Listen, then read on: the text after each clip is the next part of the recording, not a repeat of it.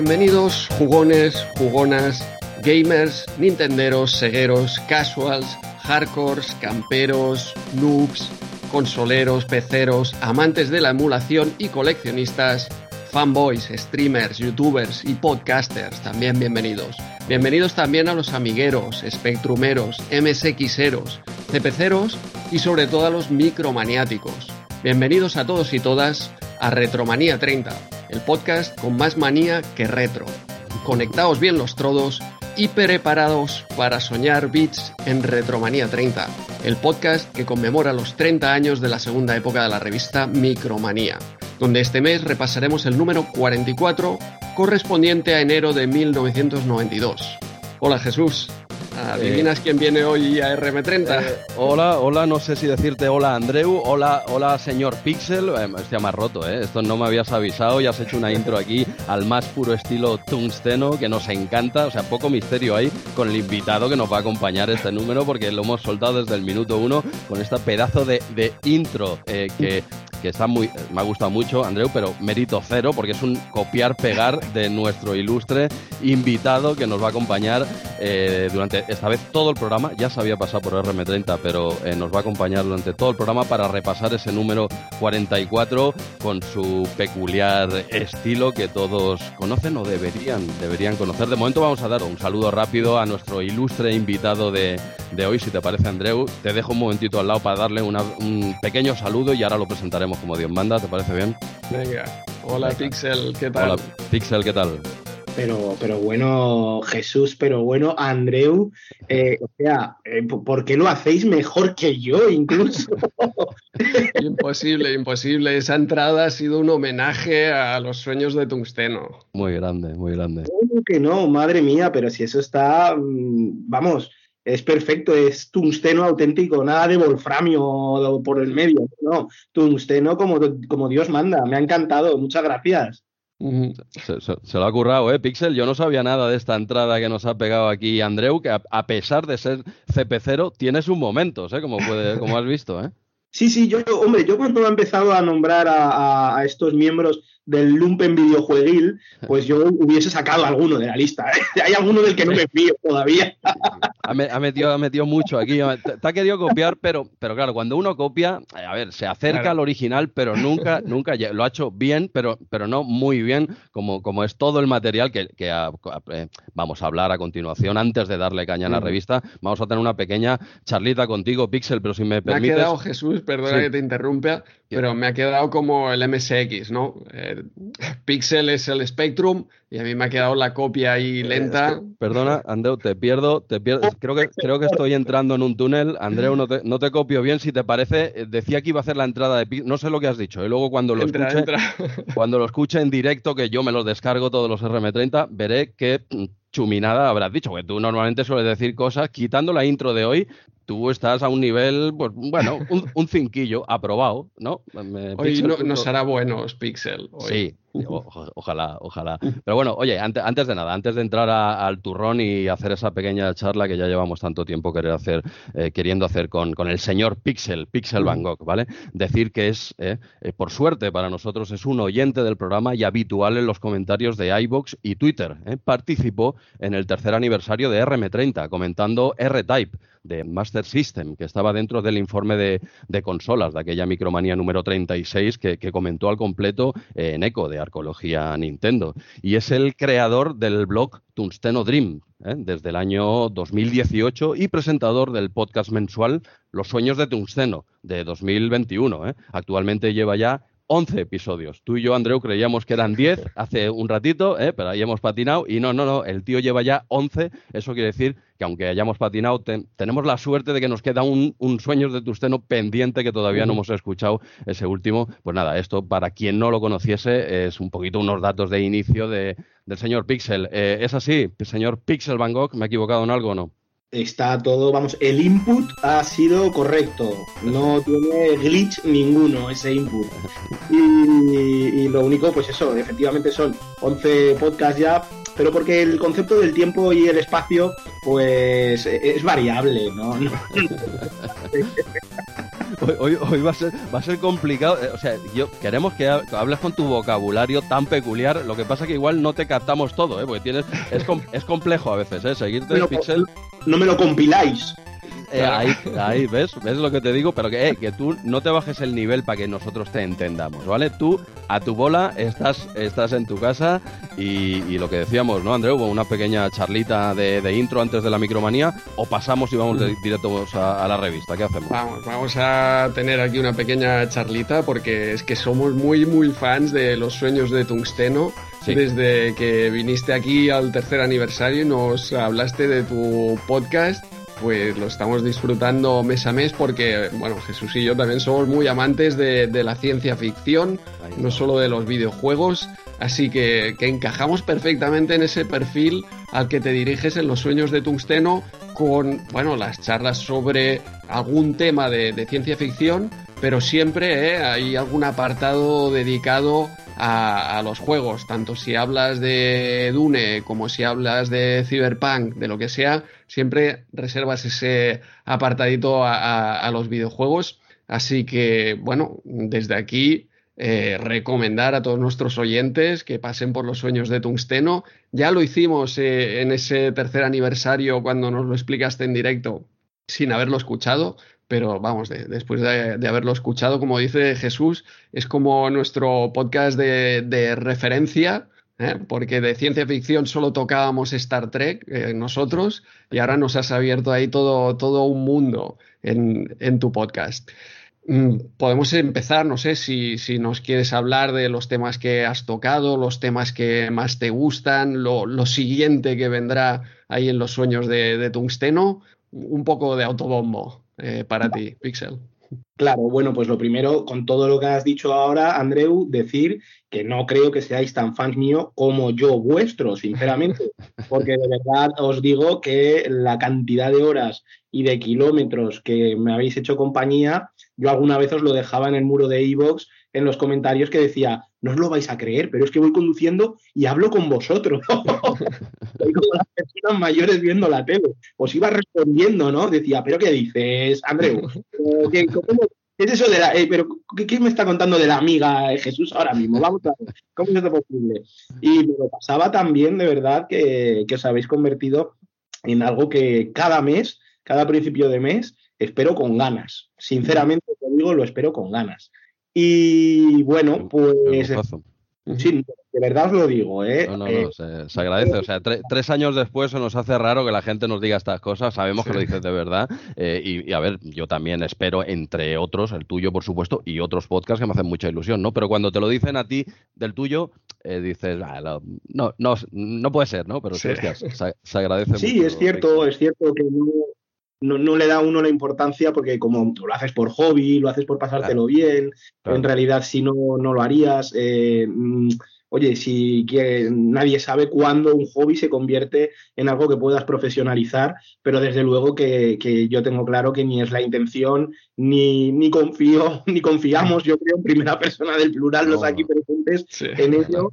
Eh, eh, aunque por supuesto a nadie le amargaría un dulce pero cada eh, esta, esta, estos principios, pues uno mismo no suele tener muy en cuenta que de verdad haya alguien que esté disfrutando al otro lado con lo que estás haciendo. Y cuando recibes ciertos mensajes, ciertos eh, comentarios, eh, siempre son de agradecer, son bonitos, pero tampoco sigues sin darle esa importancia, ¿verdad? No sé si pasa a vosotros igual. es un poco como no sé, como un holograma. Sí, sí, es una, es una sorpresa. Y no sé, nosotros, por ejemplo, que hemos hablado muchas veces con, Jesús de, tu programa, lo que más nos sorprende es eh, el hecho de ser un programa a uno, que te estás ahí tres horas eh, cascando tú solo, sin parar, eh, entreteniendo con, ese toque tan, tan peculiar, ¿no? Porque aquí Jesús y yo estamos, eh, cuando no está uno, está el otro, eh, puedes tener la charla, pero aguantar un podcast de tres horas eh, solo y, ostras, con, esa gracia que le das, tiene, tiene un meritazo. Joder, pues qué, bien, muchas gracias. A ver, yo reconozco, si me miro al espejo, yo me reconozco como un auténtico turras, como un tabarras o como un buen orador. A ver, muchas veces a lo largo de mi vida me he ganado el pan hablando y, bueno, entonces sí que creo que es algo que, eh, independientemente de que interese más o interese menos, o le guste más o le guste menos mi forma de hablar al que hay al otro lado, al oyente, al que está recibiendo el mensaje, pues mm, sí tengo suficiente carrete como para hacer esto del podcast, que llegó ese momento en el que, sobre todo, y os lo digo de verdad, que es que volveréis a no creeroslo oyéndoos a vosotros. Yo dije, vamos a ver, dije, mira estos, mira estos dos chicos aquí. Si lo hacen estos dos, pues, ¿cómo no, cómo no voy a poder yo? ¿no? quieres decir eso, ¿no? si, estos dos matados lo hacen, yo, yo lo voy a petar, ¿no? Eso es, eso es lo que te vino a la vez. tampoco, pero yo decía, joder, mira, si es que se lo están pasando súper bien, si es que me están entreteniendo, si es que hablan de cosas que me molan, si es que mm, sobre todo no tratan, no tratan de ser especialmente técnicos ni dar una información mm, que, que me rebase. Digo, joder, si es que al final se trata de un palique, que ese es el término que más me mola, ¿no? Un palique que está siendo agradable y que me está entreteniendo y que me gusta escucharlo joder, pues con lo charlatán que yo soy, que, soy rococó por excelencia, que mis colegas se parten la polla con eso. Y tengo un amigo que. Un amigo del camping, es que cuidado con vosotros. Ojo, ojo, ojo que haya salido el camping y apunte en minuto. Tenemos porra, no sé quién se la lleva este mes. Mira, cuando os oí por primera vez hablar de videojuegos de 8 bits, de, de, de, tal, la micromanía, y apareció un camping, dije, pero, pero, pero qué tipo de simulación de Matrix que, están, han hecho una copia de seguridad de mis recuerdos. ¿Cómo es esto? Han accedido a mi backup, ¿eh? ¿ves? Ya me voy, me, voy metiendo en tu mundillo, ¿eh? Pixel ¿eh? han accedido en mi backup eh, de forma online, hackeando todos los servidores, menudos, menudos máquinas, ¿no? Total. Y tenía un amigo del camping que me decía en broma, dice, tú eres Félix Rodríguez de la Fuente. Dice, porque te estás contando cosas que, solo tú sabes. ya, se te ve, se te ve suelto y entre otras, entre otras cosas, destacar, aparte de lo que dice Andreu, evidentemente, que, hacerlo solo tiene un meritazo impresionante, eso ya lo hemos comentado en el programa, es el hecho de, eh, la, ¿cómo te diré yo? El, que es personal, quiero decir, y tiene un estilo, un, tienes un estilo propio, gustará o no gustará, ya está, para gusto los colores, ¿vale? Pero desde luego tiene una firma, no es, no es coger una hoja y leer, o eh, no, es, no es estándar. Eso puede que a gente, pues, hostia, pues no me gusta, pues oye, perfecto, pero desde luego tiene eh, eso, que, tiene un estilo propio, sería la, palabra, la forma de, decirlo, y oye, y si ese estilo te encaja, perfecto, porque te vas a hartar, hartar de él, ¿no? Quiero decir que eh, no es tan genérico, que tampoco es malo, ¿eh? ser genérico, ojo, pero bueno, el, desde luego tiene, tienes un estilo propio que, al menos a nosotros dos nos encanta. Hombre, dices, no estás leyendo, no estás siguiendo una hoja. No, no, eso desde luego. Yo lo siento para el que busque un podcast muy ordenado, pero si es que una de las cosas que me caracterizan es que yo no tengo ninguna hoja. pues no se, no se nota, ¿eh? No se nota. Pues te lo juro, yo, no, tengo ninguna hoja y yo cojo y empiezo a tirar para adelante, pa, pa, pa, pa, sí que le doy al botón de pausa cuando me he quedado así muy, muy, me he dado mucho carrete le doy el botón de pausa y a los cinco minutos vuelvo y me suelto otros 30 minutos del tirón. Pa, pa, pa, pa, pa, pa, Y no, no, uno de mis problemas o ventajas es el de la procrastinación. Entonces no suelo preparar nunca nada. en realidad, mm, de verdad lo digo en serio, que es un programa mm, prácticamente improvisado, quitando eh, dos datos que cojo de aquí y de allí porque no conozco eh, o que he días antes cuando he descubierto alguna obra, videojuego, mi película que me ha gustado, y de ahí ya, pues yo me pongo a, hablar yo solo como un loco, y, eso es el, mecanismo ¿eh? de, los sueños de tu seno, en realidad. Es muy poco profesional. No, pero no parece tan, tan desordenado. A mí no, me parece tan desordenado. Yo entiendo que también eh, tú tienes todo ese background del blog, eh, tienes también un blog, entonces de, ahí puedes tirar muchos temas y como que ya lo tienes ordenado de alguna manera en tu mente antes quizá de, empezar el, programa, porque no, no parece realmente tan, tan caótico. No sé si quieres hablarnos un poco también del blog de Tungsteno Dreams. Sí, claro, pues mira, el blog se me ocurrió hacerlo en unas vacaciones, hace ya unos veranos. y estaba leyendo y digo, madre mía, digo, con, con, ahora estoy leyendo menos por motivos laborales. No es que me haya dejado de gustar, pero yo leía muchísimo, muchísimo, muchísimo. Y digo, joder, digo, y yo mismo iba encontrando similitudes en cosas, en películas, en cómics, en videojuegos. Y decía, ostras, pues es que a mí esto me gusta y es el género que leo continuamente, ciencia ficción, tal. Digo, voy a hacer el ejercicio. A mí que me gusta eh, transmitir, en verdad, eh, comunicar de algún modo, llegue lejos o llegue cerca, eh, voy a montarme un blog, que esto tiene que ser fácil porque si lo ofrecen ciertas herramientas de la web y tal y cual. Y empecé, pues por eso mismo, por hacer un ejercicio de escritura en realidad, porque a mí siempre me ha gustado escribir cosas y, y hacía mucho que no escribía y digo, voy a recuperar el hábito. Y así empezó el blog. Y al principio tenía mucha frecuencia porque el, en lo laboral me lo permitía. Una vez a la semana subía una entrada al blog. Luego ya pues me fue dejando menos tiempo, tal, tal, tal, y ya llegó un punto que le dedicaba tres horas a escribir una entrada de blog. Y dije, dije, si estoy haciendo tres horas para hacer una entrada de blog que a mí me parezca digna, eh, a lo mejor en tres horas puedo pasarme a otro formato eh, que es el del podcast que acabo de descubrir ahora que me está gustando tanto y, vamos a intentarlo, venga, vamos a cambiar de formato, ¿por qué no? Y ahí es el salto de transición y lo que me da un poco de pena es que tengo el blog bastante abandonado porque reventó mi ordenador, explotó, hizo kaboom y estuve muchos meses sin un ordenador personal propio y, y, ahí ya ha habido un parón escrito que me está costando recuperar demasiado, ya aprovechando que lo hago todo en podcast, claro pero fue el inicio de, esto en realidad, eh, de, comunicar a la gente lo que yo encontraba en mi hobby, en lo que a mí me gustaba. Sí, sí, o sea que das el salto un poco del blog, que por lo que veo aquí, pues eh, empezaste eso en 2018, ¿no? Y ya ha sido este año, dijéramos, en 2021, que has pasado del Tungsteno Dreams como blog a los sueños de Tungsteno como podcast mensual, que lo publicas cada mediados de mes aproximadamente, y siempre con la ciencia ficción eh, como centro, ¿no? Más o menos. ¿eh? O sea, suele ser, quizás tocas otros temas más, pero tú básicamente te, centras en ciencia ficción o quieres abrir más, al menos hablamos ahora del podcast ¿eh? ya que es lo que estás siguiendo más eh, mes a mes, dijéramos. Eh, ¿Abres tu mente, dijéramos, el proyecto está abierto a otras temáticas o te centras, vas a seguir centrándote siempre en ciencia ficción pura y dura? La idea es que sea siempre ciencia ficción. No descarto eh, que el momento que me aburra o tenga otra inquietud, montar otro blog, otro podcast, otro perfil con otro eh, con otra temática o con otras temáticas. No lo descarto en absoluto. Pero los sueños de Tusteno, ciencia ficción. Además, ciencia ficción, como decía antes, es un podcast muy poco profesional, para qué mentirnos. Entonces siempre tengo que asumir que es un mensaje muy casual, muy desenfadado, muy coloquial, muy para todo el público, muy accesible. Los muy, muy puristas que entren a oírme seguramente dirán, menudo deformado este que me está contando allí cuatro datos de Chichinabo y encima mira Ale cómo habla, cómo me lo está contando, ¿quién se ha creído que soy yo? Un cualquiera, va, ¿no? y eso ocurrirá, seguro, por supuesto. Y, habrá otra gente que pues será todo lo contrario, que dirá, qué tío más salado, qué gracioso, pues me ha, entrado el gusanillo ahora de leerme el libro este del que habla o de tal.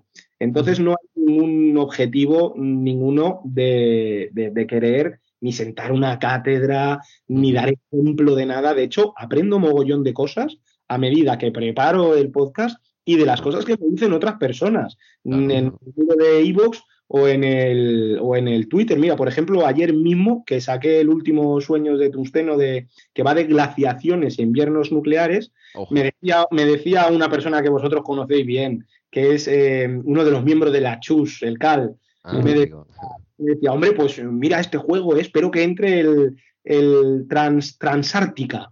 Y me quedé poco y digo, no me jodas que este juego existe y encima es de Silmaril, lo que a mí me gusta Silmaril, menudo descubrimiento me acabas de hacer, Cal. Y entonces yo aprendo continuamente, yo no vengo a enseñarle cosas a la gente, si en verdad lo que yo digo lo pueden buscar ellos en el ciberverso y está ahí todo. Sí, pero tú, tú, comentas esto, eh, que no te falta razón, ¿eh? el que quiera todo lo que hablo es, lo va a encontrar en internet ya, ya, pero yo te lo doy masticadito, ¿eh? todo.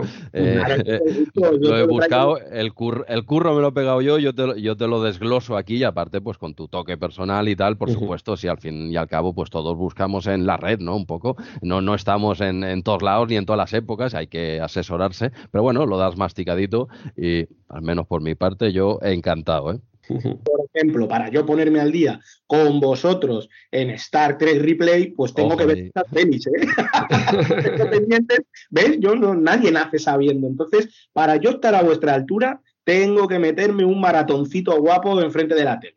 Hostia, eh, Replay, algo que decirle a Andreu sobre, sobre su visita a la USS Replay en nuestro otro podcast, Star Trek Replay, lo tenemos que llevar, ¿eh? Hay que, traerlo. Tú cuando te pongas al día ahí en la nueva generación, eh, te vienes también a, por nuestro otro podcast, por Star Trek Replay, y, repasamos un, episodio. Charlamos contigo sobre, sobre ese episodio. Ya sabes que cuando te toque hablar en tungsteno de, de Star Trek, pues nosotros estamos ahí disponibles para lo que necesites. 10-15 minutos, un programa, como estuviste también con Oscar Prieto, creo que fue el, el anterior hoy.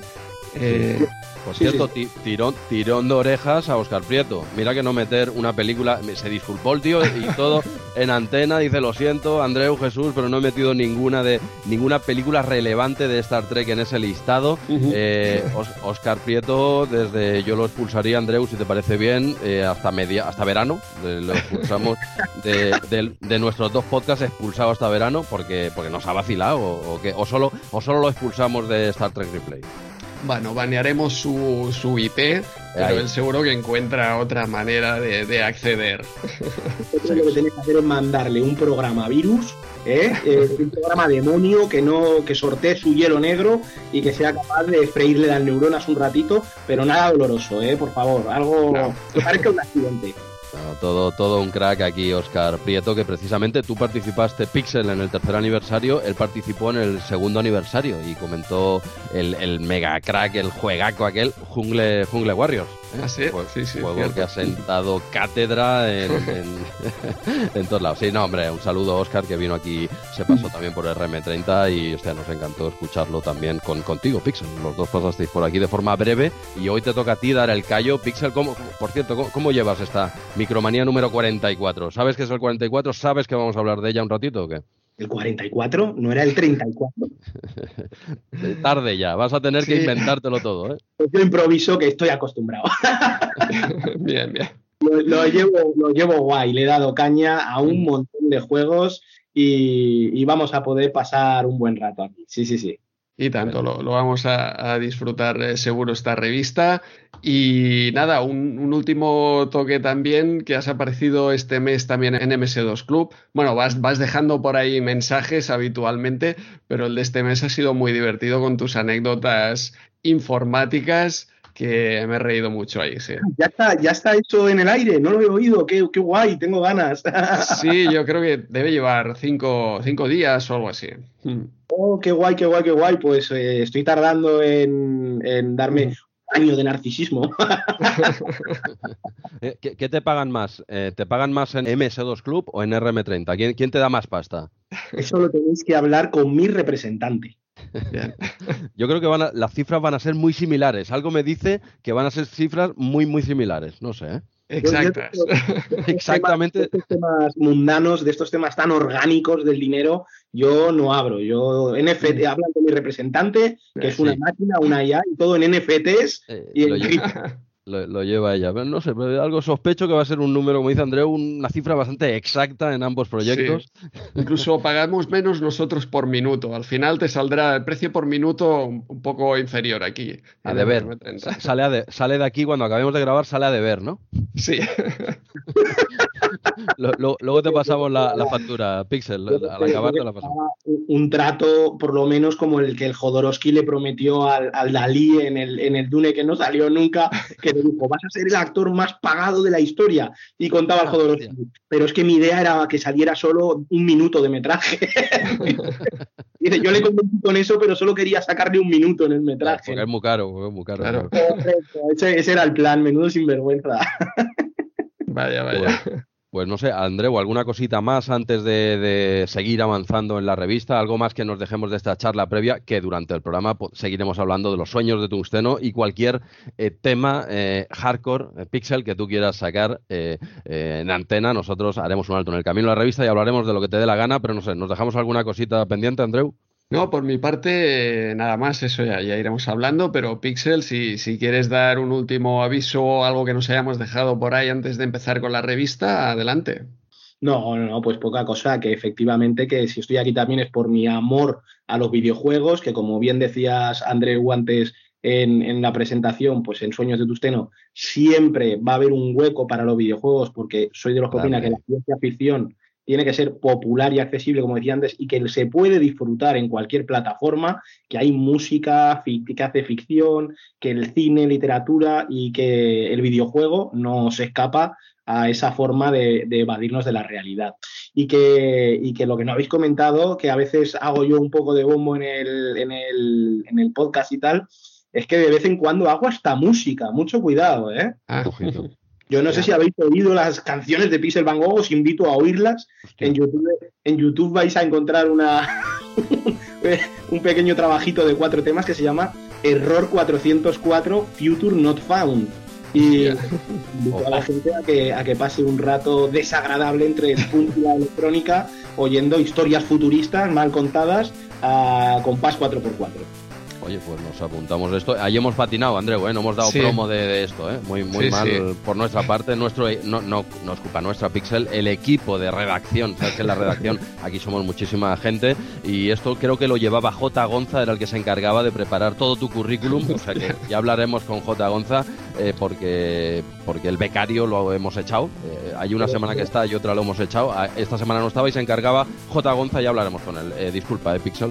Si lo ha preparado J. Gonza el currículum, sabrá eh, cuándo acaba, cómo muero y de todo. No hay cosa que no se termine, ¿eh? J. Gonza. Menudo figura el colega. Vale, tanto. Ostras, pues esa música, me mola mucho la música que, que pones en, en los sueños de Tungsteno.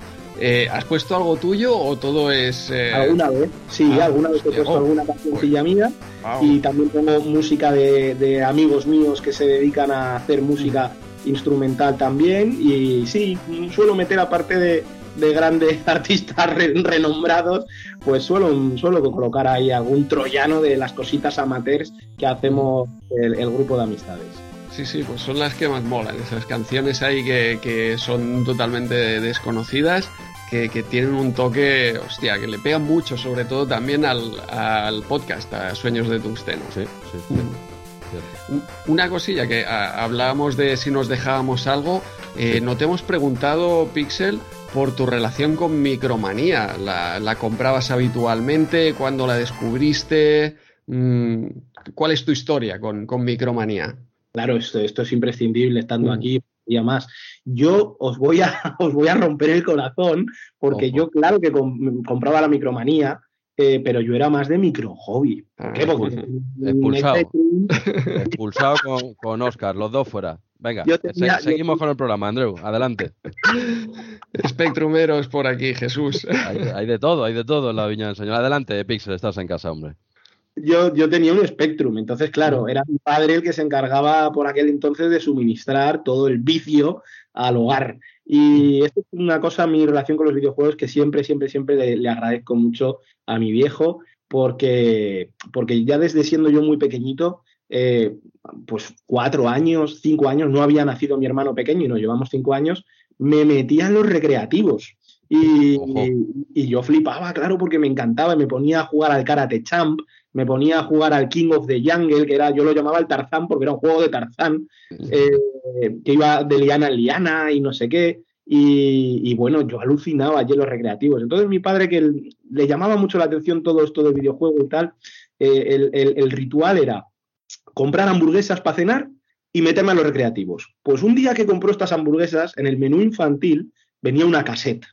Y entonces mi padre abrió la cassette, la metió en el, el radiocassette del coche mientras volvíamos para casa con las hamburguesas y allí no había música, allí sonaban ruidos muy raros. Dijo, ¿pero esto qué es? Se puso ya a leer ZX, Amstrad, no sé qué. ¿Esto qué será? Y ya empezó a indagar. Descubrió que eran videojuegos. Eh, era un videojuego de, llamado Whopper Chase, que, se hablaba Burger King con el menú infantil. Y, entonces, pues con un compañero de clase, que me acuerdo toda la vida de él, se llamaba David Nafría, él tenía un Amstrad y lo probamos allí en su casa. Y ya mi padre quedó embelesado, dijo, pues te hay que comprar algo de esto. Y compró el Spectrum. Entonces lo que empezó a entrar en casa, a la vez entraron la micromanía y la micro hobby. Pero ¿qué pasa? Que al final eran más meses los que entraba solo la micro hobby porque traía casetes y todo está dedicado al, a Spectrum, Amstrad, eh, Modores, todo esto. Y, Micromanía ya en el punto en el que empezaba a venir Amiga, muy a pesar de o eh, venían, venían, ordenadores más potentes, eh, ya eh, para Macintosh o para PC, MS2. Claro, ahí mi padre decía, bueno, es que el contenido de esta revista ya no es para nosotros, porque nosotros tiramos el Spectrum hasta que convivió con la Mega Drive y hasta, el último, y hasta el último número de la Micro Hobby que fue la portada de Lemmings. Me acuerdo perfectamente, la lloraré eternamente. Pero por supuesto que ha habido bastantes micromanías por casa y yo lo que hacía con la micromanía sobre todo era babear, salivar. Yo veía ciertos juegos, ciertos gráficos, ciertos colores que yo flipaba, claro, yo decía, madre mía, ¿esto qué será? Hasta que vi, eh, ahora me redimo contigo, el Amiga 500 que tenía mi prima. y ya cuando el Amiga 500 que tenía mi prima y el Street Poker de Samantha Fox allí en color, ah, amigo. ya sabía yo que había otros mundos más allá del espectro. Bueno, bueno, eh, pues nada, eh, entonces veo que has tenido la versión española del MSX, quieras que no, eres casi, casi de mi equipo, ¿eh? has tenido la adaptación que se hizo, de los japoneses hicieron una adaptación del MSX en España, que es el Spectrum, y en Inglaterra, esto creo que ya lo sabe cualquiera entendido un poco en retroinformática, pero no voy a profundizar en eso ahora Pixel, porque sería una historia un poco larga y falsa de contar, entonces casi que, iríamos tirando para adelante, o no sé, nos dejamos alguna cosita, yo, yo si no tiro, pero bueno, que tenemos todo el programa para hablar de lo que nos dé la gana, ¿eh? pero bueno, ya vemos que, también tocaste un poquito micromanía, entendemos que más eh, micro hobby, sobre todo por aquellas cintas de, regalo, lógico. Y tu padre, un tío de puta madre, así hay que educar a los niños, hombre, muy bien. Sí, sí, luego me echaba la... ya cuando era mayor y suspendía, ya es que no puedes estar todo el día jugando videojuegos, y ahora el tío tiene una enfermedad con los juegos de la tablet, rollo Candy que está adicto, que yo le digo, pero ¿te has visto? Te llevo a, Proyecto Hombre o a un especialista para que te atienda. No, hombre, pues le ha, gustado toda la vida. De una forma u otra los videojuegos, muy bien, claro que sí, hombre. No, no solo los videojuegos no solo para gente más joven, hombre. Ya por suerte, por fin, actualmente ya es algo más común, no como en nuestra época que la tocábamos, lo tocábamos cuatro gatos, ¿no? Por motivos diversos. ¿eh? Sí, yo te lo agradezco mucho, sí, sí, sí. Muy bien, pues eh, como decía Jesús, tendremos tiempo durante la revista, pero es que aún no vamos a entrar en la revista. ¿Cómo? Porque, sí, Jesús, hoy hay mucha faena, porque empieza el año y como cada mes, cuando empieza el año, nosotros tenemos el GOTI del año anterior, así que antes de empezar la revista nos queda todavía los sorteos del GOTI y los comentarios de iVoox. Ok, ok, eh, Andreu, vale, pues ¿qué te parece si empezamos con el GOTI? ¿Eh? Luego pasamos a comentarios, luego ya le daremos caña a la revista. ¿Te parece bien este orden o qué? Me parece perfecto y seguro que a los oyentes aún les parece mejor porque deben estar ahí ya esperando a ver si me ha tocado a mí, a ver... Eh, primero, ¿cuál será el GOTI? Eh, la primera cosa a desvelar, la primera sorpresa, cuál va a ser el GOTI de 1991 y la segunda, pues a ver quién se lleva esos eh, packs de, cintas, de CPC, eh. de Spectrum, de MSX. Vamos a ver. Sí, sí, va a estar reñido. Bueno, o igual no del todo, ¿eh? Luego no, no del todo. Yo creo que hay alguien, como dices, de Spectrum solo lo ha pedido una persona. Así que esa persona ya lo está celebrando ahora. Luego desvelaremos quién, pero él ya, él ya lo debe saber y ahora puede estar celebrando no, incluso. Perdona, pero le tiene, le tiene que tocar. Igualmente ah, haremos hombre, hombre, claro, igualmente haremos un sorteo. Imagínate que no sale él. Pues queda aquí, eh, eh, queda en la redacción para otro sorteo. Te tiene, a ver, aquí no se regalan, los premios han de sortear, Andreu, aunque haya un participante. Esto, esto es así, o sea que Perdón, Pixel. Como el bote, claro, el bote. Estás conmigo, ¿no? Claro, así igual te toca a ti en otra ocasión. Bien, bien, pues, pues nada, sí, sí, ya iremos pasando. Bueno, pues no sé, eh, llevabas tú este año, te has encargado, Andreu, tú un poquito más del GOTI, como, como no tienes faena, ¿eh? suficiente, ¿eh? como vas sobradísimo de tiempo, has tirado para adelante con el GOTI, no sé cómo, cómo quieres plantear este invento. ¿Quieres dar ya el podium? Hacemos los sorteitos primero, tú, tú mandas. Vamos a hacer, vamos a hacer primero el podium porque hay cosas a decidir por aquí. La verdad es que este año no hemos insistido mucho, pues, eh, por Twitter, eh, no hemos apretado a la gente. Era mucho más sencillo, tampoco había que hacer los eh, retweets ni nombrar a compañeros. Entonces ha acabado llegando a, a, menos gente. Así que en realidad, pues, ha habido prácticamente, te voy a decir ahora, 20, eh, menos de 20 participantes. Así que también ha quedado muy reñido entonces El, eh, el GOTI, porque tenemos un empate a tres votos entre Monkey Island 2 y Lemmings.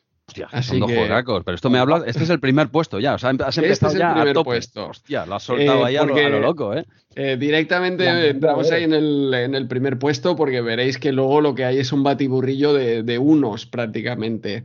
Eh, y de hecho, eh, mm, tenemos dos, tenemos que decidir entre nosotros tres, Hostia, verdad, desempatar ah, entre Monkey y Monkey Island 2 y Lemmings. Así que este año decidiremos prácticamente nosotros. Yo, eh, si te parece, Jesús, le daría primero la voz a, Pixel. No, no, al revés, Andreu, al revés. Vamos a, claro, vamos a votar tú y yo, que igual eh, no estamos de acuerdo, y entonces será Pixel el que decida el GOTI del 91, ¿no? Yo hago el. Venga, venga, esto me, gusta, me gusta ser eh, salomónico. Sí, sí, sí, sí. Pues, ya, pues ya está. Ahora, eh, Andreu, no estaba preparado, pero igual estaría bien que no estemos de acuerdo. Eh, no, sé estaría, cómo. Estaría bien, estaría bien. Si quieres, empiezo yo entonces. Bueno, empiezas tú y a ver qué con qué sorpresón salgo yo luego. Dale, dale, venga. Yo, entre estos dos juegos, Monkey Island 2 y Lemmings, la verdad es que los dos juegazos. Sí. Pero, pero yo me decantaría por Monkey Island 2 en este caso. ¿eh? ¿Qué me dices? Tiras, tiras, por el, tiras por el Monkey 2, me lo quieres poner difícil, ¿eh? Te lo he puesto difícil, aunque tú sé que le has dado bastante a Lemmings, no te costará mucho votar por Lemmings. No, ni, ni, ni mucho menos. O sea, mm, primero dejar claro que entiendo ¿vale? Entiendo muy bien tu voto y que yo soy un enfermo de las aventuras gráficas. Dicho esto, me decanto por Lemmings, por supuesto. me, decanto, hombre, faltaría más, faltaría más. No, ahora, ahora fuera de coñas. O sea, para mí el Lemmings es un pedazo de juego, ya lo he dicho en el programa unas cuantas veces. Mm, la pena es que esté empatado con Monkey 2. Es que, madre mía, a quién me pones, ¿no? Al lado. Pero bueno, eh, ningún problema en votar por Lemmings eh, en este, en el primer Lemmings, ¿no? Que luego también tuvo secuelas muy, muy dignas, muy, muy divertidas. O sea que, que ningún problema en votar por Lemmings, ¿eh? De verdad. Lástima que está ahí, pues bueno, tenemos a los monicos ahí al lado, pero no, no, yo tiro, tiro por Lemmings y, además me lo creo, ¿eh? que este juego a mí es un auténtico locurón y, hostia, un soplo de aire fresco en la época y nada, nada, sin problema, me quedo con Lemmings. Pixel, que te, has quedado ahí solo ahora, ¿qué haces? Eh, pues nada, vamos, eh, hay que decidir qué lado del bebé le toca a cada uno, porque aquí hay que meter un sablazo sí o sí. sí a ver, Lemmings, pues oye, no, no tengo yo en memoria que hubiese habido unos precedentes de, Lemmings, y entonces es muy original, muy único y muy guay, pero, pero bueno, los Lemmings para abajo, para el precipicio, que es su destino, ¿no? ellos mismos, eh, ellos lo que quieren es morir. Pues vamos a, yo, yo me decanto por Monkey Island 2 sin ninguna duda, sí, sí, sí. oye, pues ya tenemos Goti entonces. Perfecto, pues eh, Monkey Island 2, eh, primer puesto de este GOTI, Lemmings que quedarían en segundo lugar y en tercer lugar, eh, aquí podemos hacer medio trampas o no. En realidad, en tercer lugar ha quedado el Civilization ah. em, con dos votos. Porque el siguiente que tiene dos votos, atención, es Sonic pero hay quien ha votado por Sonic de Master System y hay quien ha votado por Sonic de Mega Drive. Ah, que son dos ligeramente diferentes. Como veremos eh, a lo largo del programa, ¿no? A lo largo del programa se va a ver que, va a haber discusión aquí también. Ya, me estáis calentando según llego, ya me estáis calentando. Sí, sí, algo me dice Pixel que vamos a debatir sobre este tema de aquí a un rato, ¿eh? por, por lo que sea. Algo, no sé, dime intuición, dile diferido de lo que tú quieras llamarlo. Presciencia, melange, ya lo hemos visto. hemos visto las posibilidades futuras de Sonic. Exacto. No, no, pero oye, como bien dice Andreu, prácticamente son dos juegos diferentes, entonces sería Civilization, ¿no? El, tercer puesto, ¿o qué?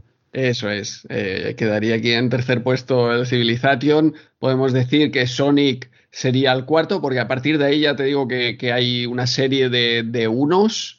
Eh, eh, con tenemos por ejemplo Street Fighter 2 ah que fue además el que votó Pixel señor Pixel ah, Street Fighter 2 Ahí, hostia. Sí, señor. esa era mi elección de Goti. Y nada, Final Fight de CPC, atención ahí a, César retorciendo los, las bases del concurso, porque pedíamos juego y, también de, qué sistema, así que Final Fight, a pesar de que era un juego pues anterior al 91, el de CPC salió en el 91, así que, entra ahí. Y bueno, eh, Logical de Amiga, Shack de Tower of eh, Gazelle, tenemos a Shadow Warriors de Game Boy, que votó Jordi Sureda. yo, mira, de entre todos los que quedan por aquí con un voto, mm. me quedaría con ese Shadow Warriors de, Game Boy, que, hostia, le, quemé ese cartucho también mucho. Muy, muy tremendo. Bueno, pues ha estado la cosita más repartida. Entre los factores que has dicho, eh, de que haya habido menos movimiento y tal, se te ha pasado quizá por elegancia. Es decir, que eh, se me olvidó también ese retweet de 24 horas antes que te dije que iba a hacer, diciendo, chicos, quedan 24 horas para las votaciones. Y, y se me pasó, eh, llámalo trabajo, llámalo en memoria de señor mayor, lo que sea, pero me di cuenta ya era el día 16 o así, digo, ya está, ya no hay tiempo. pero nada, nada, oye, sean muchos, sean pocos, da igual la cuestión es que gracias a todos los que han votado, esto se trata de hacer aquí unas risas y cada vez que hagamos, puedes repetir el GOTI 91, creo que 20 veces, igual te salen 20 resultados diferentes, aunque no sé yo, estando Monkey 2 por ahí, si igual cambiarían quizá del 2 hacia abajo, ¿no? ¿El resto o qué? Sí, sí, sí, Monkey 2, hostia, es uno de los... estaba claro que, iba, iba a estar ahí. Además, quizá es un buen momento para recordar aquel especial de Monkey Island que hicimos eh, también eh, en MS2 Club, ¿no? Sí. Sí, sí, sí. Es un especial que, nos remitiremos a él cuando llegue el Monkey 2 a, la micromanía, por lo tanto a RM30. Pues nuestro resumen va a ser bastante rapidito, creo, porque ya está hecho. O sea, ya está. El que tenga ganas de Monkey 2 comentado en RM30 ya está hecho en la casa de los señores de MS2 Club. Y nada, que cuando tocamos el 1 y el 2 en su programa. ¿Decías, Pixel? Que tenéis un universo expandido ya. Esto es como cuando leías un TVO y había un asterisco, había algo que no entendías, se pone un asterisco y en la página de abajo ponía ver el número 25 de la saga de los Vengadores. Pues vosotros igual, macho, ¿eh? ya te vas al capítulo no sé qué de, de mm. MS2 Club, no sé dónde, de arqueología Nintendo, no sé qué, estáis hechos unos fenómenos. Bueno, es que ahora ya se ha juntado un par de colaboraciones, aunque esta no es reciente, esta es cuando hicimos el Monkey 1, que vinieron ellos aquí a darle caña y dijeron, hostia, pues ahora hacemos el 2, pero claro, el 2 tardaría en salir. No, no, lo hacemos en nuestra casa, ya, el mes que viene. Digo, venga, de lujo, pues, pues ya, lo, ya lo tenemos hecho. Y aunque yo diría que, no sé si a lo largo de este, sí, ¿no? De, este año llegará, del siguiente El año que viene, bueno, sí, exacto, en el año en el que estamos. Nosotros estamos grabando en el 91, pero esto ya eh, aparece el 1 de enero del 92, que, que, por cierto no hemos dado, eh, no hemos felicitado las fiestas ni, ni el año, hemos eh, felicitado. Yo creo que en, algún punto del programa lo haremos brevemente también. No, Jesús, no. Ah, vale. Queda cortado. Ah, vale, Entonces, entonces, la memoria es de algo que quizás pasó, pero solo en mi imaginación. Entonces, pues bueno, pues ya que has entrado tú en este jardín, felicita, felicita. Eh, nada, nada, eh, como, como sabía que ese trozo donde felicitabas el año iba a quedar cortado por, por otras razones, ¿Otras razones? cuento, eh, por segunda vez nos olvidábamos de felicitar el año y, y, nada, feliz año 92 a todos 92 que vendrá con, como tú dices, con este eh, Monkey Island 2 en, en, Micromanía. Yo creo que le deben quedar eh, tres números aproximadamente. Sí, no, no debe quedar mucho. Pues nada, eh, Pixel, ¿quieres felicitar el año también o qué? Esta vez sí, esta vez sí puedes, ya que la otra vez, bueno, en mi memoria, en mi imaginación no, no pudo ser, igual ahora sí. Esta es una de las, de las posibles futuros que tú vislumbraste, eh, Jesús. Pero ahora mismo estamos ah, eh, eh, disfrutando de, la Nochevieja ah, de 1992. Es verdad. Claro, la gente, es una pena ¿no? que Guy Bruce fuese eclipsado por Curro y por Kobe, pero, pero, bueno, pero ahí se aparecerá con ese Monkey claro que sí. Sí, pues ganas, con ganas de, los monicos, que igualmente, además lo, tengo ahí pendiente porque le di al uno hace un año y pico así y tengo el 2 de hace un montón de años pendiente, a ver si lo cojo como excusa cuando, cuando salga por aquí. Y nada, bueno, pues, pues ahora queda lo... Cuando llegas a lo de los dedos, el acertijo de los dedos en la parte trasera del, del garito ah, ese, a mí eso me pone malo, me pone enfermo. Mira que me lo he jugado como dos veces los últimos dos años y es que siempre que llego ahí ya me, entra la, mala sangre. Bueno, guardar estado, guardar estado, ahí está el truco. no, no aprenderse la lógica, sino ir probando y, guardar estado, claramente. Eh, son los trucos, los trucos del, futuro presente. Pero bueno. Eh... Si es que me pasó, perdona, pero es ah, que eh, te dije que me había pasado el, el Abu Simbel hace, hace un par de días. Y, casi me, bueno, casi no, me pasó esto que estamos diciendo de ir a, a voleo por el tema de la, de la joya aquella y del color, que paso al lado de la joya y hostia, en CPC dudas entre si es blanca o azul, porque sí que es blanca, pero tiene un lado azul y cuando llega ahí a escoger eh, de qué color era la gema, eh, me quedé como, hostia, era blanca, era azul, suerte que he grabado estado y, y puedo ir probando pero, pero no acerté a la primera. Eh, no era el, color que pensaba, hostia. O sea, y eso sin, sin monitor en fósforo verde. Los que tuvieran monitor en fósforo verde, madre mía. Ahí. Ah, el, primer bug de la historia. Hostia, también, también. Pero no, no, hay que aprovecharse de los truquitos de hoy en día, hombre. Claro que sí, que tenemos menos tiempo y hay que aprovechar el, poquito que, tenemos. Pero mm. bueno, eh, con esto finiquitamos el GOTI o quieres hacer algún tipo de sorteo o, no, lo saltamos. ¿Qué, qué, qué, hacemos? Yo creo que sí, ¿no? Ya que tenemos ahí los packs preparados para, para enviar. Eh, que lleguen a tiempo a lo mejor a, Reyes, tú. Ese es lo que puede llegar aquí el día de Reyes, como, como si fuera hace 30 años, ¿eh? eh un buen pues pack de, cintas. Sí, sí, sí, tal cual. Para, para, ver, porque teníamos tres packs, ¿no? Teníamos el pack de Spectrum, teníamos el pack de Amstrad y el pack de MSX. No sé si quieres recordar eh, las cintas que hay o eh, metemos directamente. Yo entraría directamente, básicamente, porque eran muchas, eran muchas cintas. Eran muchas cintas. Esto por un lado. Y segundo, porque no tengo la imagen delante y tendría que buscarla. ¿Sabes lo que te digo? Pero eran, sobre todo, los packs de, Amstrad y de MSX eran bastante grandes. Luego, en el Spectrum era un poquito más pequeño, eh, menos cintas, pero también habían bastantes títulos, eh, ojo. pero, pero sí que era un número bastante inferior de, cintas. Pero los de CPC y MSX eran dos packs eh, cañeros en, cantidad, mucha cinta. Albernoy, figura, muchas gracias otra vez por eh, cedernos tu material para, para seguir repartiendo eh, premios entre la audiencia de, RM30. Pues yo, yo pasaría directamente a hacer esos sorteos en los que creo que tenemos una mano inocente, que no sé si es tan inocente, ¿eh? no sé. Tan inocente como las barras de las máquinas expendedoras. Ah, ahí, ahí quería yo. Mano inocente, no sé, no sé yo, ¿eh? pero bueno, venga, va. Vamos, vamos a ver. pues, ¿por cuál queréis empezar? Venga. Jesús, elige tu pack para iniciar y yo Pixel elegirá un número.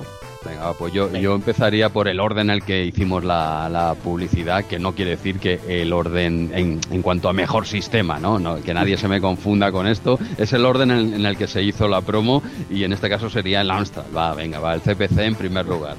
Empezamos por el CPC, que tenemos eh, siete participantes en el pack de Amstrad eh, CPC.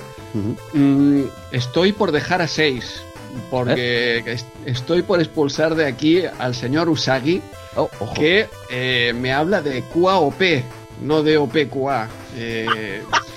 Fuera, fuera. Fuera, expulsado, expulsado, expulsado. Señor, señor Usagi, eh, nunca más este, este tipo de bromas así en, en directo. Eh, expúlsalo, táchalo. Los números se van a ser del 1 al 6, hemos quedado entonces. Es que es el número uno. Si lo quitamos, claro. Hostia, nos, nos rompe. No, déjalo, déjalo porque nos va a liar el sorteo. Mira, se va a saltar por, por el follón técnico que ahora eh, saca la bola del bombo, todo el follón, por ahí se salva.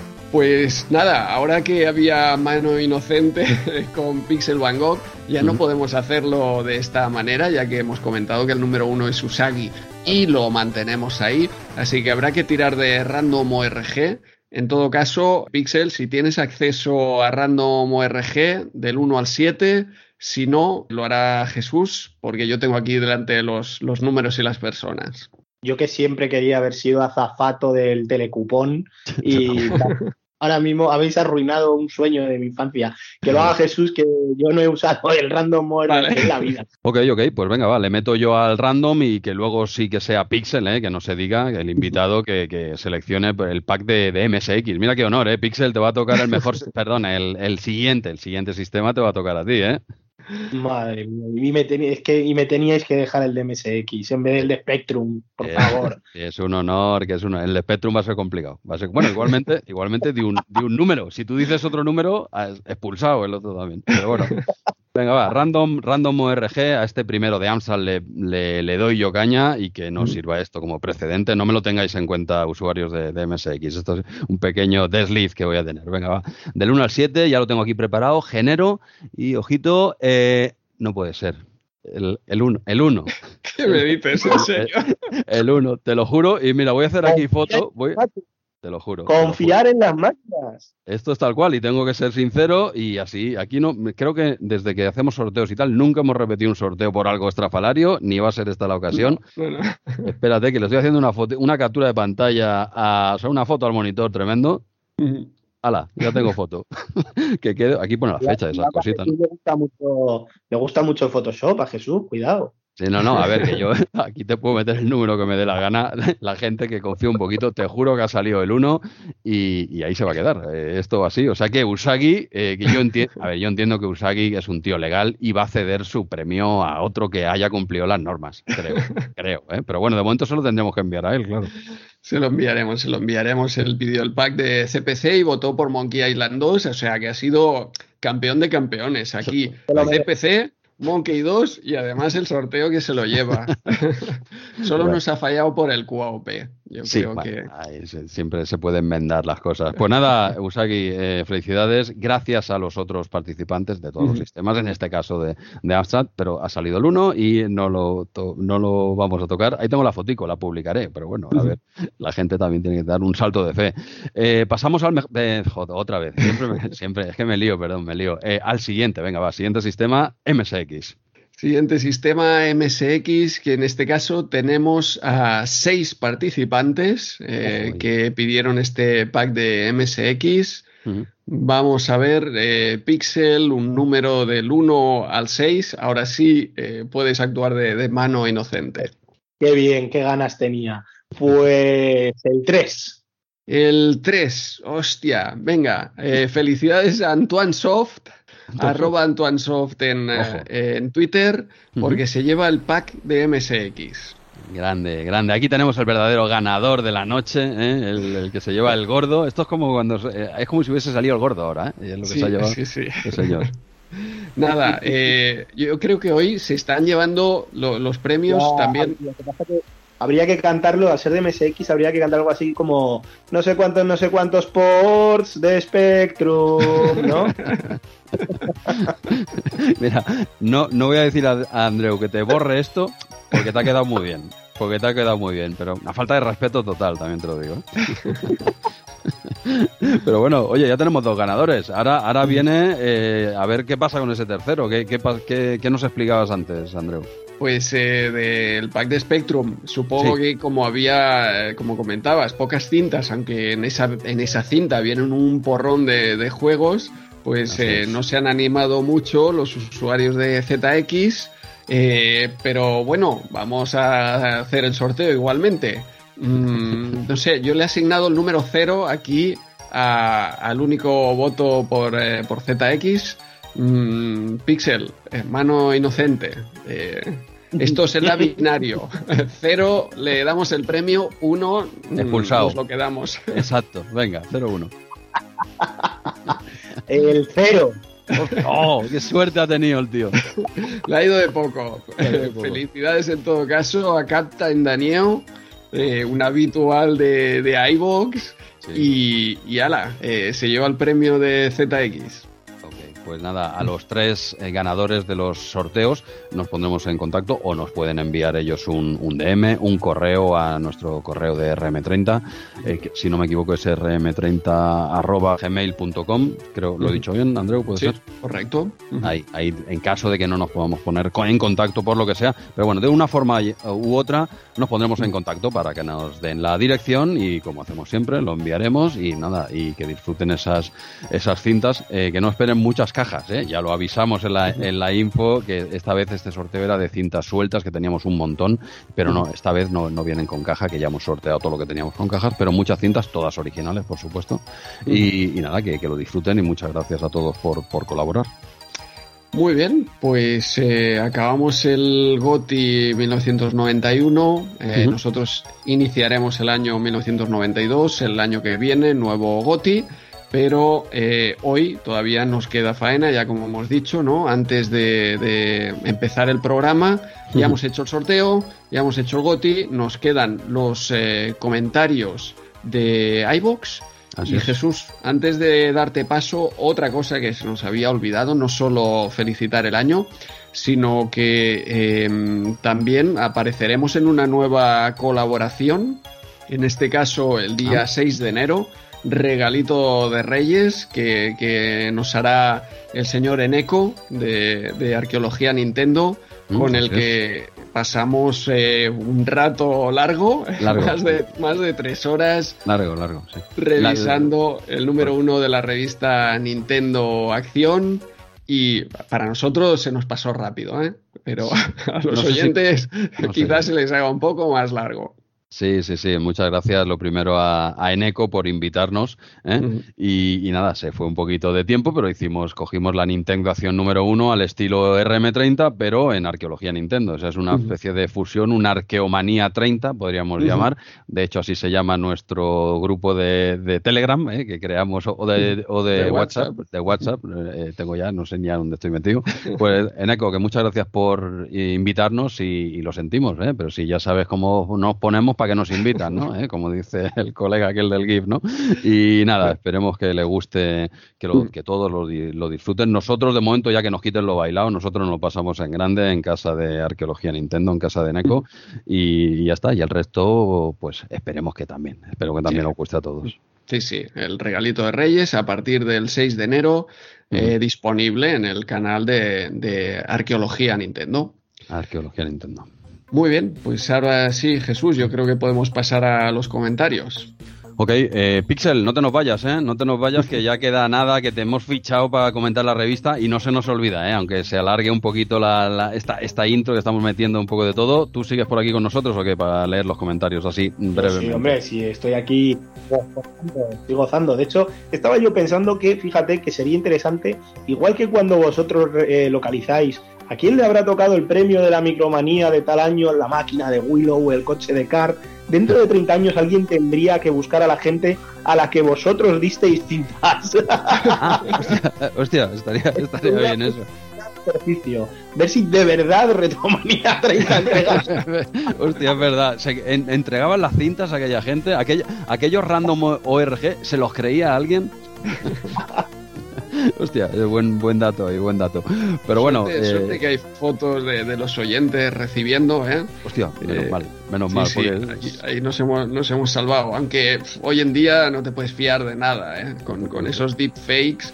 Eh, Jesús te puede montar aquí un, un Photoshop y, y, tiene ahora tres ídolos de Indiana Jones en casa y, el resto creemos. Y un gato. Ya te digo, ya te digo.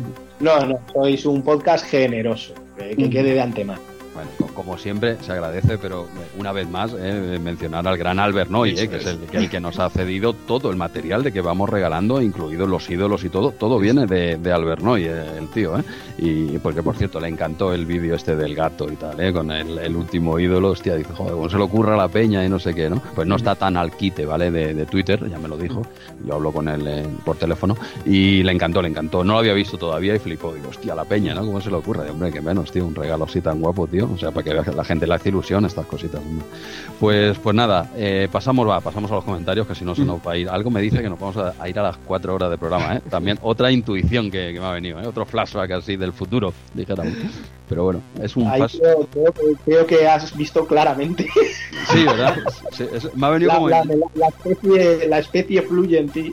Sí, es algo, algo, algo tengo ahí. Es como en, Perdidos, en Los, me parece que era un eh, flash forward, ¿no? Cuando veías el, futuro, pues me acaba de venir uno clarísimo, ¿eh? Un, un 3 minutos con 58 que vas a flipar. Pero, pero bueno, venga, va, comentarios. Pasamos a los comentarios. Eh, como siempre, antes de mencionar los del último episodio, decir que en muros antiguos siempre, de momento, siguen escribiendo la gente en muros antiguos. Como mínimo, voy a mencionar los nombres, eh, que menos, ¿vale?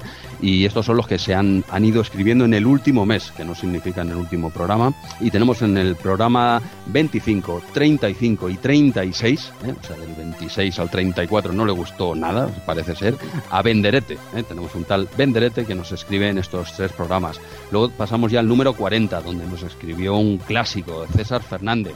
¿eh? A veces pasa con César que escribe un poquito más tarde cuando ya hemos grabado. Entonces me sabe mal porque siempre lo dejo en estos comentarios así de pasada. Entonces eh, grabamos sobre el día 20, para que os hagáis una idea, ¿vale? Quiero decir que a partir del 20 ya entran en resumen, eh, ya no entran en el último mes porque lo intentamos hacer un poquito así para que nos cuadren las, las agendas. César, lo siento, un poquito. Y en el número 40 dos nos escribieron Mike CD, Firolel Gris, Stromberg y Usagi, ¿eh? el, el, tramposillo. Nos escribió el tramposillo Usagi que se lleva los premios por la cara, aunque, eh, como ya he mencionado, estoy seguro que lo va a regalar y enviar a casa de, no sé, de quien realmente haya ganado este GOTY. Eso, ya, eso ya lo aclararemos más, más adelante. Venga, esto eran los, los muros eh, antiguos. Y ahora sí mencionar la gente que ha participado únicamente en el último programa, que es el número 43, publicado el 1 de diciembre del, pasado año 21, eh, que lejos, qué lejos queda aquel año, el 21, fatídico 21, eh, este 22 va a ser la, bomba, eh, no sé en qué sentido, pero va a ser, va a ser para recordar. Algo ah, tengo otro flash forward, fíjate lo que te digo, que va a ser un año también mm, para enmarcar, no sé por qué. Venga, eh, los que han escrito en este último programa son eh, Headhunting, Pecador de la Pradera, César Fernández, Aliens, Roberto C, Mike CD, Jordi Orte, eh, Holly XI, Alfonso Díez, Kazuiko Nishi, un tal Pixel Van Gogh, debe ser un tapado, me suena, pero no, un tal Pixel Van Gogh. Yo solo conozco a un tal señor Pixel, pero Pixel Van Gogh no me acaba de sonar mucho, que nos envió dos comentarios el tío. Yo con e-, ese alias no, no, puedo esperar nada bueno de alguien así. ¿eh? Ah, es, un, es como un plagio ¿eh? de otra persona. ¿eh? O sea, aquí denota, denota falta de, no sé, de educación incluso, ¿no? Robando el nombre a otra persona, falta de respeto, no se junta todo ¿eh? con este señor. Pero bueno, eh, sigamos. Esto es como lo de M. Rajoy. ¿Quién será, no? Pues hoy tenemos aquí al señor Pixel, ¿eh? pero por otro lado está Pixel Van Gogh. ¿eh? ¿Quién será? todo. Hoy lo, hoy lo desvelaremos.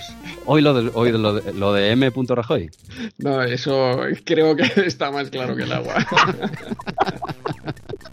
Sí, hostia, desvélalo, Andreu, porque está todo el país en vilo hace mm, no sé cuántos años ya con esto. ¿Quieres, mm, sigo avanzando para no meterte en jardines jurídicos o qué? Sí, no hay, problema. Además es que no sale el DNI, por lo tanto no... No se sabe, queda ahí eh, en abierto. Pues nada, un tal M. Ah, no, no, perdón. Venga, va, nos quedaban 4 o 5 por leer, que son Joan SD, Arqueología Nintendo, en Eco. Luego tenemos a un tal H6, creo que es la primera vez que nos escribe. H no la letra, ¿eh? o sea, H escrito tal cual. ¿eh? Luego Harlaxe y Stromberg, ¿vale? Todos estos nos escribieron en este último muro, el número 43, como ya he dicho, antes de, del 20 de, de, diciembre, ¿vale? Que quede claro para yo lo explico, ¿eh? por si a alguno le interesa, pues por ahí van las fechas. Y ahora sí vamos a hacer eh, una pequeña selección de comentarios, porque si no, pues se nos alargaría todavía esto más, como venimos haciendo los últimos meses. Vamos a pasar así rápidamente. Empezaré como siempre por la pole. ¿eh? No podía ser de otra forma. Vamos a tomarlo ya como norma, eh, que, nadie ha pedido, ¿eh? pero yo me la he sacado de la manga, meter la pole. Y en este caso es Headhunting. ¿eh? Headhunting fue la pole 12 y 5. Tuvo, había margen para que le ganasen, porque otras veces hacía las 12 y 3, 12 y 4. Había un margen ahí. La gente se ha dormido y Headhunting la ha adelantado por la derecha y nos decía, genial, ya estamos por aquí como cada mes. Un abrazo chavalines. Este es Headhunting, muchas gracias, como siempre, desde hace tres años ya, que, ahí está el tío siempre y encima aún siendo el primero, grande. ¿Qué más? Luego tenemos a Pecador de la Pradera, 12, ojo con el dato, ¿eh? 12 y 7, dos minutos después, y dice, eh, joder, ni currando por la noche, hago pole, la Virgen. ¿eh? Pecador, Headhunting está adelantado por la derecha, eh, eh, pues hace un par de minutos, cierto. Eh, no ha podido ser, pero lo he querido seleccionar, me ha hecho gracia. Al pobre no comenta nada del programa, simplemente le jode no haber sido pole. este sería el, mensaje. Pecador, gracias por escribir. Tarde, te has dormido.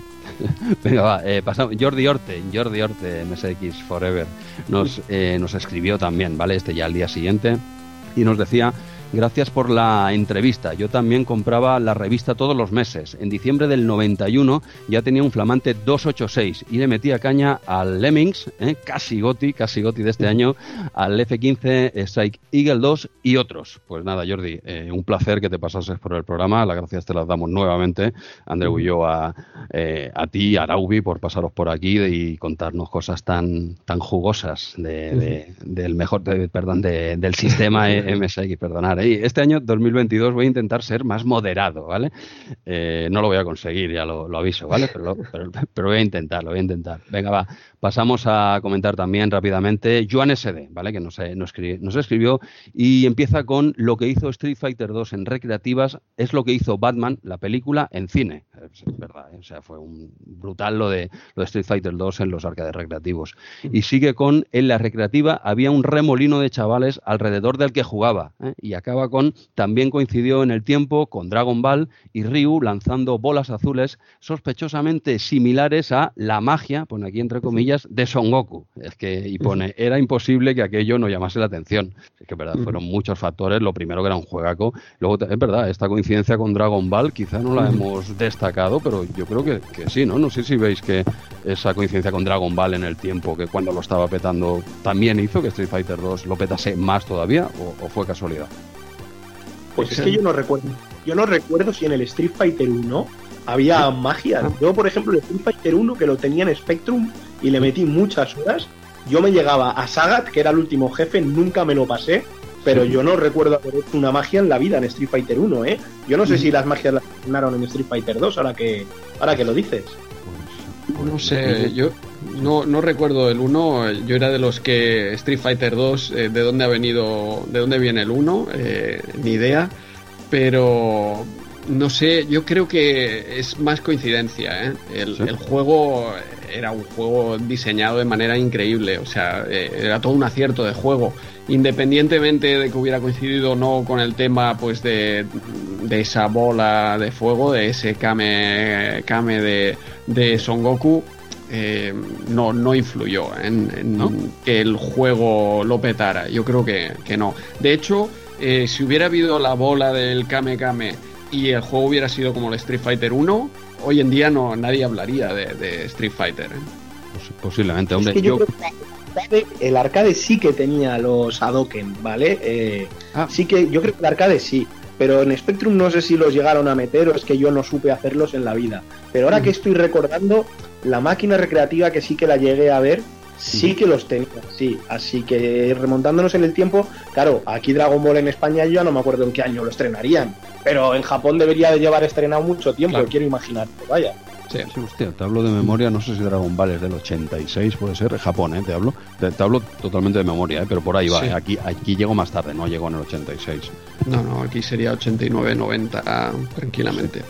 Sí, sí.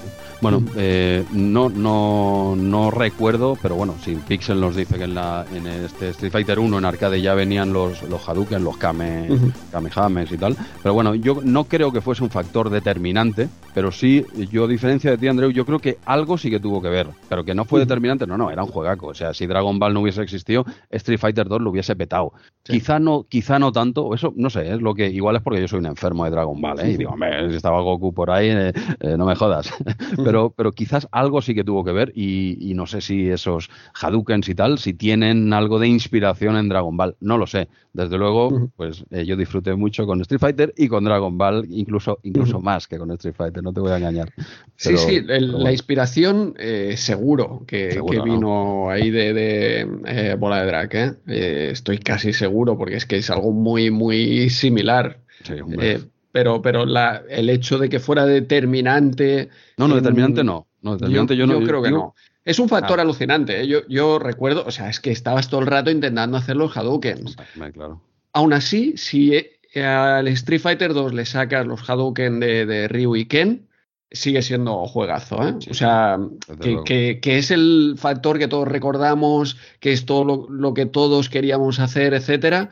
Sí, pero aún así hubiera triunfado igualmente. Es, juegos así, aunque les falle un pequeño detalle, aunque les quites un pequeño detalle, eh, lo siguen petando, yo creo. Sí, sí, no tenían tanto que le podías quitar por algún lado que seguía teniendo eh, eh, juegaco por, sobraba por todos lados. Pues nada, eh, sea de, tuviese que ver o no que ver Dragon Ball, como mínimo, mira, genera este pequeño debate que, está muy bien. Gracias, eh, Joan, Joan SD, que nos ha escrito.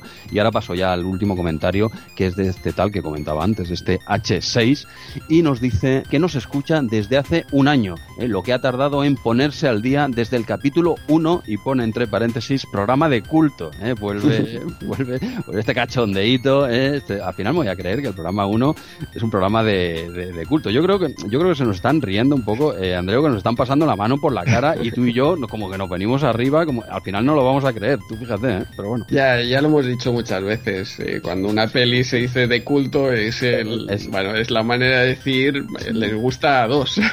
les gusta a dos o menuda castaña y los autores se creen que es buena. Sigue, sigue por ahí que mira, los autores se vienen arriba y todos los tíos.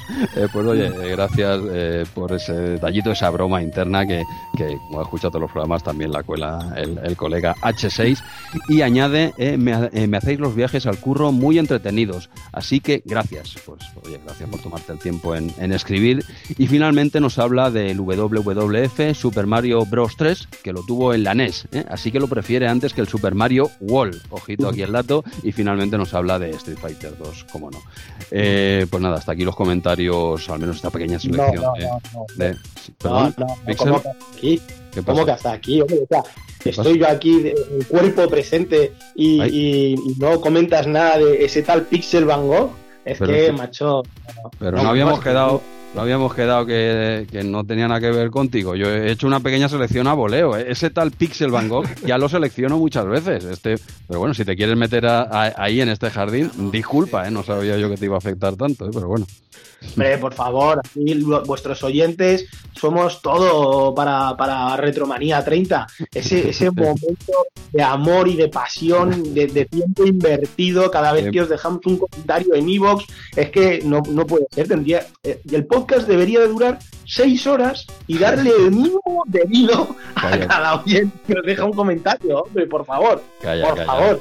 ahora, ahora hablando en serio, por supuesto que sabemos que está ahí tu comentario, pero es que, hostia, nos hacía gracia eh, escucharlo a través de ti. Para una vez que puedes poner voz a tu propia eh, texto, eh, que la gente no tenga que escucharme a mí, lamentablemente. O sea que, oye, adelante con. Por cierto, ¿qué nos contabas, Pixel, en ese comentario? Voy a, voy a, hacer, voy a hacer de mí mismo de la forma más dramática y folclórica posible. dale, dale ahí. Venga, voy a ver si, si recuerdo, ¿eh? Vamos allá. Venga. André el gigante te dio la mano, Andreu. Yo me la hubiese pensado conservado en cloroformo. Y aquí hago un paréntesis. El cloroformo no es para dormir a la peña, tenía que haber puesto formol. ¿no? hostia, hostia, en cloroformo he puesto.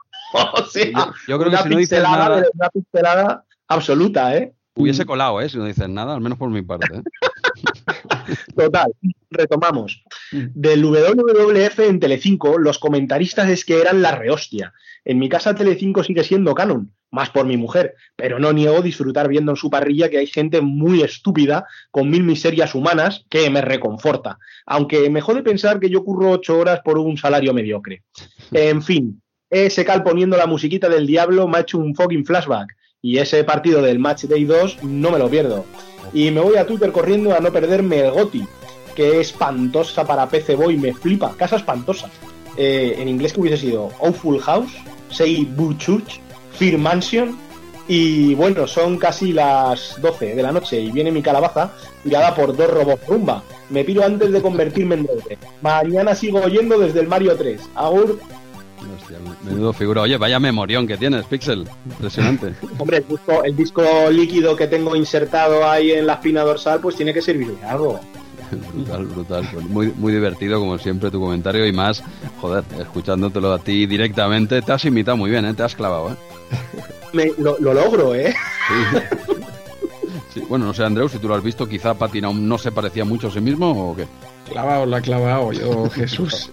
Lo ha clavado el tío. Sí, sí, sí. Cuando te oigo leer sus comentarios, no, no le das ese tono, ¿eh? Escu- escu- escuchas esto, escuchas esto. Pues, pues nada, y ahora el tío, porque es un tío muy modesto y educado, seguro no lo iba a mencionar, ya lo digo yo, hizo otro pequeño comentario que tiene razón, que nos decía que, que en Year Kung Fu ya había una luchadora. Nosotros dijimos, Andreu aquí, igual fui yo, ¿eh? no recuerdo, pero dejamos ver que igual, no estábamos seguros, ¿eh? que igual Chun-Li, sí que lo, lo dejamos así en el aire, ¿no? Que quizás Chun-Li era la primera luchadora en un videojuego, de eso nada, como bien dice Pixel, ya en Year Kung Fu, y es algo que además comentamos en el programa. Tú fíjate, además, que no nos acordamos que lo dijimos, pero Pixel tiene razón. Ya en Year, en Kung Fu ya teníamos a, a Lang, ¿no? Que era una chica luchadora.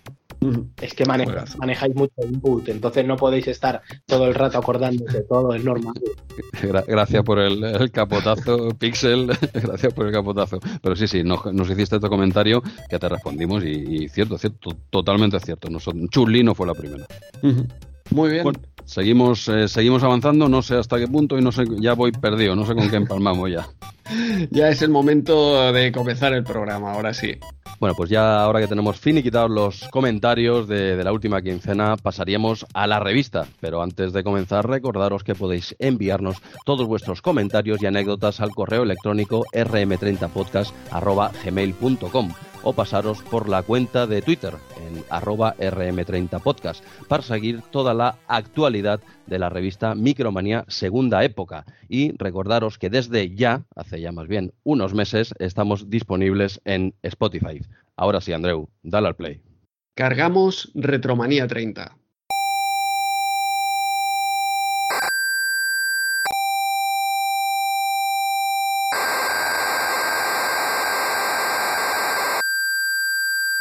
Venga, va, pues vamos, vamos por faena, que hemos venido aquí a hablar de nuestro libro con el ilustre Pixel Van Gogh. ¿eh? Hay que aprovechar que tenemos a Andreu y un tío aquí que la toca para hablar en profundidad de videojuegos, algo que no hacemos hace tres años.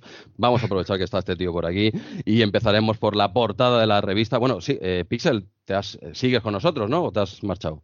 No, no, sigo, pero vamos, que me he ido ahí al- a la habitación esta de espera que tenéis aquí en la redacción Sí. y no me he cruzado a J. Gonza, Ah, pero vi allí, un- tenéis una fiesta montada aquí de la hostia, si hay cotillón y la gente viendo el programa de Canal Sur y todo, y, y he dicho, hostia, Juan y medio en la tele. Es una, es una- es una locura. La redacción de RM30 es una locura. Tenemos lo mejor de lo mejor. Eh, Es como la oficina del pibe este del lobo de Wall Street. Claro, con tanta gente haciéndolo bien, me ha costado reconocer a J. Gonza. No sé si me lo he cruzado por ahí o no. Yo iba todo valiente ahí a decirle un par de cosas, pero al final pues he cogido un matasuegras y una bolsa del cotillón y nada, y a pasar el rato. A darle, a darle. Es que nuestros oyentes no saben que estamos grabando aquí, por supuesto, en directo, ¿no? Directo. Riguroso directo Sí. a las 12 y 5 del 1 de enero. Exacto, estamos de fiestuki, nos hemos venido un poquito a una sala para que no se escuche todo el ruido, eh, nos hemos venido un momentito a, a grabar la, este par de horitas que igual nos dura el programa y luego no- ya seguimos a las dos el fiestón con, con toda la redacción y cosas que no se pueden explicar. Pixel, no cuentes todo lo que has visto porque nos, nos cierran el chiringuito, ¿vale? No, lo, que, lo que pasa en Retromanía 30 se queda en Retromanía 30. Eh, exacto, exacto, que ahí tenemos que traer a la gente así, Andreu, que entiende, entiende las cosas. Pero venga, va, vamos a dejar los cotillones al lado por, por un momento, un ratito, y vamos a, ahora sí a empezar la número 44, el primer número del año 1992 de la segunda época de la revista Micromanía y tenemos en portada pues a todo un clasicazo, Bart Simpson, que ya lo tuvimos, eh, estaba viendo esta portada y digo, hostia, me suena mucho al número uno de Hobby Consolas, eh, a ese a ese Retro Hobby 30 de, de nuestros que son rivales, colegas, que son eh, Marcos y Jorge. Spin-off. Eh, es un spin-off, ¿no? es, colegas, yo lo dejaría en, amigos, compañeros de, de Retro Hobby 30, pues tenemos una portada muy similar con Los Simpsons, ¿eh? con, que viene con póster, nos anuncian un póster gigante en, en el interior, esto sería la imagen central, que es que los, los los Simpson y, y, Pressing Catch, dijéramos, del mes pasado, es que lo petaban. Eran dos temas que nos traían loquísimos por, en esas navidades, ¿no? Pressing Catch y, los Simpson es, que a día de hoy siguen siendo súper famosos, especialmente los Simpson, que han tenido muchísimas más continuidad. Pressing Catch ha seguido, pero no han seguido nuestros luchadores que ya se han retirado, eso, sí. Sí, sí. No, no, y además me ha recordado, como comentábamos eh, valga la redundancia, mientras leíamos esos comentarios de, de iBox, a, bueno, a ese especial que tuvimos con eh, Eneco de Arqueología Nintendo, ese Arqueomanía 30, donde, bueno, estuvimos ahí repasando el número uno de Nintendo Acción, que yo hablo en pasado, pero que depende cuando estéis escuchando este podcast, todavía no habrá salido, quizás. ¿eh? Será ese regalo de Reyes como hemos comentado antes, que nos brindará eh, en eco con, ese crossover que, tuvimos y que lo pasamos tan bien y en el que se habló también de, este juego de, de Los Simpson, por supuesto. Exacto. Eh, depende el día. Si lo escucháis antes de Reyes, todavía no se habrá publicado. A partir de Reyes estará disponible en Arqueología Nintendo un especial que, ha tenido el hombre el detallazo de invitarnos y hemos hecho, bueno, una especie de, pues eso, Arqueomanía 30, ¿no? Dijéramos, ¿eh? en su casa, pero siguiendo un poco la revista, es el número uno ¿eh? de Nintendo Acción. Y, y, nada, pues si no ha salido todavía, en breve estará por aquí. Muchas gracias, Eneco, por la invitación. Lo pasamos de lujo y nuevamente disculpas por el tiempo que nos pegamos ahí hablando. ¿eh? Ahí sí que fuimos muy RM30, ¿eh? el programa se fue un poco... Vaya, vaya, sí, sí se fue un poco para adelante, pero bueno, eh, nada, de momento vamos a centrarnos en, en, la revista Micromanía y con... Yo también tengo ganas eh, de escucharlo, no lo he escuchado todavía, solo lo grabé, quiero escuchar a... Me, siempre me gusta escuchar a este tío y a Pixel. Un día me gustaría escuchar un crossover entre ellos dos, en, Echo y Pixel, ¿te lo imaginas? ¿Tú, ¿Tú, lo ves o qué, Pixel? eso sí iba a decir ahora mismo, que en Echo es otro del que tengo toda la, toda la cinta de arqueología Nintendo. Me faltan por ahí unos poquitos que no he ido al día, pero la tengo escuchadísima, la tengo escuchadísima y además, bueno, es que estoy por poner, es, tan fantástico que estoy por ponerme de tono de WhatsApp o de SMS algunas de sus frases que es que me encantan porque tiene frases tan clásicas suyas como el rocambolesco, ¿no? Es que con todo el cariño del mundo para Eneco, para que vea que soy un oyente fiel, cada vez que digo rocambolesco digo, esto es arqueología Nintendo. y además me aprendo mucho con él y luego, por ejemplo, ahora mis sobrinos están locos con Pokémon. Y les cojo por banda y les cuento lo que a mí me ha enseñado Nico. el creador de Pokémon tenía su propia revista de videojuegos y que le llamaban el Doctor Bichos y que no sé qué, y que no sé cuál, y, se quedan boquiabiertos. Ahora, ¿cuánto sabes, tío? esos trucos, esos trucos. Ahí no dices tu fuente, ¿eh? Hombre, esto se lo debo a Eneco, faltaría más que claro que es un podcast que tengo ahí, vamos, quemadísimo. Sí, es, un, es un grande el tío y nos pasamos por allí. Quien le apetezca, yo lo recomiendo, no por nosotros, sino por Eneco, por escucharle en un programita de tres horas al tío. Si os, se os queda corto los programas normales, que, que, seguro que os pasa como a mí, sí, pues aquí lo tenéis más ratito. Lo malo que salimos Andreu y yo, de por, medio. Eso es lo único, lo único malo. Pero oye, mira, va, finiquito, finiquito la portada y así podemos seguir eh, tirando para adelante.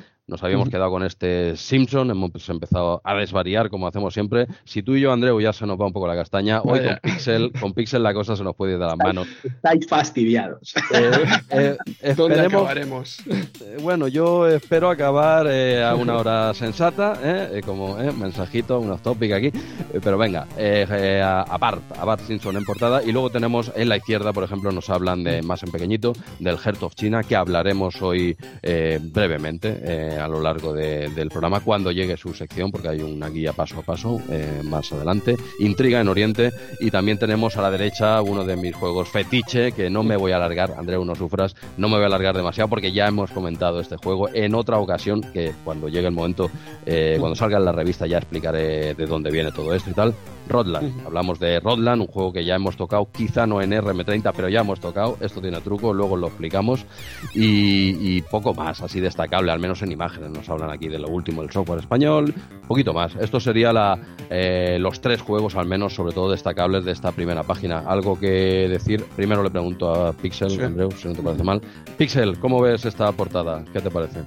nada que decir a lo que ya has añadido, está fantástica y tenemos ahí a ese Bar Simpson que, bueno, eh, efectivamente lo que decías antes, era el momento de, de Bar Simpson, porque había salido también en la portada de, la eh, Hobby Consolas hacía dos meses atrás, ¿no? y, ya han estado hablando de ello eh, los compis de Retro Hobby 30, que también me lo he oído, faltaría más, también me lo oigo. Y, poco más que yo, por, ir añadiendo eh, efemérides. El primer capítulo que se emitió de Los Simpsons, que me acuerdo yo perfectamente, que debió de ser en televisión pública, no me acuerdo ni la 1 o la 2, pero era televisión española, lo vi cenando dentro de la caravana del camping. Ojo. Vuelta a salir. Y ya era una efeméride ahí, ya, ya no hablo más de la portada. Pues estupendo, yo también recuerdo, yo creo que fue en la 2 y, le dieron mucho bombo a ese primer episodio, había mucha gente esperando ahí para, para verlo, eh, que lo, lo daban tarde porque, bueno, no eran dibujos lo que se consideraba para, para, niños, pero, pero sí, sí, recuerdo también perfectamente estar delante de la tele esperando para ver ese, ese primer episodio de, de Los Simpsons. No sé si sería un, un sábado o, o, un domingo, no, no lo vi tan bien como tú en el camping, ostras, eso hubiera rematado ahí la faena. Me acuerdo perfectamente, debía de ser fin de semana para que yo estuviese en el camping con padres allí y además creo recordar que el capítulo de la babysitter asesina o algo así, una babysitter criminal. Fíjate si me, me, marcó aquel momento, sí, sí, sí. Sí, es que lleva más de 30 temporadas esta serie, no te pierdas, ¿eh? y, y, siguen, ¿eh? yo creía que acabarían en la 30 un poco, pero que va, que va, aquí siguen siguen haciendo impresionante. Lo de los Simpsons es, impresionante, la verdad. Y, bueno, y lo de Pressing Cat también. Lo que pasa que ahora yo ya no lo sigo. Yo admito que ya, ya cuando se me fueron, ya me Hulk Hogan and Company, aunque sé que sigue teniendo muchísimos seguidores y que lo sigue petando. Pero, pero en cambio, los Simpsons sí que los he seguido durante muchos, muchos más años. Pues, pues alguna cosita más que destacar, Andreu, de esa portada. Eh, no sé qué pensáis vosotros de, de, esto de lo último del software español se refiere a, la novedad o que ya se acaba aquí. Es realmente lo último del software español, porque parece una premonición casi. Hostia, sí, queda ahí como. Está envenenado, ¿no? Ese titular. Eh, queda lo último es lo, mejor, lo que está por llegar y tal, o lo último es que ya se ha acabado. Que ya con esto eh, cerramos el chiringuito de los 8 bits, ¿no? Iba con doble sentido, esto tiene doble filo, porque estaba a punto de, cascar ya lo que quedaba de, la llamada era de oro del software español, ¿verdad? Sí, eso estaba era la crónica de una muerte anunciada. No, esta vez, esta vez sí, llevamos ya tiempo diciéndolo, ¿eh? por ahí no lo han dicho también, lleváis años ya diciendo, esta vez sí, yo creo que ya en el 92, ahora sí que los 8 bits ya eh, quedaban muy relegados, por supuesto que se alargaron, claro que se alargaron, porque no podíamos comprar ordenadores de 16 bits así por la cara, ¿vale? Pero que ya lo que reinaba en, Europa desde hace tiempo y en España ya en el 92 yo creo que ya se asentaron los 16 bits, ahora sí que los 8 bits quedaban relegados pues al que no podía acceder a los 16, así de claro. ¿Vale? Eh, es en mi opinión, claro. Y, la, y las consolas, eh, ya lo estamos viendo, que, aquí Hobby Press se pasó a Hobby Consolas y, la acertó de, de lleno. Eh, también las consolas llevaban ya años fuera, fuera de España triunfando, pero fue el momento que, entraron aquí con más fuerza, entrando ahí la Game Boy, la NES y los 16 bits que, que irán viniendo pero, pero por fin se hicieron un hueco. ¿eh? Cuando aprovecharon también ese final, yo creo, de los microordenadores, que la gente empezaba a renovar y también eran equipos no tan caros, ¿eh? porque pues, comprar un ordenador en la época, ya lo hemos dicho muchas veces, era un esfuerzo muy importante para las familias, pero claro, cuando llegaron las eh, consolas, pues a lo mejor eso, había ofertas de, de la NES por 12.000 pelas que, no era mucho comparado con lo que nos costaron los CPCs, eh, Spectrums, más televisión, etcétera. ¿eh? Luego tocaba pagar por, los videojuegos, ¿no? Pero el regalito tú ya lo tenías. Te quedabas con dos juegos, pero bueno, ya lo habían vendido. Fijaros lo que decía yo hace un momento, que en mi caso el Spectrum llegó a convivir un periodo corto de tiempo con la Mega Drive. De hecho, muchos títulos eh, de juegos salían para las dos plataformas.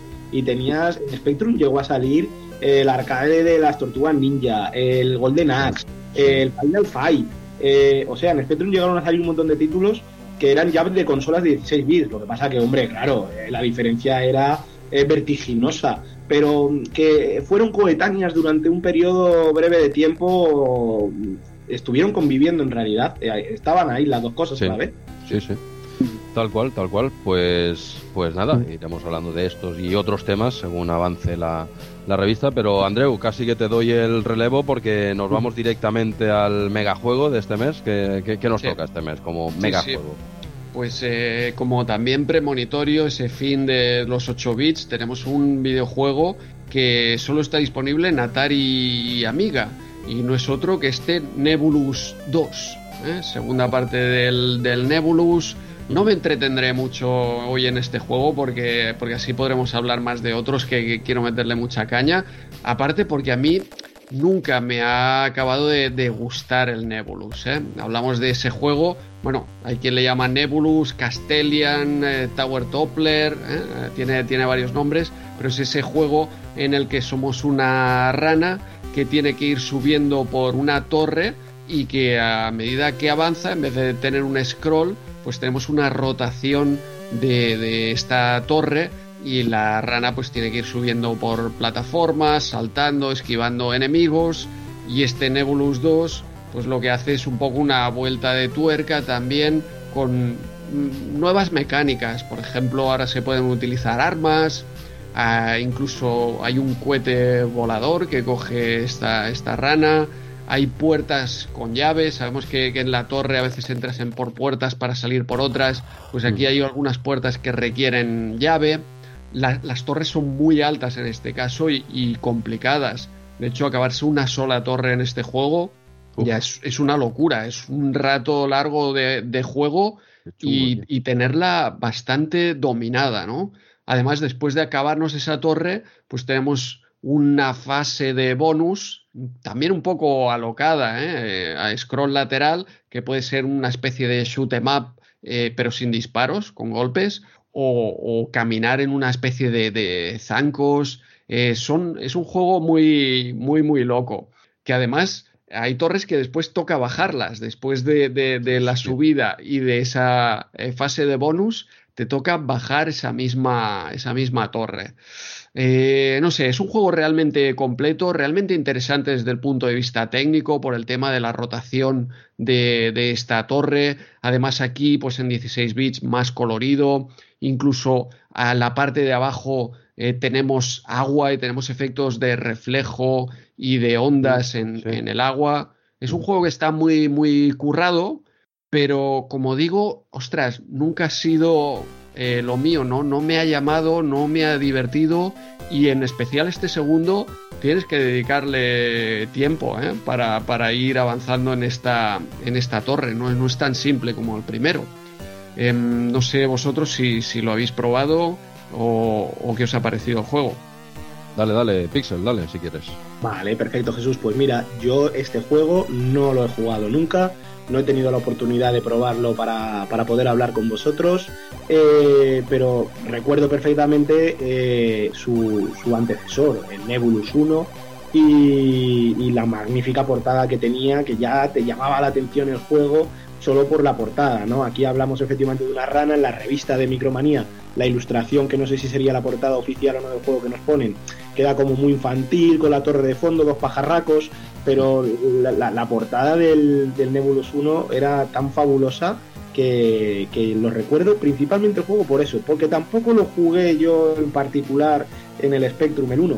El 2 como además salió para muy pocas plataformas por lo que hemos visto, pues no, no tuve ninguna oportunidad ni de hacerlo en el pasado ni de hacerlo ahora.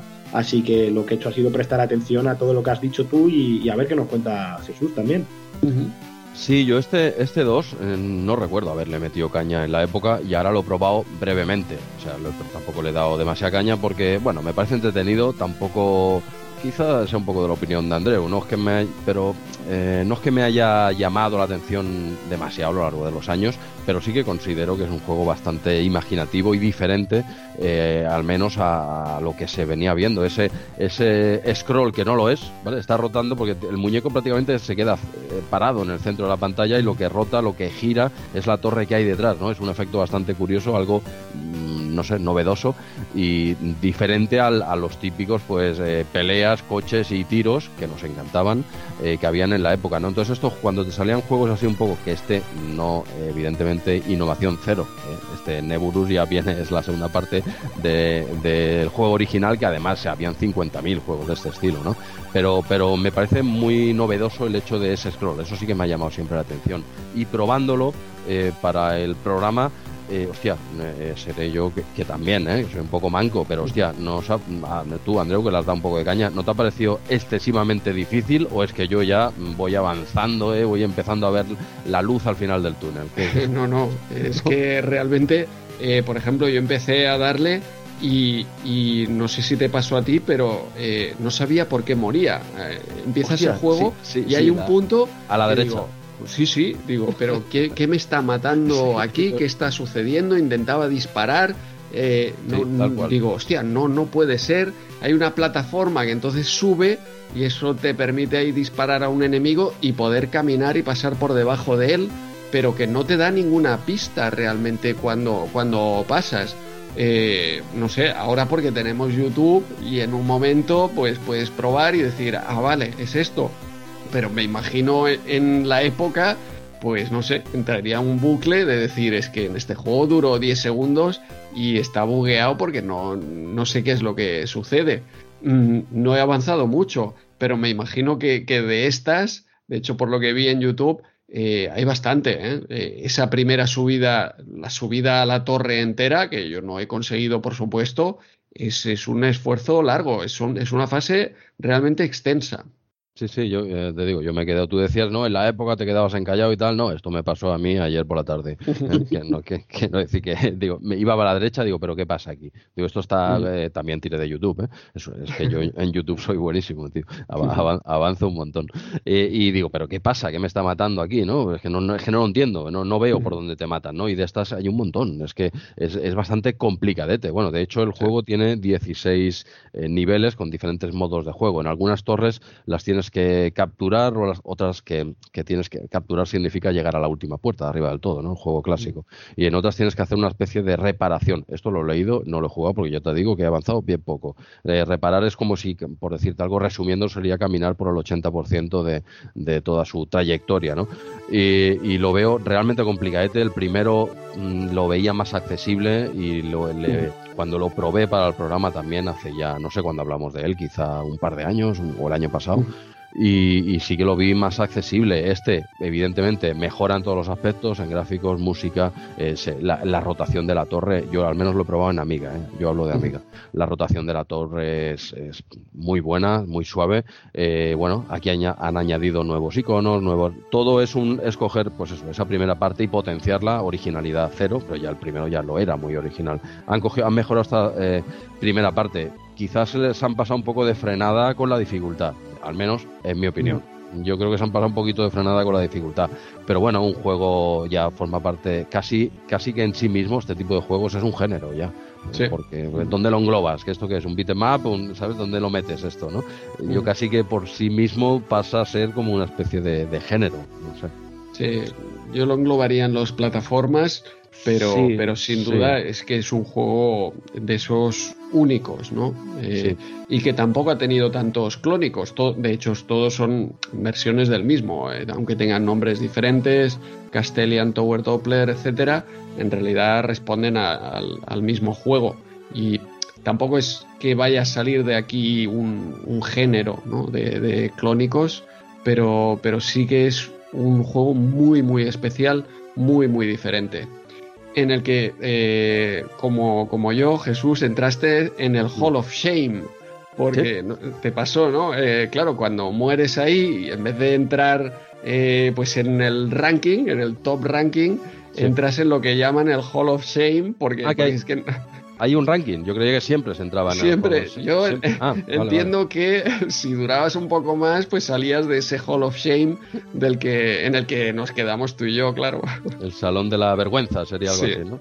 bien, bien. Ah, pues no sabía que había un ranking para los que hacían más puntos. Es curioso. Has hecho bien, Pixel, en no darle caña a este, porque. veo que, es, que está hecho a mala uva el juego. Encima, de que, encima de que es difícil, que ya era algo habitual en los juegos de la época, ¿verdad? Eh, tenían que pasarse la tarde entera para pasar una fase. Ahí estaba el, nivel de entretenimiento diferente del de ahora. Encima de que te lo ponen difícil, se burlan de ti, ¿no? no entras en los créditos de los mejores, te metes en los créditos de los peores, en los paquetes. Bienvenido a la lista de paquetes. Sí. No, pero tiene su gracia, ¿no? El, el, Hall of Shame este. Sí, sí, sí. De hecho es que es eso, parece que se rían de ti porque aquí dice Micromanía también que, que, sí, que hay códigos para, para no tener que, pasarte todo el juego todo el rato, pero es cada cuatro torres. Cada cuatro torres te dan un código para poder seguir desde ahí. Madre mía, yo hubiera pagado eh, por, por llegar a mitad de la primera. es que fíjate cómo cambian los niveles, donde poníamos el nivel de frustración por aquellos entonces, ¿eh? No, no, es que es chungo, es chungo. ¿eh? Pero bueno, antes, antes de pasar de, seguir avanzando, eh, cuando comentabas esto de los bonus eh, un poco extraños, hay como tres fases de bonus diferentes, ¿no? Que son, no sé si era tierra, mar y aire o algo así. No los, no los he jugado, ¿no? Sí, sí algo, algo así. Pero, o sea, he leído, el, a ver si esto lo viste tú o qué, el bonus de tierra, dijéramos, es totalmente surrealista. Bueno, este juego es que es muy surrealista en general, ¿no?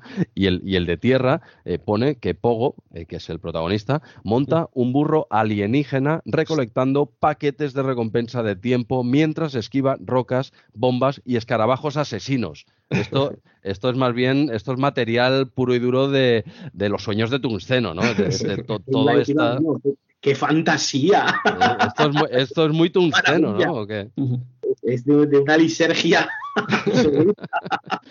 Hostia, es que lo he leído, digo, esto, ¿tú lo has llegado a ver, Andreu? Algo así. Era eso que te comentaba que llevaba como unos zancos, pero, pero efectivamente es como una, va montado como en una especie de, animal. Burro, eh, esto lo vi obviamente en YouTube pasando así rápido, por eso comentaba lo de los zancos, pero ahora me comentas que es como un animal, es, es muy también Monty Python, muy juego de los Monty Python. Sí, sí, también muy, muy surrealista, Monty Python, muy tungsteno, o sea, un, pero bueno, un juego, eh, ya os digo, la originalidad ya, la, ya venía de antes, dijéramos, pero bueno, es una evolución. Si os molaba el primero o juegos similares, porque quizá yo creo que les han copiado, eh, cuando sacas un Tetris, pues todo el mundo saca Tetris, y o sea que este, este estilo de juego yo lo he visto en juegos eh, amateurs también y tal, porque sin ser un género que no lo es, es un plataforma, como bien decías, Andreu, pero tan peculiar que casi que, hostia, casi casi es un género por sí mismo, aunque estamos hablando de un, plataformas, evidentemente. Eh, pero no sé, si no tenéis nada más que, añadir de este Nebulus 2, yo seguiría dándole caña a la revista. Adelante. Vamos para allá. Ok, pues damos un saltito a, breve a la página 11 en la que haré un alto en el camino simplemente porque yo cada vez que veo este joystick tengo que hacer un alto en el, en el camino, que es el Speedkin ¿eh? de, de Conix. Este lo, ya no, no voy a repetirme, que parezco ya un abuelo cebolleta. Yo tuve este y el Navigator también de, de Conix. El otro era el que se cogía con la mano izquierda y por arriba eh, lo cogías como más en vertical. Este dejabas la palma abierta, este que, anuncian aquí, ¿eh? dejabas la palma abierta, ponías el joystick encima y tal, ¿no? Eh, y aquí están promocionando un, extra de. Yo simplemente me he quedado con la foto, he ido a la foto, digo, tengo que volver a recordar a todos los oyentes que yo tuve que yo tuve este, es que son los dos mejores joysticks que he tenido para jugar así a juegos, eh, bueno, en los ordenadores clásicos. Eh. Hoy en día hay joysticks que son una maravilla, eh. a mí me encantan los pads de, actuales, me encantan, pero esto para jugar a 8 bits, estos dos joysticks en particular, el, el Speedkin y el Navigator, que aquí no hay foto, estos dos es que, es, no sé, son, son muy top y los he buscado alguna vez por Wallapop y mm, dijéramos que hay mucho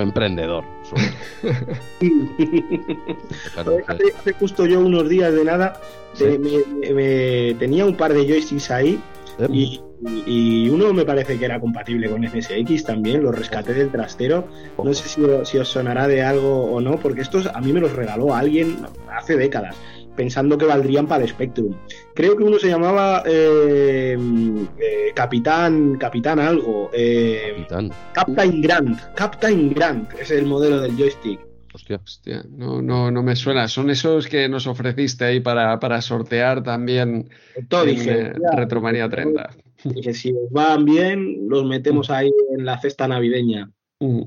Bueno, bueno, pues de, mo- de momento que tenemos faena aquí, eh, con todavía nos quedan cositas, te lo agradecemos, ¿eh, Pixel? Sí, sí. Te, lo te agradecemos, pero aún nos queda material de Albernoy por, por entregar. Bueno, el siguiente lote, el del GOTI. ¿eh? ya sabes, bueno, ya eh, un sorteo que ya se ha hecho, ¿verdad? Que ya se ha hecho, que no Sí. sabemos quién No sabemos eh, quién es. ha resultado ganador. Por lo que podría sea. ser Pixel Van Gogh. Podría ser. Eh, es, verdad, igual ha ganado el, igual ha ganado el GOTI, Pixel, y estamos aquí grabando tan tranquilos. Pues, eh, eh, pues ya estoy nervioso.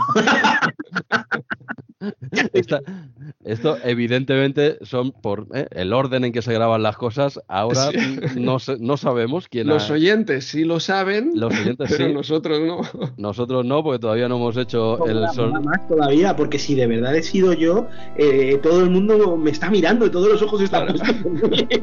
Hostia, sería, sería muy bueno y Sería muy bueno sospechoso y muy incluso. sospechoso. Y muy sospechoso Muy que, sospechoso. Sería terriblemente sospechoso. gane. Pero oye, puede ser. Aquí tampoco, porque sea sospechoso, no te vamos a quitar del bombo, ¿eh? Te lo Eso digo. es. ¿eh?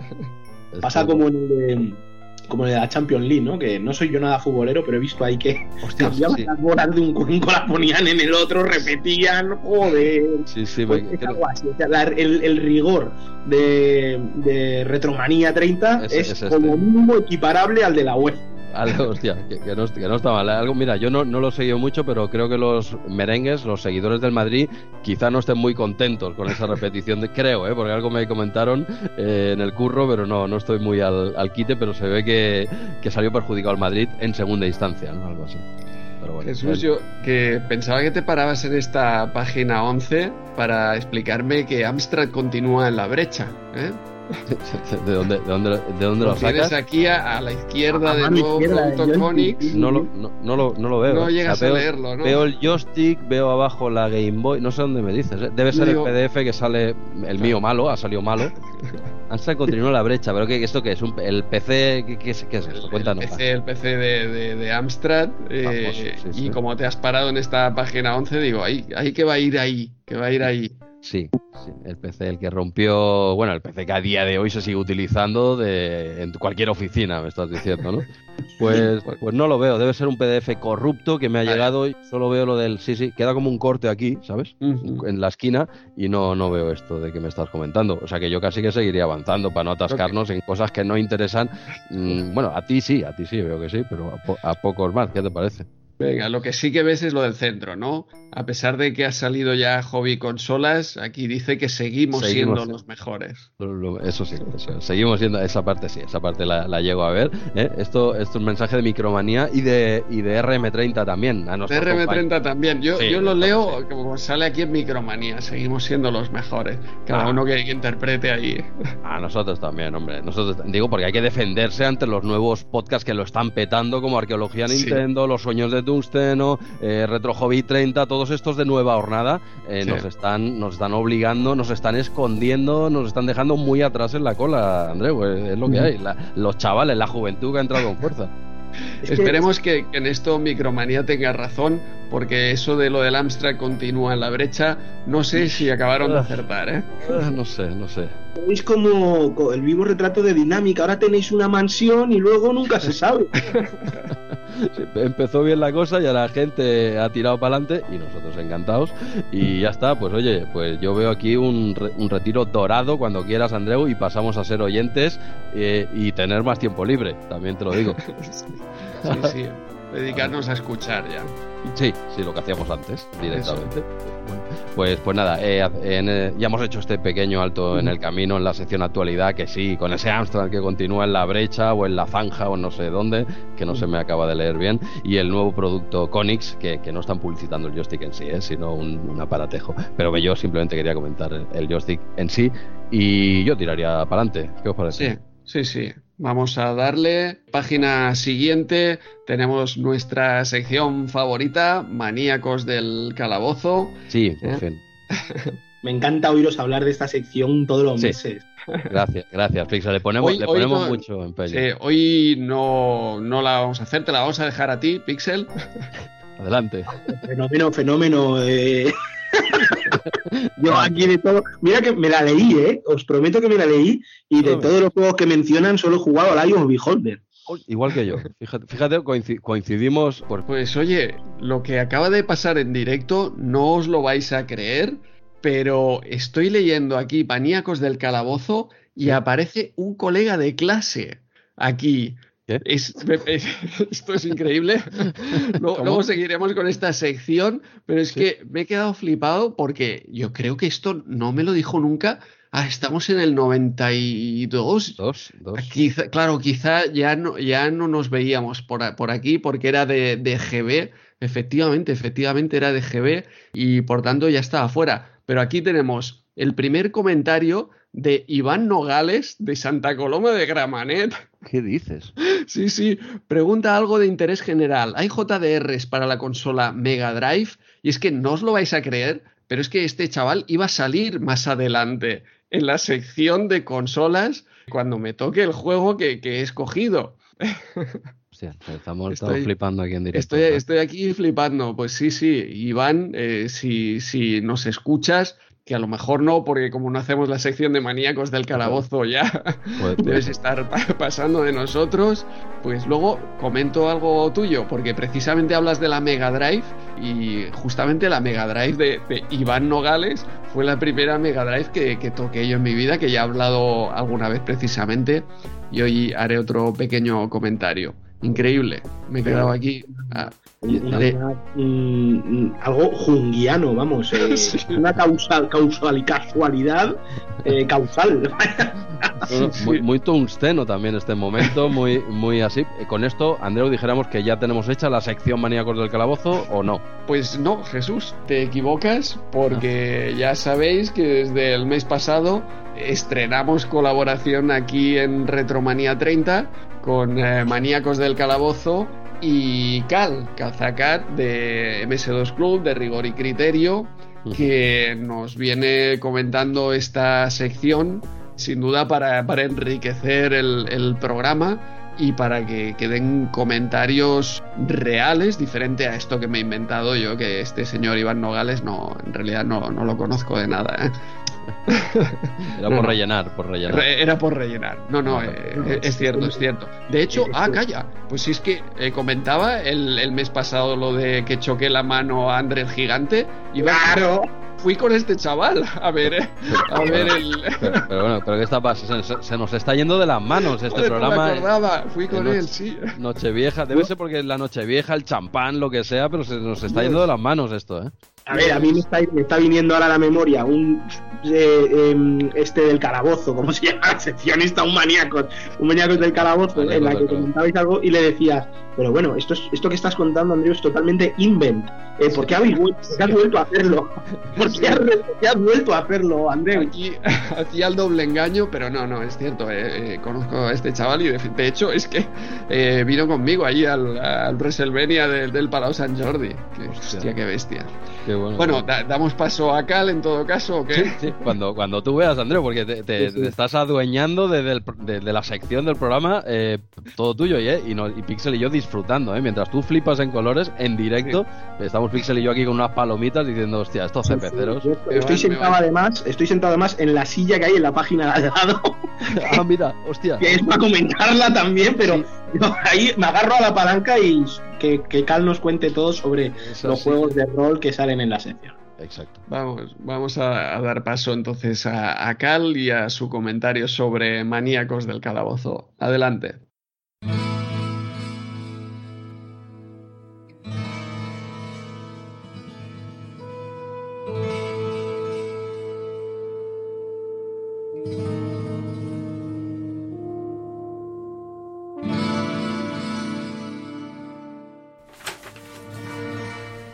Cada año por estas fechas se escucha un dicho popular que muestra las buenas intenciones para el año recién estrenado. Claro, hablamos de año nuevo, vida nueva. Aplicado a los maníacos, esto no significa que vayamos a dejar nuestros calabozos, sino que pensamos meternos en otros inexplorados y resolver aquellos que se nos han resistido. Así, con buenos deseos y un sonoro feliz año nuevo, comienza nuestra reunión. Así empezaba Maníacos del Calabozo en el número de enero de 1992 de Micromanía. Ferergón comienza su sección recomendando el juego Dark Heart of Ukrul, un juego que publicó Brother Boon en 1989 y distribuyó Drosoft en España. En este juego llevábamos un equipo o party de cuatro miembros, un guerrero, un sacerdote, un mago y un paladín que debían derrotar al diabólico Ukrul. Este juego utilizaba vista en primera persona mientras se exploraban las mazmorras para después pasar a una perspectiva casi cenital al pasar al combate por turnos. Pero la anécdota de este juego con Ferergón es que este juego lo jugaba en casa de su novia, ya que Fernando tenía una Amiga 500 y este juego contaba solamente con versiones para Apple II y para DOS. En este número también se habla de juegos como Age of the Beholder, Dungeon Master o Dragons of Flame. Un maníaco le pregunta si existen juegos de rol para la consola Mega Drive, a lo que Federgón contesta que hay algunos como Sword of Vermilion, Fantasy Star 3 o Might and Magic, el cual debe ser la segunda entrega que sí que salió para Mega Drive. Le responde a otro maníaco que el juego de Sierra Heroes Quest no puede ser considerado de rol y que no ha sido publicado en España aún, pero que Hero Quest de Gremlin, la adaptación del famoso juego de mesa, sí que puede ser considerado juego de rol. Ángeles de Madrid pide consejo a Ferergon sobre qué consola comprar para jugar a juegos de rol, a lo que Fernando pues no le recomienda comprar consolas para jugar a esto del rol, eh, y eso será algo propio de la sección, ya que se centrará casi exclusivamente pues, en microordenadores al principio y en ordenadores de 16 y 32 bits. En el resto de la sección se intentan solventar enigmas y se plantean otros nuevos sobre juegos como Mega Traveler, Draken o Bloodwitch habiendo un lector de Tárrega que le llega a enviar cinco cartas para asegurarse de que alguna le llega a Ferergón. En aquella época, recordad, no había internet y claro, había que asegurarse ¿no? de poder avanzar en los juegos. Por último, Fernando se despide prometiendo solventar los misterios de Elvira, pero eso ya será el mes que viene. Ahora os dejo con vuestros presentadores favoritos, Jesús y Andreu, o Andreu y Jesús, con alguna cosa inconexa a esta grabación porque se la envié más tarde de lo prometido, así que seguid disfrutando de Retromanía 30.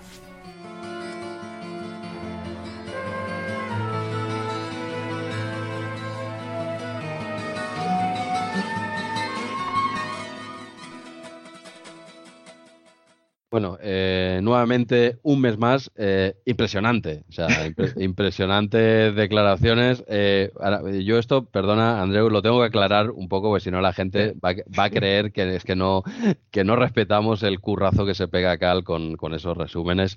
Y es que no, no lo hemos podido escuchar porque estamos grabando ahora y todavía no, no lo tenemos, no tenemos la suerte, pues estamos grabando muy pronto este mes, pobre hombre, y, y entonces teníamos que ir avanzando faena y no tenemos recomendaciones ¿eh? que la gente se va a creer. no solo no hacen maníacos del calabozo, sino que cuando alguien les hace el curro de, esta sección, ni se lo escuchan. Nosotros, encantados de escuchar, y, más a Cal, con todo lo que controla este hombre, pero es que mm, no hemos escuchado este último corte, entonces no podemos dar una opinión eh, sincera. Andreu, no sé, ¿tú quieres comentar esta sección que no hemos escuchado? Bueno, como el mes pasado, ¿no? El mes pasado nos sucedió lo mismo, llegó el comentario después, así que, que, nada, hicimos un poco de, coña, pero que, estamos seguros de que ha sido un pedazo de comentario muy útil y agradecerle a Cal eso, que, que realmente por fin podemos tener un poco de rol aquí en Retromanía 30 gracias a él. Sí, desde luego. Muchas gracias, Cal, por el comentario por supuesto, lo escucharemos a, toro pasado, esta vez culpa nuestra, ¿eh? que lo estamos grabando muy, muy temprano por las fiestas y toda esta historia y, ya está. O sea que muchas gracias, como te dice Andreu, y ahora, ahora sí, yo creo que podemos tirar para adelante. No sé si querías pasar por esta silla que nos comentaba Pixel o no, ¿cómo lo ves? Sí, sí, a ver qué, nos dice, porque yo esta silla la recuerdo aquí de, de, las imágenes eh, también. No sé si alguien tuvo, tuvo la silla, ¿eh? volvemos a hacer esa llamada a, hardware a ver si alguien disfrutó de esta, de esta silla que veo que vendieron en Canadian Center eh, también recuerdos de, del pasado, esos Canadian Centers. Es que realmente no le encuentro el sentido a la silla, porque es como la de la sala de espera del ambulatorio, pero Sí. con dos eh, bastones de caminar por el campo a los lados. Es verdad. Y, y- y dices, madre, y me, me- me encanta, ¿no? Porque es como si fuera lo más, ¿verdad? Y, y es una silla de plástico, una sola pieza de plástico que no viene ni mullida ni, ni nada.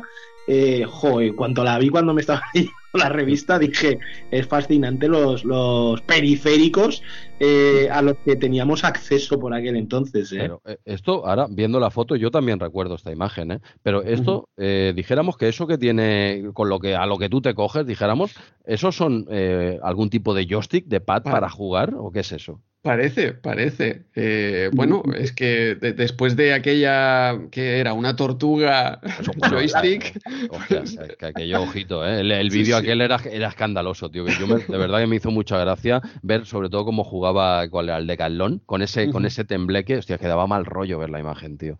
Digo, madre mía, qué, qué chuminada. Pues eh, igual esto lo supera, ¿eh? Difícil, ¿eh? Ojo.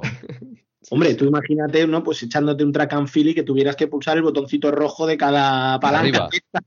Efectivamente, ya, pero, pero el esto... botoncito rojo del tipo joystick y pa pa pa pa pa pa pa. pa. Pero, eh, vale, o sea, pero esto, eso sí, Pixel, sí, botones tiene, pero ¿dónde están los cursores aquí? ¿Qué, qué es? ¿Qué mando es este? Es que pues no lo sé. ¿Y para qué valen los hierros que tiene debajo? No lo entiendo. Sí, sí. Porque tiene un montón de hierro. yo creo que es para engañarte, te parece como, como Hostia. esto es para jugar al Outrun y que se mueve como si estuvieras en la recreativa, ¿Pero qué eh, pero, pero en realidad no, no lo dudo, ¿eh? Pero oye, yo qué sé, es que tiene un mecanismo muy, muy complejo que parece que tenga que, que rotar aquí, que parece que tenga joysticks. Buah, no sé. No, no, Mira, yo- yo- Estoy haciendo zoom y pone la silla Hila. Última locura de Sega, una locura. no, lo, lo- lo- lo- locura es, locura es. Ya de Hila, un poco de broma, ¿no? La silla Hila, ¿no? Es- Silla Illa, ojo, ojo con el, ojo con el locurón. Pues bueno, no sabía ni que era de Sega. Esto, esto no es de Sega. Esto dicen que es, bueno, no sé. eh, es una silla con dos palos, como bien ha dicho Pixel, de estos de caminar por el monte. ¿Cómo, cómo se llama eso? ¿Esos palos cómo se llaman? Bueno, no bastón. sé. De, marcha Bastón, nórdica. Yo lo llamaría bastón, sí. Ba- Eso. bastón de marcha de estos sí que vas por el campo, pues bueno, un poco más corticos, una silla ahí, de verdad, si, si no, si estáis conduciendo, cualquier cosa no podéis, ya lo veréis en casa y quien pueda que eche un ojo a la página 13 de, de la micromanía, publicidad de Canadian y que, no- que nos hable y que disfrute, que se deleite con esta, con esta silla de camping que le han puesto tres alambres debajo y dos bastones de caminar a los lados. Y hasta allí la pegatina chunga de Sega. Que no está, ¿eh? No hay pegatina de Sega, pero como bien ha dicho Pixel, dicen que es de Sega. ¿Dónde pone que es de Sega aquí? No pone en ningún lado. Claro, no sé, no me imagino a Sega comercializando esto. Va, va, eso son no lo invent. sé, Eso, es- eso es un invent, hombre, como lo, como lo del amigo de Andreu. Eso es un invent. A ver, a ver si nos deja un mensaje ahí en iBox. ¿Quién? ¿Los de, los de Sega? Los de Sega, lo dudo, los de Sega. Bueno, pues- pues nada, oye, tenemos aquí esta fricada de silla que si queréis echar unas risas como lo, como lo del joystick tortuga, yo creo que creo que lo del joystick tortuga era todavía más friki que esto, ¿eh? En mi opinión, podemos hacer una encuesta en Twitter, ¿no? ¿Qué, qué es más absurdo? ¿El, el joystick tortuga o la silla de camping esta de, de andar por el campo con dos palos? Hostia, no, no, no sé, no sé, ciertamente. Pero bueno, eso- oye, que si esto se mueve, usarla- eso sin pensar en usarlas las dos cosas a la vez, ojo. ¿eh? O- ojito, eso ya sería brutal. No, no, pero que parece, yo creo, un poco engaño, porque esto eh, a lo mejor lo, lo ve un chaval y tú te piensas que vas a jugar aquí el Afterburner y Sí. que, que se va a mover, ¿eh? Porque hace toda la pinta. Se va a mover eso. Hace toda la pinta de, de- de que un niño crea eso Ah, y vale. toda la pinta de que esta silla no haga ni de joystick, ni siquiera. Sí, claro, esto era como cuando comprabas un helicópterillo de los G.I. Joe y decía, eh, que he visto la tele que vuela, y lo lanzabas y se rompía, claro. Iba, ya lo he roto, lo acabo de sacar de la caja y ya lo he roto. Sí, sí, es que no. Bueno, no, pues oye, ahí queda. Página 13, el que quiera echarse unas risas. Seguramente lo voy a meter en Twitter porque esto da, da jugo y, y- y ya está. Oye, pues, eh, es publicidad de la tienda Canadian, ¿eh? que nos hemos centrado en la tienda, pero publicidad, hombre, lo que es destacable es que eh, simulan el que como si fuese una portada de Micromanía y tal. Está curraete, el diseño, bueno, está, está ahí, ahí. Para lo que había en las épocas, mejor, que he visto algunas publicidades por aquí que, que dan miedo verlas. Esta, mira, está curradilla, la, la, lo que es la estética, ¿vale? La silla en sí es una chuminada como un castillo. Pero, pero bueno, pues no sé, si os parece bien, eh, casi que tiramos al siguiente juego que, que vamos a comentar o, o, queréis recrearos en esta silla de camping de Sega. Dale, dale, ya volverá la silla. Sí, sí, creo que, creo que la silla nos va a acompañar un tiempo. Pues nada, eh, pasamos a este Hunter, ¿eh? a este Hunter en punto de mira. Eh, punto de mira Atari ST. Yo lo he jugado en Amiga porque lo tengo, me es más fácil. Tengo todo el chiringuito de Amiga montado y me es muy fácil probar los juegos ahí. Y antes, antes de meterme con este juego, que esto es, esto es una locura tal cual os digo. ¿eh? Primero, ¿lo, ¿lo jugasteis en la época? Seguramente no, ¿no? ¿Puede ser? No, no, no, para nada. Pixel, ¿tú lo habías tocado este en la época, el Hunter? No, no, no. Me da toda la imagen de otros que sí toqué, que a lo mejor no tiene nada que ver, pero por el tema gráfico, al Total Eclipse y al eh, Castle Master. Pero este Hunter no, claro, porque además si solo salió en Atari y en Amiga, pues no, sí. no tuve acceso yo a ello. Sí, sí, eh, disponible, como bien dices, únicamente en Atari Amiga en el año 91. Y bueno, y ahora la, la siguiente pregunta es, ¿lo, ¿lo, habéis tocado aunque sea brevemente en la actualidad o, o, o, no? Digo, porque este juego era mío, ¿eh? no era obligación sí. ninguna. Este juego me encargaba yo, pero lo, lo, habéis, no solo en YouTube, o sea, ¿lo habéis probado? ¿Lo habéis jugado? Yo me lo he saltado. Yo no he podido, o sea que soy todo oídos. No, no, lo habéis probado, vale. Este, este juego podría, pues, bueno, de hecho se cataloga, depende cómo, ¿eh? porque hay tantos juegos, hay tantas historias, cada uno cuenta su milonga, ¿vale? Pero podríamos casi considerarlo el primer sandbox de la historia de, de los videojuegos. Ojito, ahora sé que me caerá aquí la del pulpo, por decir algo así tan, ¿eh? Eh, tan agusarat, ¿eh? que decimos por aquí. Pero, pero casi yo flipaba en la época, no tenía ni idea de lo que se tenía que hacer en este juego la época, porque básicamente te sueltan en una isla un tío y puedes hacer lo que aparentemente, evidentemente con el tiempo ya ves que no, pero aparentemente podías hacer lo que quisieses, ¿vale?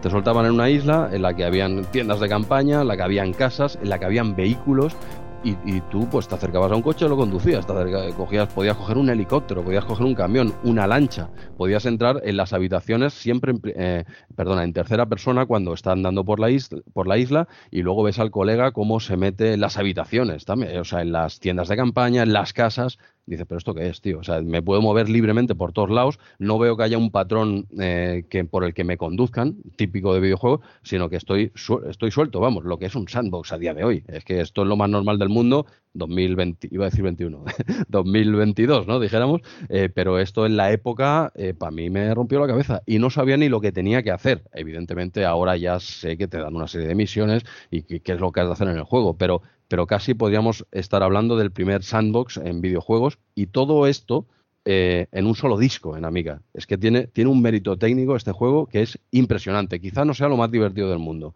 pero técnicamente que te planten en, en una Amiga 500 ya te andaba esto, aunque evidentemente ganaba y en el emulador lo he visto bien claro que cuando subes, tiras modelos para arriba de Amiga, el juego gana muchísimo, ¿vale? Pero esto de entrada ya te andaba en una Amiga 500, una especie de mundo abierto en un único disquete, eh, en el que aparentemente tenías libertad para hacer lo que te dé la gana. Eh, yo, yo flipaba con este juego, lo único que hacía era co coger coches, lanchas y ir a mi, a mi bola, ¿eh? Yo alucinaba con esto. Vamos, lo, lo mismo que hacemos actualmente en un GTA, eh, cuando quieren matar el tiempo, vaya.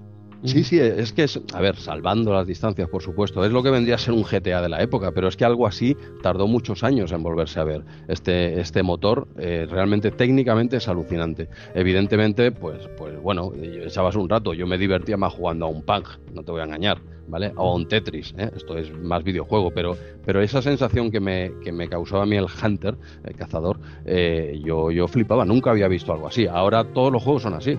Ahora todo es, eh, te sueltan, ves al personaje en primera, en tercera persona, te subes a diferentes vehículos, tal, lo que es un GTA, casi cualquier juego te lo hace ya. Eh, no digo que sea algo sencillo, ni mucho menos, ¿no? Pero plantarte esto en el 92, en el 91, que es de cuando es este juego, de hecho el juego es del, es del 91, publicado en el 91, eh, alucinaba en colores, tío. Y bueno, hablando un poquito del juego, te da tres modos de juego, que es el modo cazador, eh, Hunter, luego modo misiones y luego modo acción, ¿vale?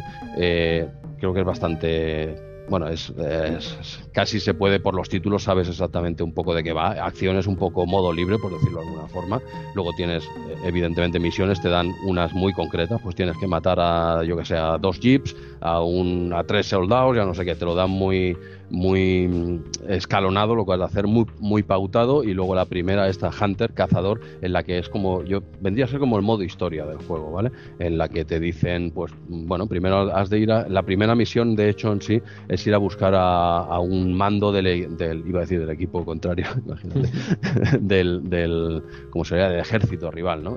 Pues tienes que ir a tal sitio, eh, las instrucciones de las coordenadas de localización las tienes en el, en el libro de registro, no sé qué, y te lo dice y tú, y, te sueltan en la isla y dices, vale, ¿dónde está el libro de registro? Y aquí no te, ¿qué libro? ¿De qué me estás hablando? ¿no? Esto me pasó el otro día. Eso de, de más jovencillo me daba igual, yo pasaba lo que me decía este tío y me subía al jeep y daba vueltas. ¿Vale? Pero ahora digo, hostia, quiero avanzar en la misión un poco, ¿no? Entonces tienes que, si investigas un poco en las tiendas de campaña, en las casas que hay por ahí, pues te encontrarás el libro de registro. Y ahí te pondré las coordenadas del colega de dónde es de ir a buscarlo. Pues tienes que ir a otra isla, por ejemplo, ¿no? Coges un, eh, pues el, un bote, pero no des mucha vuelta porque se acaba la gasolina. Eh, o sea, quiero decir que, que, tiene una serie de aspectos técnicos brutales para la época, cosas que hoy en día son normales y básicas, pues eso en la época era muy loco. Y luego otra cosa por la que destaca muchísimo eh, este juego técnicamente es el, efecto de noche y día también, algo muy... es evidente, ¿no? Bueno, es evidente ahora, ¿eh? que en la época te hagan todo esto en un Amiga 500, en un, en un único disquete, era muy, muy loco. Y es un juego súper completo en el que tampoco quiero profundizar demasiado porque no, porque no acabaríamos pero que es, un juego que yo no profundicé en la época ni he profundizado ahora. ¿eh? No, yo no quiero dármelas aquí de nada. He tirado la primera misión un poco para adelante y poco más, pero en la época no tenía ni idea. ¿vale? Además estaba todo en inglés. Yo de inglés no es como ahora, que yo domino el inglés perfectamente. Eh, Pixels, tú sabes que es así. Más de hecho, tú y yo hemos hablado en privado muchas veces en inglés, sin o, o, no, ¿sabes? Pero de pues hecho, lo preferimos porque al, tener menos vocabulario que el castellano, pues nos entendemos antes, terminamos antes las frases. sí, sí, sí. Claro, sí, sí, O sea, aquí tengo un testigo, Andreu, para que veas que no, todo lo que digo yo suele ser verdad, excepto en las cosas que miento, ¿vale? Pero lo que no, en general suele ser verdad, excepto cosas. Eh, pues bueno, ahora fuera coña. Eh, un juegaco, un juegaco que sobre todo técnicamente era lo que, lo que destacaba y que yo entiendo que pasase un poco desapercibido, al menos para los chavalillos, de eh, los chavalillos, normal, porque no es un juego que a primera vista te llame demasiado, pero visto a día de hoy un poco en retrospectiva, alucinas, tío. Y tiene muy buenas reviews, muy buenas críticas este juego, porque ya te digo que no era algo habitual. A día de hoy sigue sorprendiendo, de verdad. Yo me lo puse el otro día, lo estuve dando un poco, digo, digo, hostia, pero qué burrada es esto, tío. Y, estoy en un emulador de Amiga, no estoy en un PC ni historias, ¿eh? Ojito, ¿eh? Y ya está, solo quería al menos poner un poco eh, el contexto histórico de este juego, más que la jugabilidad en sí, pues tampoco le da mucha caña, pero reivindicar este título que los amigueros conocemos bien. Eh, usuarios de Atari ST también, pero pasó bastante desapercibido en la época, ¿eh? cuando tiene esa importancia, que ser quizás el primer sandbox. ¿Algo que comentar, Pixel? No, que visto de ese modo parece, parece un juegazo, pero desconfío de esto ¿no? que dice eh, Jesús de, acerca de la diversión. Eh, efectivamente, pues, podría ser su, su hándicap, ¿no? De, sí, sí, está claro. de lo que cogea. Comentas además que tiene una serie de elementos un poquito así eh, técnicos a la hora de jugar, no, no, no de la del desarrollo del juego, como quedarte sin combustible en una lancha, tener que inspeccionar eh, lugares para encontrar unas coordenadas, pues es lo que tú dices, que igual ese juego a un preadolescente no le hubiese molado nada. No, no, para, nada, para nada. Es un juego chungo, es un juego muy complicado. O sea, esto, eh, que lo que hacía un adolescente, un preadolescente, que era cuando lo pillé yo, es lo que os he dicho. Coger el, jeep, que tienes un jeep en la misma puerta, y empezar a dar vueltas hasta que se acabe la gasolina. Y luego, hostia, mira, ya hay un tanque. Pues me subo al tanque, luego un helicóptero. ¿Sabes? Esto es lo que hacía yo con este juego. Pero si este juego te lo tomas un poco en serio, es una burrada. Es que es, es que es una burrada, te lo digo en serio. Evidentemente se echa en falta ese giro de cámara. Claro, tú estás ahí y, hostia, que yo quiero girar la cámara para, cuando vas en la lancha para ver a qué isla tengo que ir, ahora que sé las coordenadas, ¿no? Y claro, es el, punto de vista te lo da el juego. Entonces, evidentemente, echas en falta ese stick derecho, ¿no? Con el pulgar derecho con el que giras cámara, dijéramos. Eh, hostia, y lo, sin querer tocas, ¿eh? Yo lo tengo configurado con el mando de PS3, creo que es, y lo tienes ahí, lo tengo físicamente, que no se usa en el emulador de Amiga, y lo tocas, ¿no? Quieres girar la cámara y no, y no hay. No hay. Entonces, eso sí que, claro, la jugabilidad es tosca, evidentemente, pero hostia, eh, plantarte esto y tú lo ves y dices, pero esto lo hicieron, en el 91 en un único disco, pero qué, qué burradas estas. Y es, es que se aproxima mucho a lo que harían 10 años después, tío. Bueno, simplemente reivindicarlo. Evidentemente, si lo coges ahora de nuevas, pues no te va a sorprender porque eh, pues, hemos visto ya muchas cosas. Pero, hostia, un, titulazo que por desgracia pasa muy, muy desapercibido.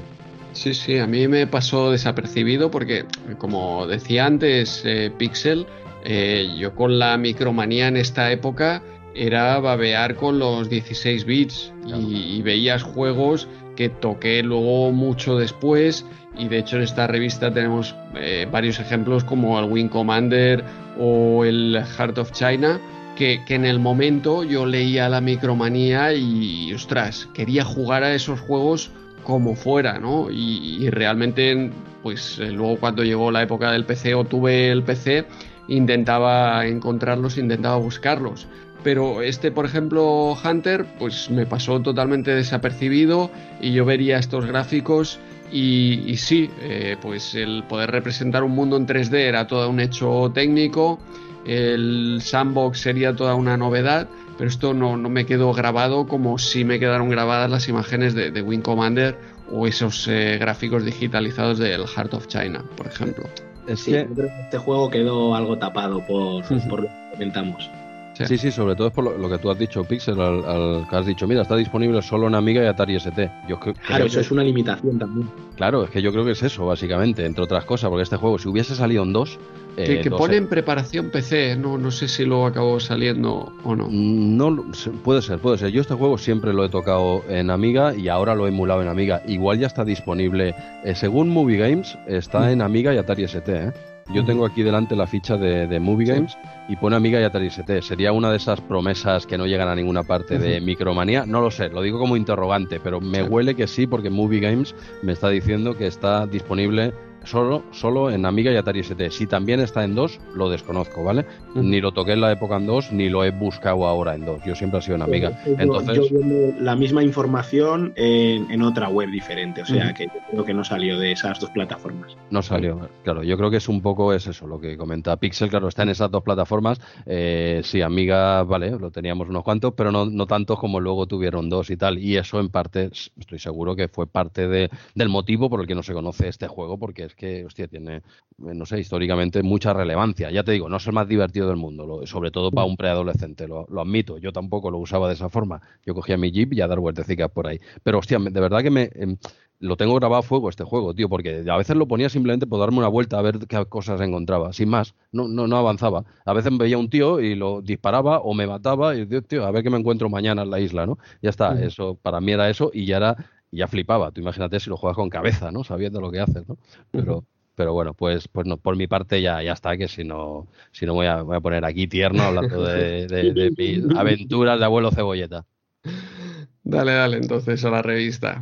Sigo, pues venga, va. Damos un. Por cierto, hay varios juegos ¿eh? que también tienen el título de Hunter, si los buscáis por ahí. ¿eh? Hay uno del, de Commodore 64 del año 83, no es ese.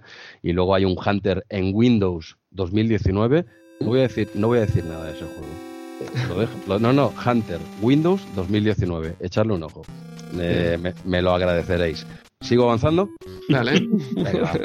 página, página 18. Nos vamos a una. Iba a decir pequeña, pero no, no. Tenemos aquí una doble publicidad de, Sega que vamos. Intento ir publicando en Twitter las publis que me encuentro nuevas. Porque, eh, y esta no sé si esta ya había salido, si la he publicado o no. Pero bueno, eh, Sega está en los últimos meses metiendo bastante publi en la, en la revista. Bastante chula, por cierto. Y ahora sí, eh, otro pequeño saltito a la página 20, donde voy a hablar eh, muy por encima porque creo que ya lo hemos tocado en o al menos ha salido evidentemente este título en, en otras ocasiones en RM30 y es eh, Bolfiet. ¿eh? Este Bolfiet, ¿lo habéis dado un poquito o qué? No, no, tampoco. Este, este mes he ido justillo ahí con, los juegos que, tenía yo, que, que además les he metido caña. Sí, no, yo, estoy igual que tú, ¿eh? Cuando, si tú me preguntas por los tuyos, Andrés, te voy a decir lo mismo, ¿vale? Así que no, me preguntes, no me preguntes si he probado los tuyos. ya directamente, me queda claro. sí, no, no, hostia, es que hemos sido bastante pillados de tiempo. Creo que los tres, ¿eh? Hemos sido justitos, ¿eh? Yo este lo he estado viendo en... Este no le llegué a jugar, lo he estado viendo en YouTube un poquito.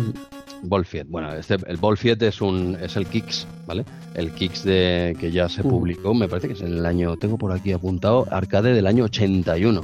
No te lo pierdas. ¿Vale? El juego Kicks era... Lo comentaste en versión Game Boy también, eh, hace tres o cuatro programas. Exacto, exacto. Es que para mí es el Bolfiet y luego te das cuenta un poquito a la que rascas un poco, ves que, ah, vale, que el Bolfiet está basado en, este Kicks, ¿no? Que ya lo conocen, si no hago un pequeño recordatorio, que es, es una pantalla estática en la que tú tienes pues un puntito que es una nave o puede ser lo que tú quieras, eh, es una nave en realidad, dicen que es una nave. Entonces tú vas de punto a punto y has de ir ganando eh, secciones de ese cuadro cuando tú cierras una línea, pues te quedas con esa sección, la has conquistado, dijéramos. Por medio hay una serie de enemigos. ¿eh? Todos son iguales en lo que es la base. Este Bolfiet será una evolución de, de Kicks. Bueno, una evolución, una copia, pues no es de la misma compañía, ¿vale? O sea, que no es que, no es que dijese, ahora lo vamos a hacer mejor. No, ellos dijeron, mira, me gusta la idea, ahora la hago yo y cobro yo, si te parece bien. y, algo así. Que, realmente yo creo que al final este modelo de juego eh, eh, perdurará ¿no? en la memoria de todo el mundo por uno más tardío todavía, que es el, sí. Panic, para que todos lo entendamos. Ahí, ahí, ahí iba a llegar. Le encontraron el, ¿no? el gancho. Eh, hostia, ¿cómo es que este juegazo, esta idea que ha tenido triunfa? No, no, está claro, está claro. Pixel ha dado un pequeño salto en mi resumen, que yo iba a pasar por Kicks, eh, que son los inicios, Kicks, en arcade, en el 89. Actual, el Bolfiet, eh, que es una adaptación, un remake de ese Kicks, y luego yo creo que culminó un poco con ese Gals Panic, que vieron, vieron la jugada. Dirá, a ver, si este hombre cada vez que conquista una parte del mapa, en vez de que esté en negro o en azul, ¿sabes? Pues le ponemos ahí un fondico de alguna eh, chica, por decir algo, ¿no? Que esté ahí a, sus cosas, pues igual ganan interés. Y yo creo que fue así, ¿no? Porque realmente yo conozco este juego por Wolfiet porque pasó por mi, por el Amiga, pero es como bien dice Pixel, este estilo de juego es más conocido por el Gals Panic. O sea que poco, poco tengo que decir del eh, estilo de juego que es, ¿no? Es ir ganando, en este caso, es ir desbloqueando una imagen que hay de fondo, eh, pues ganando terreno. Es que le viene, le viene al pego. O sea, el, estilo de el meter una foto detrás y ir viéndola poco a poco, es que le viene al pego meter fotitos de este estilo y es normal que lo petase, pero la idea ya venía de mucho antes, por supuesto. Sí, al final unos, unos cargan la lana y otros hacen la fama, ¿no? Ahí, ahí, ahí. ahí. ese sería el resumen. E-, es un modelo divertidísimo. Ah, siempre que habla mucho de estas trinidades de la diversión que vosotros comentáis siempre mucho, el Pang, el Tetris o Arcanon, que son modelos de juego repetidos hasta la saciedad, pues este modelo de juego se quedó a puntito de entrar en esa trinidad, casi yo creo, ¿no? Es muy divertido, muy adictivo. Sí, sí, tal cual. Este es, un estilo que no pasa de moda. Yo conozco Wolfia porque me llegó, pero, pero realmente es un, es un estilo que no va a pasar nunca de moda. Dale, dale, dale caña, Andrew. No, no, eh, básicamente que, es cierto que este juego, eh, bueno, pues lo conocemos como por el Gals Panic porque quizá necesitaba esa otra vuelta de, tuerca que se la dieron a todos, se la dieron también al Tetris, ¿eh? Lo que pasa es que el Tetris quizá no, no la necesitaba para alcanzar la fama, digamos. Sí, exacto. El Tetris ya por sí mismo ya era mundialmente conocido. Bolfiet lo conocemos los de Amiga, básicamente. Eh, el Kicks seguramente el más, el más conocido, ese estilo. Y luego para todos está pues ese, ese Gals Panic en arcade, que ese ya sí que eh, lo petó porque evidentemente pues ya, por lo que sea, ¿vale? No vamos a dar más datos por lo que sea. Yo la versión que conozco de este estilo de juego es Bolfiet, un juego en Amiga mm, tremendo, de verdad, está muy técnicamente está muy bien. La música, el, scroll aquí un poco, ¿eh? esta es en esa pantalla estática y un, juego muy bien adaptado a, la, a una amiga. Eh, hostia, está a un nivel arcade este juego. ¿eh? Y, nada, lo he probado también, que era en TurboGraf, me parece. Eh, sí, en TurboGraf, pero aquí eh, cambiaba, si no me equivoco, eh, cuando tú vas haciendo una línea y un enemigo toca la línea, hay un rayo que te persigue, que si no llegas rápido al borde te mata, ¿no? Y no sé, te hablo de memoria porque no lo tengo apuntado, ¿eh? pero me parece que en, en TurboGraf es una pena porque está muy bien los gráficos, todo, pero cuando tocan esa línea que tú estás tejiendo ligeramente, mueres automáticamente. No, hay, no tienes ese margen de poder llegar al borde. Mm, y esto te lo digo de memoria, creo que en TurboGraf era algo así, pues lo tenía, digo, hostia, ya que lo tengo aquí, vamos a probarlo, ¿no? Y, pero hostia, me sigo quedando con la versión de Amiga en este caso, es que está muy, muy bien hecho este, este Wolfiet en, en Amiga. Ya está, no me alargaré más con, con este juego y os daré paso para que sigáis, si no, esto va a parecer un monólogo mío, eh, contando todas mis batallitas, que si el Hunter, que si el Wolfiet, es que, hostia, son dos juegos, es que son dos juegos que les tengo mucho cariño a los dos, y venían seguidos, digo, Andreu, lo siento, pero me voy a adueñar del programa, creo que de un cuartito de hora para arriba, ¿eh? Ahora me, aparto, me aparto. Sí, sí, bueno, está un poco repartido porque como dices, ahora vendrán un par de, juegos también eh, míos que les tengo mucho cariño y que son muy, muy buenos. Si queréis, damos un salto en la revista la página 24, donde tenemos este Elite Plus, eh, una segunda versión, una secuela del Elite un juego ya publicado en el 84, como comentan aquí en, en Micromanía, ese juego que vendría a ser el sandbox de, las naves espaciales también, que te podías mover libremente por, por el espacio.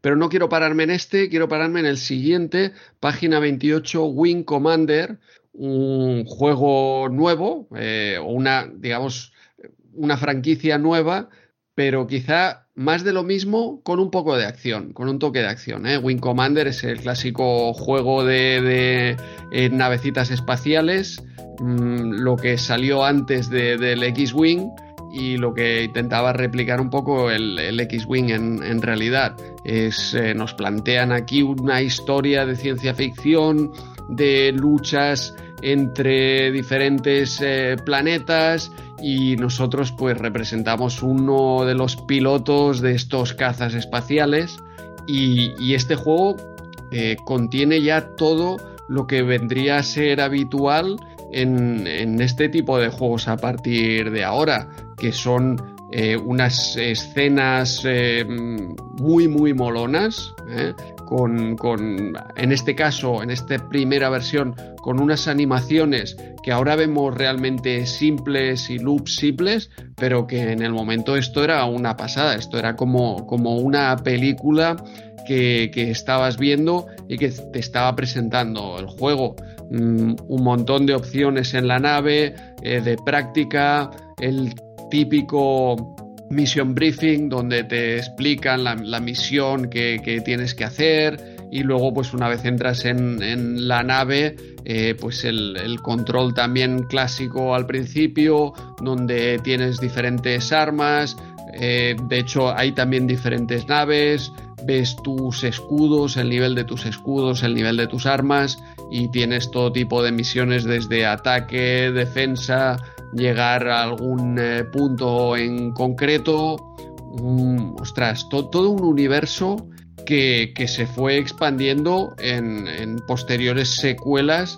Eh, este juego es mm, relativamente simple en el sentido de que no es un 3D puro, los gráficos son, son bitmaps con scaling, el scaling y la rotación está realmente bien y son gráficos que parecen pre-renderizados, ¿eh? los típicos que veíamos ahí como digitalizados, que están muy muy bien, muy muy bien, es un juego que, lo petó, pero que esto se multiplicaría enseguida por, por varios factores, porque luego llegaría el CD-ROM y tendríamos las películas ahí prácticamente interactivas, entraría en juego Luke Skywalker, ¿eh? entraría aquí Mark Hamill a actuar en esas secuelas con todo el full motion eh, video. Y bueno, eh, básicamente un juego de naves muy muy divertido. Eh, para mí juegazo de, PC. Quizá este primero no está a la altura del primer X-Wing, que aquel yo diría de memoria, tengo ganas de volverlo a probar, pero que ya hablábamos de un juego en, 3D, 3D real, no, no scaling y, y bitmaps y un juego que realmente se, oye, se, mantiene. Te, pones a jugar ahora, empiezas esa primera misión y te quedas enganchado, ¿eh? no, no, es aquello que te cueste entrar en el juego. El control es relativamente simple con el, con el ratón y enseguida que quieres darle a esas primeras misiones donde mm, te presentan el juego, eh, empiezas a atacar algunas naves, empiezas a esquivar asteroides, empiezas a navegar entre diferentes eh, puntos empiezas a ver todas esas escenas, también la de cuando mueres, por supuesto. Y no sé, yo creo que es un juego que intenta captar el espíritu de, Star Wars ¿eh? sin tener que pagar la, franquicia y, generando pues que el propio Star Wars tuviera que contraatacar con su, con su juego de X-Wing. Y hablo de Star Wars porque incluso la música de este juego tiene mucho de Star Wars, tienes muy muy épica, mm, un juegazo de, la época de, PC sin duda. Em, no sé si vosotros lo habéis jugado, Pixel, si le diste, si hablaste de él en las naves, en ese episodio de, de naves de los sueños de Tungsteno. No le metí el Wing Commander, aunque creo que hice alguna mención sobre él, pero no me metí a taco porque Wing Commander tiene mucha, mucha tela que cortar. Mm. Eh, es la típica franquicia perfecta para dedicar un episodio entero de los sueños de Tungsteno a Wing Commander. Primicia. primicia porque, porque Wing Commander ya no es solo los videojuegos, que efectivamente dice Andreu ahora que se extendieron en el tiempo. Bueno, hay un porrón, yo perdí la cuenta, el 2, el 3, el 4, eh, luego spin-offs con títulos eh, diferentes que ya no iban numerados, el Academia, el no sé qué, bueno, había de todo. Eh, se ha expandido en el tiempo durante años y años este título sino que tiene un universo expandido tremendo a sus espaldas. Tiene una serie de animación, tiene una película, eh, y todo esto se debe sobre todo a que el juego, pese a que podríamos llamarlo directamente eh, a caballo entre el arcade de naves y la simulación, un simulador, en realidad tiene una parte muy, muy, muy importante, muy atmosférica y muy inmersiva de novela audiovisual, porque en realidad todo ocurre, todos esos viajes espaciales que hacemos, esas misiones de las que hablas pilotando la nave, eh, van acompañadas de un montón de imágenes que a fecha de hoy lucen con unos gráficos espléndidos, que es que se pueden disfrutar perfectísimamente a fecha de hoy todavía y, te van contando una historia, una historia que tiene su comienzo, su nudo y su desenlace. Y de ahí van creando todo ese universo eh, Wing Commander y tiene mucha, mucha tela que cortar, porque efectivamente hablabas tú de la aparición de Mark Hamill, creo que es en el 4, ¿no? No lo tengo muy claro, pero por ahí andaba en el 3 o en el 4. En fin, que mola mucho, mola mucho Wing Commander, aunque la jugabilidad al principio se me hacía un poco dura, ¿eh? de hecho no soy un gran jugador de Wing Commander y rápido mandan mi ataúd al espacio como con todas las me como un asteroide o me calzan por detrás y mandan un ataúd al espacio eh, con una salva de disparos de rifle láser y es precioso, un momento súper emotivo, pero no soy muy buen jugador, mentiría si dijera que sí. Y este, eh, eh, Andreu, bueno, y tu Pixel, ya que lo habéis dado, eh, sería más, ya te he escuchado que sí, lo, por lo que yo conozco, poco que conozco yo esta saga, dijéramos, pero sería más simulador o más arcade. Ahí, ahí, ¿eh? porque tampoco es un simulador duro. O sea, yo los simuladores no me gustan, no sé jugarlos, no ni los de coches siquiera. No es una cosa que me divierta especialmente un simulador. Se me hace un poco complicado lo de controlar la velocidad, más rápido, más lento. El mirar el radar eh, también me desorienta bastante, pero no es un simulador duro para nada. Tiene dos, tres puntitos que intenta alcanzar el punto de simulador pero yo lo veo más arcade. De hecho, es que fijaros, yo, lo he jugado mm, eh, en Super Nintendo. Con eso lo digo todo. Es un juego que se adapta muy bien a una videoconsola. Sí, sí, está en Super Nintendo, explotando ahí el modo 7. Y claro, yo hoy en día eh, seguramente lo definiríamos como, como un arcade. Pero porque, claro, los simuladores de, de la época eh, tenían muchas menos opciones que, hoy en día. Eh, quizá hoy en día si piensas en un simulador de naves, pues eh, le meterías aquí de todo, ¿no? desde los controles, mil controles para todos los escudos, para todas las armas, para la navegación, también muchos más movimientos que puedas hacer. Aquí de hecho controlas el puntero con el ratón y eso es lo que te sirve para, para moverte con, con, la nave directamente también. Entonces, claro, quizá en la época era lo máximo de simulador que se podía hacer con, gráficos bitmap y, asequible, ¿no? Entonces, eh, claro, en la época hay quien lo definiría como simulador, hoy en día lo, yo lo veo como, sí, bastante arcade. Yo contigo, yo a fecha de hoy lo definiría como un arcade porque tiene un control simple, no cuatro cosillas que controlan la nave, los disparos, reducir velocidad o no, tiene un punto de velocidad crucero que puedes jugar con él un poco y, mirar al radar para orientarte y ya está. Lo demás es darle a los disparos, esquivar asteroides, cumplir tu misión. Misión, lo que decía Andreu, las hay de acoplarte a un objetivo, de destrucción, de tal. Pero vamos, eh, más sí, sí, sí, seguro. Pues bueno, no, no lo es una saga que me he saltado, lo admito, no lo probé en la época, no lo he probado ahora, pero bueno, por lo que decís, parece que es un juego, al ser más arcade, quizás sea más asequible para eh, jugadores, eh, personas como yo que no lo han tocado nunca.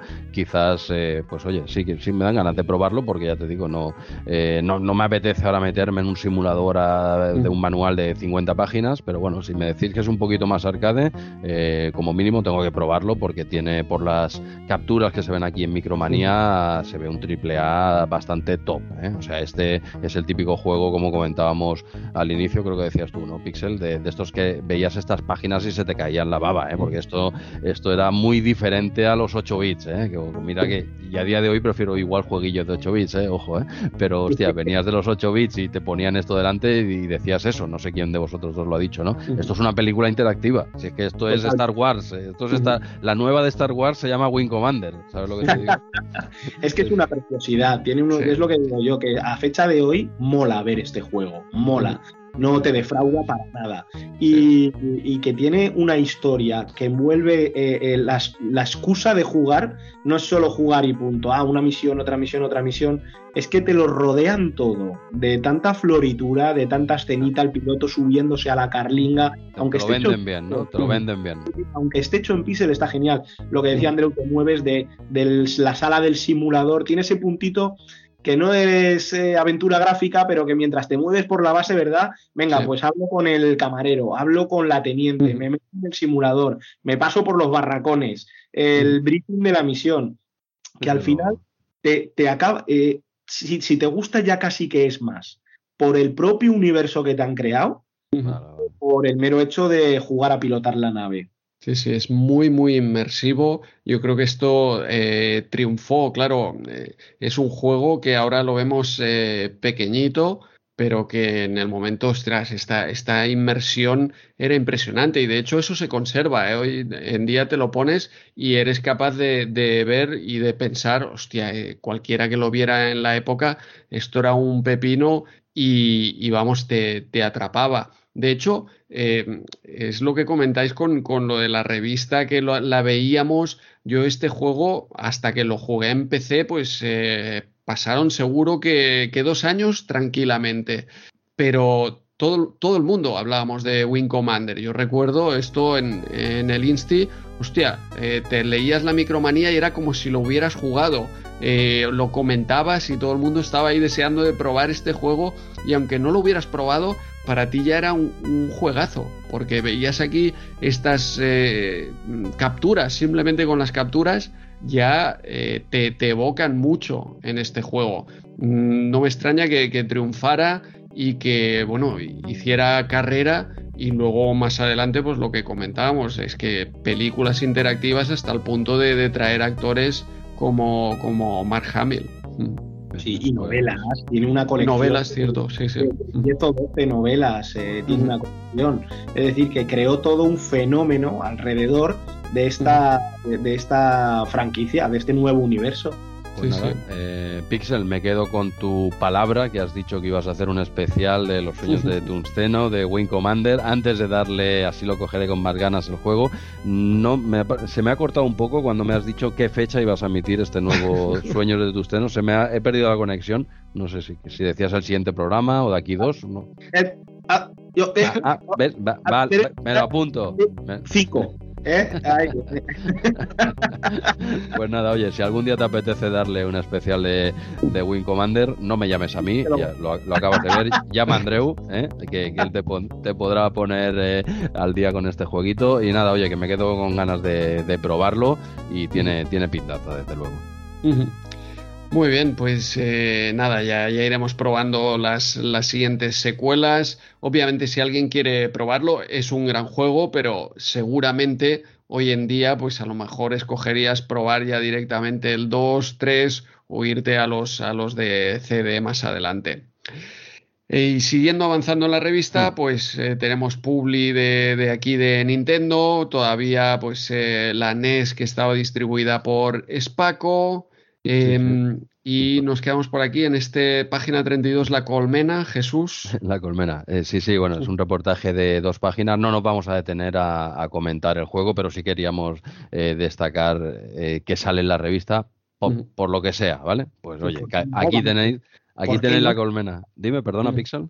¿Por qué no queréis hablar de la colmena? ¿Por qué no queremos hablar? Yo, yo, creo que este juego lo van a disfrutar más los oyentes parando el podcast y yéndose a las páginas 32, 33 de la revista, echando un vistazo, que no escuchándonos aquí a los tres eh, hablando sobre el juego, que se nos puede ir la mano hablando. Hay unas capturitas aquí muy guapas eh, y bueno, abajo pone solo para adultos, eh, así como pregunta. No sé si nuestros padres en algún momento nos vieron con esta doble página abierta en la revista y qué pensarían si eso llegó a pasar, yo, ¿no? yo tengo una anécdota, ahora que dices esto, tengo una anécdota fabulosa ¿eh? al respecto. Dale, dale. claro, para empezar, Azpiri para mí es ídolo absoluto. Yo tengo varios TVOs firmados por Azpiri, la mina firmada por Azpiri, pero porque desde pequeño ya con todo el tema este de los videojuegos, del mod en el pequeño país, que los coleccioné todos los TVOs de mod y todo, para mí siempre era un ídolo Azpiri, desde pequeñito. Y, y, a mí de pequeñito lo que me llamaba mucho la atención de la revista de videojuegos muchas veces eran estas heroínas o estas ilustraciones de Aspiri y, y, en mi descubrimiento de, del mundo hetero al que me tocó vivir, pues yo lo que hacía es que me recortaba pues la portada de Undra, pues todos sabíamos por qué me recortaba yo la portada de Undra. Eh, una, captura de la colmena, pues me recortaba la captura de la colmena. Turboguer, me recordaba y, y de vez en cuando las observaba ahí en la intimidad de mi habitación como un gran tesoro, ¿no? Pues un día que las estaba observando, y digo solo observando, eh, bueno, bueno, bueno, es tu palabra, tu palabra. Hombre, eh, estaba muy tierno yo, estaba para recortar dibujos de Aspiri estaba yo muy tierno, ¿vale? Pero ya había algo ahí que me llamaba la atención de todo aquello y, oigo que viene alguien por el pasillo y yo pues me, asusté de, la vergüenza, ¿no? De lo que estaba haciendo y los tiré por la ventana, todo amigo. Hostia. tiré por la ventana. Entonces aquellos papelitos llovieron, claro, mi ventana da a un patio interior. Hostia. A los pocos días me dice mi padre, claro, cayeron al patio de la vecina del, del bajo, que debió de pensar esto de dónde salió. Hostia. Y mi padre me dijo a las semanas, eh, así como quien no quiere la cosa, y sin venir a cuento, me dice, ¿sigues rompiendo las revistas de videojuegos? ¿Para eso quieres que te las compre? Sí, sí, sí. Se me gasto la pasta aquí en la revista para que las troces. ¿No las puedes mirar ahí eh, quietas? Claro, entonces Aspiri para mí era algo, vamos, era un el arte de Aspiri era un oscuro objeto de deseo, claro. Sí, sí, algo me dice que muchas micromanías en esta página 32-33 eh, tendrán muchos eh, agujeros de recortes, ¿eh? que, que, muchos seguro que usaron algunas de estas capturas que salen precisamente en estas dos páginas para ilustrar. Yo también tenía una carpeta de estas y, tengo también tenía una carpetita de Listi o del cole, no me acuerdo, con un montón de, capturas de videojuegos y tal y la mitad eran de cositas de estas, de si el, el Undra, el Turbogel, Colmena, todas estas historietas.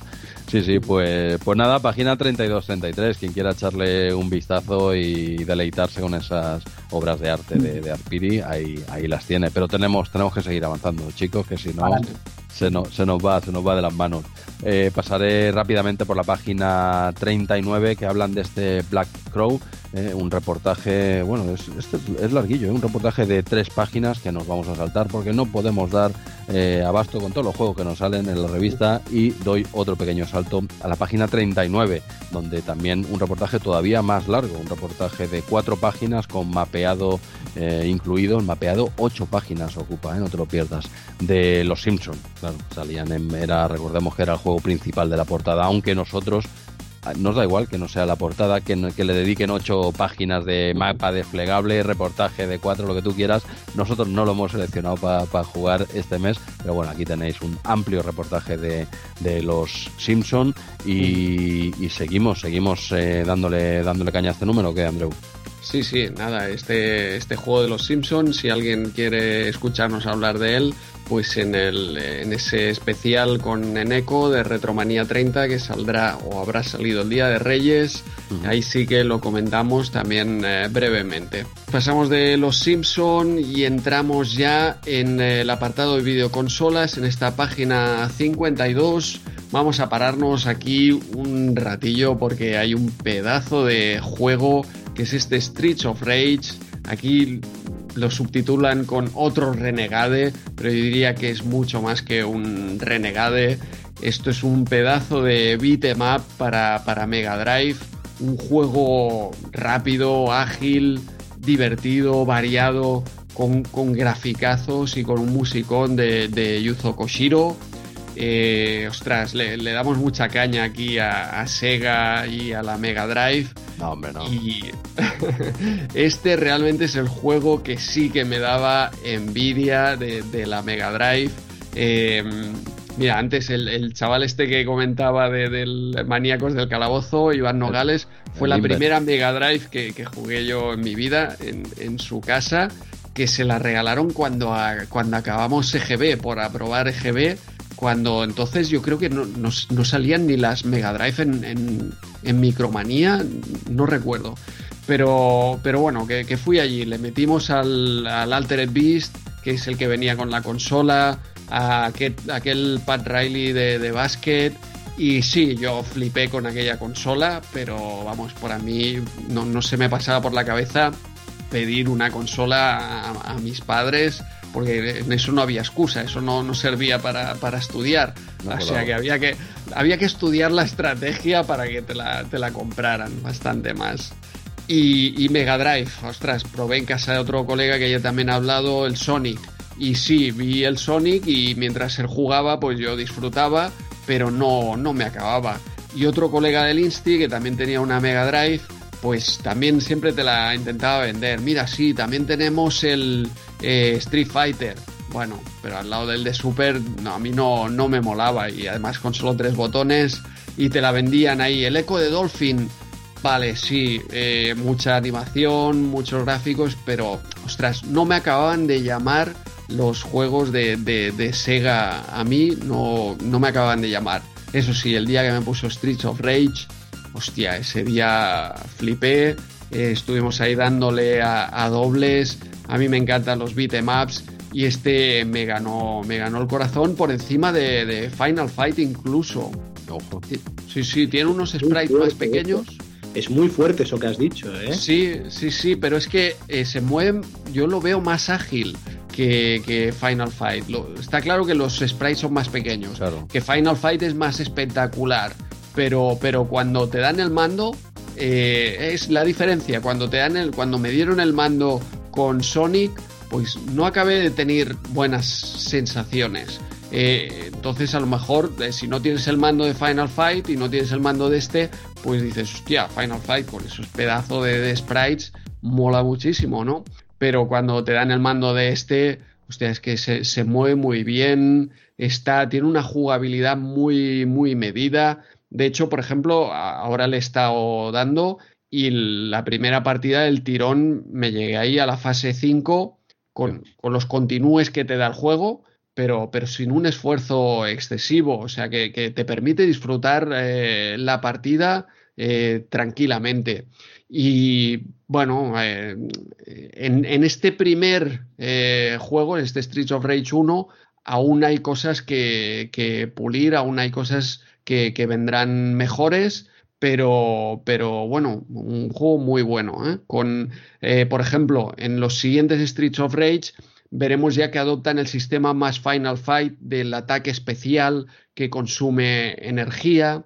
Aquí en cambio adoptan pues el ataque especial que tienes eh, uno, no sé si puedes recoger algún power up que te da otro ataque especial, pero es aquel que llamas al coche de policía, eh, que de hecho es el coche de policía de los SWAT, eh, eso lo explicaron ahí en, en ah. Retro Hobby 30 eh, hace un par de meses también y, lanza pues ahí eh, un pepino que, te ayuda a, bueno a limpiar un poco eh, de enemigos la, pantalla no ostras ya os digo a mí un, juego que me encanta con, con todas, todos los detalles de, de los beatemaps clásicos que, que pillas pues el cuchillo que pillas la, la llave inglesa gigante la tubería gigante eh, que vas cogiendo pues eh, mm, manzanas o, pollos para recuperar energía. Clásico, eh. y, también los típicos jefes, con el jefe del lanzafuegos. Incluso aquí te ponen una especie de último guerrero también como, como jefe. Es, es, muy típico en ese sentido de los beatemaps, pero es que está muy, muy, muy bien hecho este, este juego y a mí me, encanta. Lo tengo, tengo una versión en 3DS eh, que, que, hicieron espectacular los de, los de Sega con una conversión a 16.9 y en 3D realmente espectacular. Pero, pero bueno, básicamente es eso, que es el juego de Mega Drive que, que, pagarías por, por tener la consola y por tener el juego, básicamente. Vaya. La verdad que el juego, todo de lo que ha hecho Andreu, tiene, hay muchas cosas que ya las había pensado yo cuando sabía que este venía en este número, ¿no? Cuando ha empezado diciendo que es algo más que un Renegade, realmente la influencia de Renegade es, eh, vamos, eh, evidente, tiene ese, ese, golpe hacia atrás que tenía el Renegade, que también luego comparte el Doble Dragon. Coge muchas, muchas cosas también del Doble Dragon, porque tenemos unas, em, por decir, unas trampitas en algunos escenarios, en algunas fases, que recuerdan a ese Doble Dragon con las em, pasarelas que se mueven, los rodillos que se mueven, que te llevan hacia atrás y hacia adelante. Los fosos era algo muy de Doble Dragon también. El Final Boss es muy de Doble Dragon también. Y si quisiéramos ser muy, muy, muy críticos, diríamos, bueno, pues es que este beatemap no ha traído absolutamente nada nuevo, es un refrito. Pues sin que traiga nada nuevo es que es el beatemap que necesitaba, es el brawler que necesitaba Mega Drive, porque no lo tenía y en ese aspecto mm, trajo a Mega Drive un juego redondo, perfecto, divertido. Yo le he echado horas y horas y horas y horas con mi hermano pequeño jugando a doble, nos lo hemos pasado de todas las maneras, en todos los niveles. Eh, la música es espectacular, que también lo ha dicho Andreu. Y, bueno, lo de, lo de la magia, que ahí yo creo que le copia un poco al Golden Axe, ¿no? que tiene. no, había, no había beatemaps anteriormente, o yo no recuerdo beatemaps anteriormente que tú tuvieras una magia como tal. Esta magia es muy Golden Axe, que también era un beatemap. Luego los llaman eh, hack and slash porque van con armas, tal. Aquí ahora lo etiquetamos todo, pero era el mismo tipo de juego: avanzar y darte de leches con la peña. Ahí tenías esa magia. Eh, Street of Rage incorpora eso. Y lo que yo he echado de menos, lo único que he hecho de menos a fecha de hoy, que ha llovido ya de lo maravilloso que era en su momento, y sigue siéndolo, es la carrera. Fíjate, la carrera la he hecho de menos. No tiene movimiento de carrera que en el 2 sí lo tenía. Pero de dos veces hacia la izquierda, dos veces hacia la derecha y que el luchador corra un poquito, no. El luchador va caminando a su ritmo lentito, reparte sus guantazos, tal, pero no corre. Y en Golden Axe ya sí corrían, y entonces lo echas de menos en un Straight of Rage. Además, Sega mm, tuvo un pack de lanzamiento de Mega Drive que te incluía Shinobi, Golden Axe y Street of Rage, que es una jugada maestra para meter el, el paquete, que era el Mega Clásicos 2. Y entonces, claro, eh, echabas de menos la carrera porque lo asociabas al Golden Axe que tenías en el mismo cartucho. Los tres juegos venían en el mismo cartucho. Y yo siempre le he echado de menos, lo único que le he echado de menos a este juego es eso, la carrera. Sí, sí, yo, yo también. Eh, simplemente eh, poco puedo añadir ya a todo lo que habéis eh, comentado de este juego. No es uno de los que yo en su día le, le, diese, la verdad. Yo era más de Double Dragon, por ejemplo. Era muy enfermo del Double Dragon. Y este sí, siempre he tenido conocimiento, pero tampoco le he apretado mucho, sinceramente. Pero ahora quería probar diferentes versiones, porque aquí analizan la de Mega Drive, ¿no? Y lo he probado también en Master System, incluso en Game Gear. Digo, ah, ya que estamos, voy a ir voy a tirar para abajo, ¿no? Y, y, es tal cual. No es como en. Aquí no hay dudas, ¿eh? No es como, yo que sé, en Mario, por ejemplo, teníamos esas dudas el mes pasado, si es mejor el Super Mario Bros. 3, el, el, Mario World de Super Nintendo. Aquí no, aquí está claro que la versión para mí eh, más top, evidentemente, es la de Mega Drive. Luego tienes una versión muy digna en Master System, la verdad es que está bien, pero está por debajo, en mi opinión, claramente. Y luego tienes la versión de Game Gear que, pega otro salto para abajo, ¿vale? Eh, evidente, por razones obvias. Aquí, aquí sí que se sigue esa escala eh, lógica, obvia, ¿no? En otros juegos lo discutiríamos, pero aquí al menos yo he probado las tres y la de Mega Drive está muy, muy por encima y es lo que decís los dos, ¿no? Es un, es un pedazo de, juego muy necesario. Sega necesitaba eh, su Streets of Rage, ¿no? Su Double Dragon, su un juego así top, ¿no? Que, que, fue el inicio de, de, una saga como todos conocemos. Este fue el primero, pero luego vendrían vendrían más, ¿eh? Y no, y, no de hace tanto que han publicado cositas de, de Street of Pedazo, pedazo de juego, sin duda. Más si, lo comparábamos con el Final Fight antes y con el tamaño de los sprites, en realidad eh, aquí Sega sí que quiso darse unos golpecitos en el pecho de, vale, yo no tengo estos sprites, pero mirar qué cosas puedo hacer. Y por ejemplo, intenta hacer una serie de cosas gráficas muy chulas, detalles que no afectan a la jugabilidad, pero que para el que se pusiera muy técnico a nivel gráfico estaban muy chulis, como por ejemplo el oleaje en la, la fase de la playa, que tapaba al jugador y tenía un movimiento para arriba y para abajo, para arriba y para abajo. En esa misma fase había lluvia de vez en cuando que mojaba la arena. Eh, tiene unos intentos ahí eh, técnicos que están bien como para ponerse unas medallitas, ¿no? De mirad lo que hace nuestra máquina también. Sí, sí.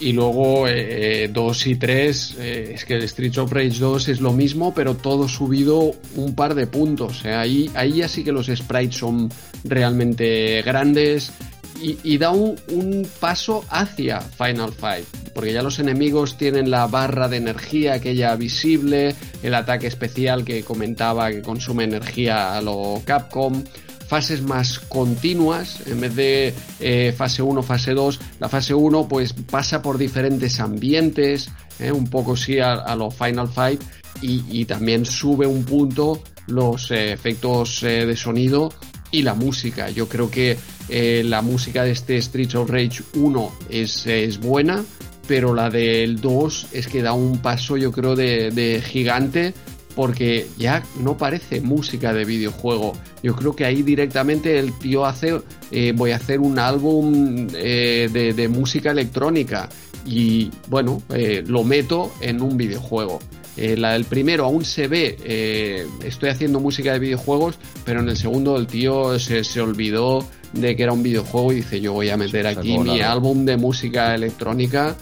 Y sí, sí, ahí hay un salto y el Street of Rage 3 vuelve a dar un, salto porque es aún más bruto que el segundo, es ultra rápido y lo que comentaba Pixel es, es una demo que, que, hay momentos que no parece Mega Drive porque tiene unos efectos de sombra, cambio de iluminación a lo largo del día, brutal. Yo, eh, es algo que pienso, no, no es una Mega Drive, es algo, es algo más. Ahí le, metieron eh, de todo. Sí, Parecía sí, una amiga, ¿no, Andrew?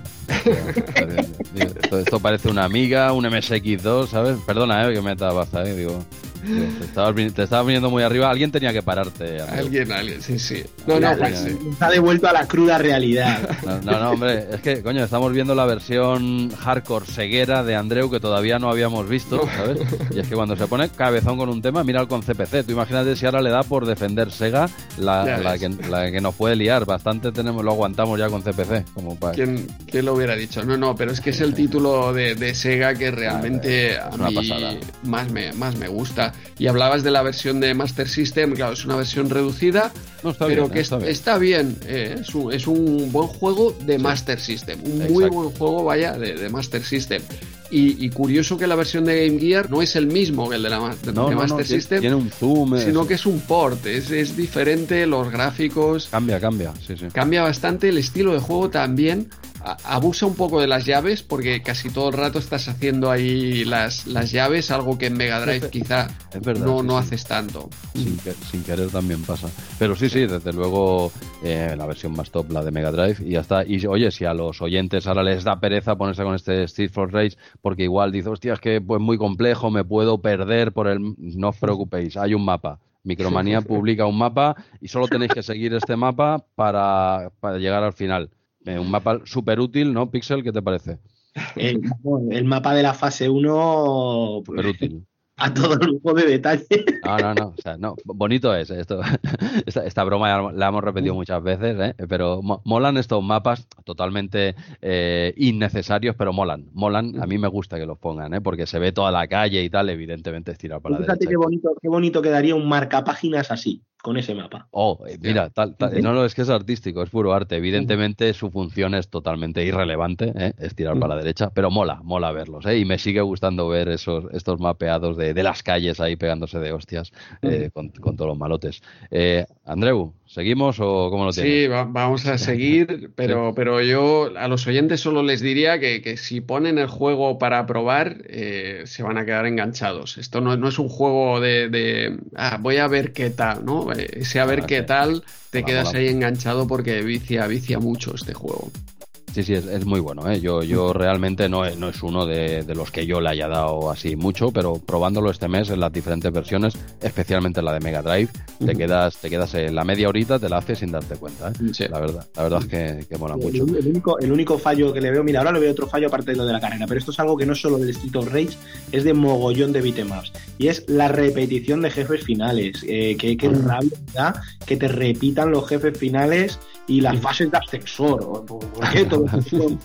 no hay nada que odie más en los videojuegos que la fase de ascensor y la de alcantarillas. Da igual qué juego sea. y son, clásicos, sí, Ascensor y alcantarillas. Te, ponen de mala leche, macho. es verdad, son dos ubicaciones míticas, tío, que están en todos los videojuegos. es cierto, cierto. Pues, pues nada, de momento hasta aquí esta primera parte de los Streets eh, of Rage, que creo que supongo que volverá a salir en RM30 con esa segunda parte. No sé, sí, la, la tenía aquí apuntado, las, el 2 ya pasamos al año 93, o sea que, sí, por los, pelos, ¿eh? por, los, por los pelos lo tocaremos. Pero bueno, seguimos avanzando. En esa misma doble página, la siguiente, página 53, tenemos el Outrun, ¿eh? clásico Outrun, esta vez en su versión precisamente que hablábamos ahora, Game Gear, ¿vale? Lo mencionamos simplemente para destacar el, el long play de J. Gonza de este mes. ¿eh? Se agarraba un clavo ardiendo este hombre y ya vi que tenemos por aquí de 8 bits o parecido, ¿no? Para su amado CPC. Y bueno, pues ha cogido Outrun y le ha dado caña en el long play de, este número, ¿no? Eh, J, puedes coger el juego que te dé la gana, ¿eh? No hace falta que te, que te rompan los cuernos buscando un juego. Tú es igual, el que a ti te apetezca, tú le das caña, pero bueno, se agradece el esfuerzo de, de J. Gonza de seguir buscando juegos eh, que pueda jugar en el CPC para hacer el, el, long play y este mes le ha tocado a, al clásico Outrun. Eh, pero bueno, en la revista tenéis comentado su versión en Game Gear y si no, pues pasáis al long play y tenéis en, en CPC, por supuesto, con el maestro, con el maestro J. Gonza. ¿Tiro para adelante o qué? Venga, venga, que vamos a apretar un poco, a ver si llegamos a ese final. Eh, página 54, y esto es simplemente un comentario personal mío, ¿vale? Paramos en la página 54, tenemos el Sonic en versión Master System. ¿eh? Eh, comentan aquí, ¿te acuerdas que tuvimos este? bueno, no tuvimos nada, sencillamente comentamos nuestra opinión de que quizás este juego era mejor en Master System o que se decía eh, Master System y en Mega Drive, pero bueno, yo tampoco la había probado mucho, ni lo he hecho ahora de forma exagerada, ¿vale? Pero te comenté, digo, hostia, vamos a hacer un pequeño alto en el camino en esta página 54, porque quiero probar eh, realmente los dos juegos, ¿no? El Sonic Mega Drive, que ya lo probé del mes anterior, pero quiero darle en esta ocasión al, al de Master System. Eh, oye, yo me voy al equipo de los de Master System, perdona. Sí. Yo, yo, perdona. Ya lo habéis hablado, efectivamente no nos detendemos mucho porque ya habéis hablado de esto en episodios anteriores y estos esos momentos en los que yo iba hablando solo en el coche y, hacía esto, hacía hoy, hoy, hoy, hoy. ahora puedes, ahora puedes hacerlo en directo. Hoy, pero ¿qué estáis diciendo? Yo, Pixel, ahora, ahora mismo te doy paso. Yo acabo muy rápido, simplemente decir eso el Sonic de Mega Drive es un pedazo de, juego impresionante, pero casi que yo lo metería como una demo técnica que demuestra lo que la máquina es capaz de hacer, que es mucho. ¿eh? Alucinas, es de esos juegos como, bueno, como comentaba Andreu, que como espectador alucinas pepinillos, pero, yo, pero a la hora de coger el mando yo me divierto más con el de Master System y quizás como espectador pues prefiero el de Mega Drive, por supuesto, y ver jugar a alguien que sepa. Pero yo lo poquito que he jugado, ojo, yo no me las puedo. Yo de Sonic, mm, de otros juegos igual te puedo decir más cositas. De Sonic no soy nadie yo, ¿vale? Para hablar de Sonic porque he jugado muy poco, pero sí que este mes le he dado un ratito más al de Master System y oye, confirmado lo que yo ya me sospechaba un poquito y que ya lo había probado eh, de antes, pero esta vez le he dado bien al de Master System, ¿vale? En mi Ambernic, mi querida Ambernic, y es un, no sé, tío, yo me, lo veo mejor juego en Master System, más jugable sobre todo, menos loco, o quizás es para la gente que somos más mancos con, con, los videojuegos, pues igual se me da mejor este porque es más lento, no lo sé, a mí me ha encantado Master System, incluso por encima de, de Mega Drive. Adelante, Pixel, ponme verde. Oy, oy, oy, oy, oy, es que no tengo palabras, estoy sobrecogido, no, no sé qué decir. Bueno, ahora, ahora mismo, Pixel, estás hablando en nombre de mucha gente que opina como tú, seguro. O sea, que, que, pues venga, tira para adelante. Necesitan, una voz y una Dalí y, aquí estás, aquí estás y aquí estoy yo para patrimonizar a, a los que opinan que, es mucho mejor el Sonic de Mega Drive que el de Master System. No, la verdad que me hizo mucha gracia y me encantó escucharos porque además vuestros eh, colegas de em, Retro Hobby 30 opinan lo mismo también y entonces veo que es una opinión que eh, escapa a mi control, no, no puedo ponerle cerco a esa opinión porque veo pero opinan eso, Pixel, porque son, son de la franquicia, son un spin-off, entonces si no los echamos. Eh, pero ellos tienen, claro, ellos, claro, les pagamos cada mes, tienen que opinar. vaya por delante el corporativismo de, la marca Manía, faltaría más.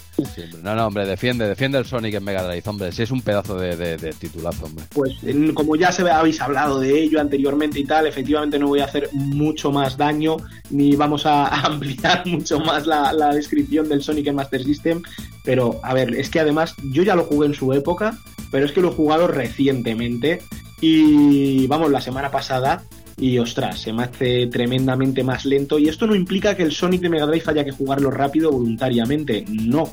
De hecho, tiene tantos secretos.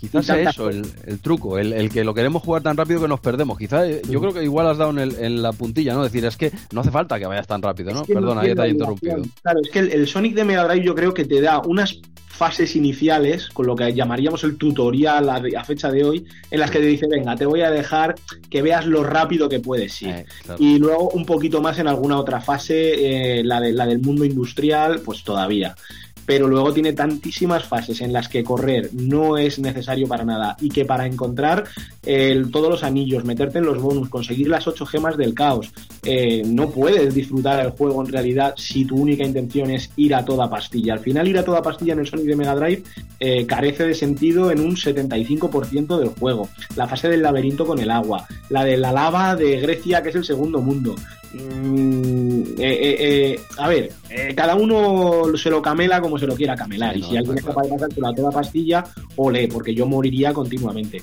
Pero el, el de Master System, que me lo habéis vendido meses anteriores como, como una maravilla de las plataformas, a mí se me queda muy, muy escaso.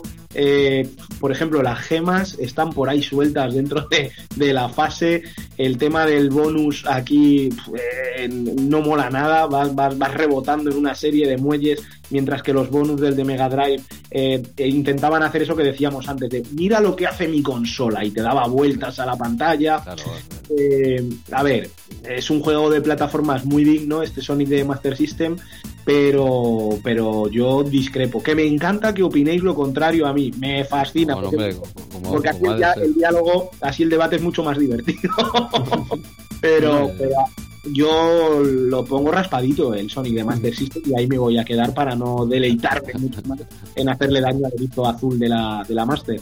Básicamente, yo creo que es lo que nos comentaron muchos, que no hemos acabado de, jugar al Sonic de, Mega Drive, ¿no? Que nos hemos quedado en esas primeras fases de, esa demo técnica de velocidad y nos falta profundizar en, las fases más de plataformeo que vemos que es donde disfruta quizá la gente y nosotros no, no hemos profundizado ni le hemos llegado a dar porque bueno, eh, no teníamos Mega Drive y entonces eso, si lo jugabas en casa de un amigo era un ratillo y luego pues eh, lo has puesto eh, exacto y te has pasado la primera fase y te has quedado a medias ahí de la segunda y entonces no, no hemos acabado de profundizar, lamentablemente.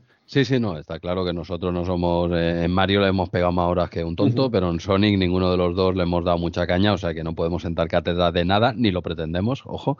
Y ya está. Yo lo que yo creo que Pixel ha dado bastante en la tecla, ¿eh? O sea, si tú coges el de Mega Drive y lo juegas como sea de jugar, pues seguramente lo disfrutarás más. Los que no conocemos Sonic, pues te metes ahí, vas como un loco y dices, pues, hostia, qué, bonito que es todo, pero no me he enterado de nada, ¿vale? ya, pues juégalo como hay que jugarlo y ya verás cómo te enteras. Y, claro que técnicamente es mejor que el de Master System, hombre, faltaría más. Pero para neófitos, gente que no la tocamos mucho, que entras nuevo a Sonic, es más eh, jugable el de Master System, por razones obvias, ¿vale? Eh, que es mejor o no, no voy a entrar ahí, hombre. Yo simplemente digo que en mi opinión, para los que no tocamos mucho Sonic, yo he disfrutado más con el de Master System que con el de Mega Drive. Igual cuando lo controle, pues como dice Pixel, y lo tenga por la mano y tire tal, igual digo, hostia, es que el de Mega Drive es mejor, pero requiere, requiere horas de vuelo que yo no le he dedicado. Sea como sea, dejamos el debate abierto una vez, una vez más, nos metemos en jardines. Al menos ha habido aquí eh, una voz discordante que ha defendido a los de Mega Drive en este caso. O sea que nosotros encantados, ¿eh? Pixel, que también opines diferente a nosotros.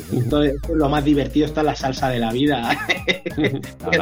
el, que, uno opine una cosa y otro opine otra, esa es la salsa de la vida. Y oye, mientras eh, al final esto se reduce a todo. A mí, ¿cuál es el que más me divierte? Este, pues ya está. A mí este es el bueno. Y Santa Pascuas. Todo lo, de, todo lo demás es. Eh, eh, presumir de, de, opinión. Dársela, dársela de, esto. Pues nada, oye, después de este error garrafal de Pixel defendiendo un juego indefendible, no, queda muy bien, ¿no? Como para pasar al siguiente juego, igual la, entrada es un poco fuerte, ¿no? Con lo, bien que íbamos. Pixel, gracias, hombre, por darnos tu opinión discordante con, esa gracia y arte que tienes, tío. Y, y nada, dejamos abierto, venga, va, debate de Sonic lo dejamos abierto. El mes que viene pues, diremos que es mejor el de Game Gear, para mosquear más al personal, ¿vale? Ya lo, iremos bajando. El mes que viene diremos, no, no, he probado el de Game Gear. ¿No llegó a salir uno en Amiga? Eh, ¿Ah, sí? Hostia. No, en Amiga... ¿eh? Cuidado, con eso, o incluso está en desarrollo. Fíjate lo que te digo. Será demo. hostia, ahí en CPC Plus hay uno en desarrollo de, de Sonic. Sí, sí. El que, el que he visto hace poco y publiqué, hice un retweet en, nuestra cuenta de, Twitter, es de en, C64. Están haciendo un Sonic en C64 que tiene una pinta brutal. Y igual ya está, ya salió ya, no lo sé, porque hice un retweet y, igual fue a principios de diciembre y esto se publica en enero, no, no lo sé. Pero, pero bueno, pues nada, queda, queda eso ahí abierto y cada uno, como dice Pixel, que juegue al que más le divierta y pa'lante. Y luego echamos unas risas y no, y discutimos cuál es mejor y cuál es peor. Venga, va, página, página 58 y damos un cambio radical de... Eh, cambiamos el chip a un género de juego totalmente diferente con este Heart of China. Eh, aventura gráfica, no me extenderé tampoco. Es, un, es una aventura gráfica poco conocida, quizá para los amigueros, bueno, y dos también, pero yo, eh, yo lo jugué, lo, bueno, lo jugué. Realmente no le di mucha caña en Amiga, lo tenía pendiente, sigo teniéndolo pendiente, lo he probado, bueno, le he echado un par de horitas, o sí, he llegado a salir de la ciudad de la primera cuando empiezas el juego y todo este rollete. Hertos China, supongo que a los dos os suena y, os pasó como a mí, que no lo habéis jugado nunca. ¿Es así? Tal cual. Sí, sí. Sí, es, un, es bastante típico. Yo también, ¿eh? yo porque pasó por mis manos y sí que le di un poco, pero este juego es un poco durillo para un chaval eh, adolescente, no lo va a jugar. ¿eh? Y a día de hoy cuesta un poco también darle. ¿Vale?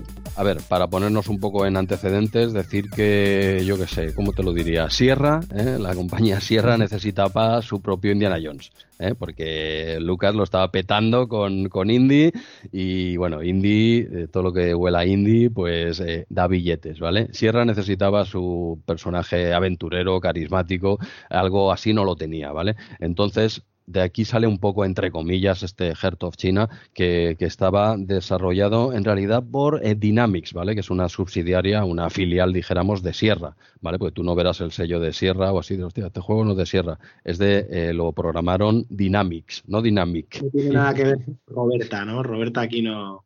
No, no, no. No, no. metió cucharada. No, que, yo sepa no, que yo sepa no. Esto está desarrollado por, por eso, por Dynamics, una filial, dijéramos, de, Sierra, y pero bueno, necesitaba su propio indie. De aquí sale un poco este juego y podríamos, eh, es una aventura gráfica, point and click, pero eh, podría considerarse, eh, bueno, esto como Hunter, ¿vale? Esto cuestión de opiniones. Yo lo he leído y no es la primera vez que lo leo, que podría considerarse como la primera película interactiva. ¿Eh? O sea, son palabras mayores, dijéramos, pero le falla un poco lo que es la diversión, ¿vale? O sea, como película interactiva, técnicamente es una burrada de juego, tiene gráficos digitalizados, tiene actores, que casi 100 actores participaron, eh, que fueron digitalizadas sus fotos, los fondos están hechos a mano y luego tratados, editados posteriormente de forma digital, o sea, técnicamente es una burrada de juego a nivel gráfico, a nivel gráfico. Animaciones tiene pocas, es lo que pasa, que tú, cada pantalla en sí es un cuadro, es muy, es muy bonito, pero le falta, le falta chicha, le falta movimiento en el juego. Tú ves ahí un escenario muy parado y que se mueve una hoja solo, ¿no? Y es, son chulas, ¿eh? son espectaculares esas pequeñas animaciones, incluso los movimientos de, de actores pero, pero claro, tú tienes un monkey y, el tío se mueve, tu personaje se mueve y los otros personajes se mueven. Y aquí es todo quizá un poco más estático. No, es totalmente, totalmente estático, ah, bueno, teniendo en cuenta que juegas en primera persona, es otro. Entonces tú ya, bueno, esto no es bueno ni es malo. ¿eh? Yo no soy mucho de juegos en primera persona. ¿eh? A mí me gusta ver el, muñequete delante. Aquí tienes primera persona, eh, tienes una especie de interfaz invisible, muy a lo sierra, en el que te permite, por un lado, bueno, tienes toda la pantalla, eso así puedes disfrutarlo, y luego tienes ese menú emergente que sale cuando lo necesitas, con el cursor que cambia. Bueno, esto ya lo hemos visto en otros juegos, no, no tienes los verbos abajo, no, no es Scum, aquí esa pantalla completa, vale, chapo. Pero el juego técnicamente es un locurón, gráficamente eso no se había visto todavía, pues, pues eso, es considerado prácticamente la primera película interactiva, pero le falla en mi opinión, es, es, muy lento, mucho texto, mucho texto y muy complicadete. Lento, es lento. Mueres eh, cada dos por tres mueres continuamente, que no me gusta eso, porque te obliga total, si voy a ir grabando partida, ¿para qué me matas cada dos decisiones que haces? Eh, una es muerte, ¿sabes? Mucha muerte, mucha, muy de sierra en ese sentido.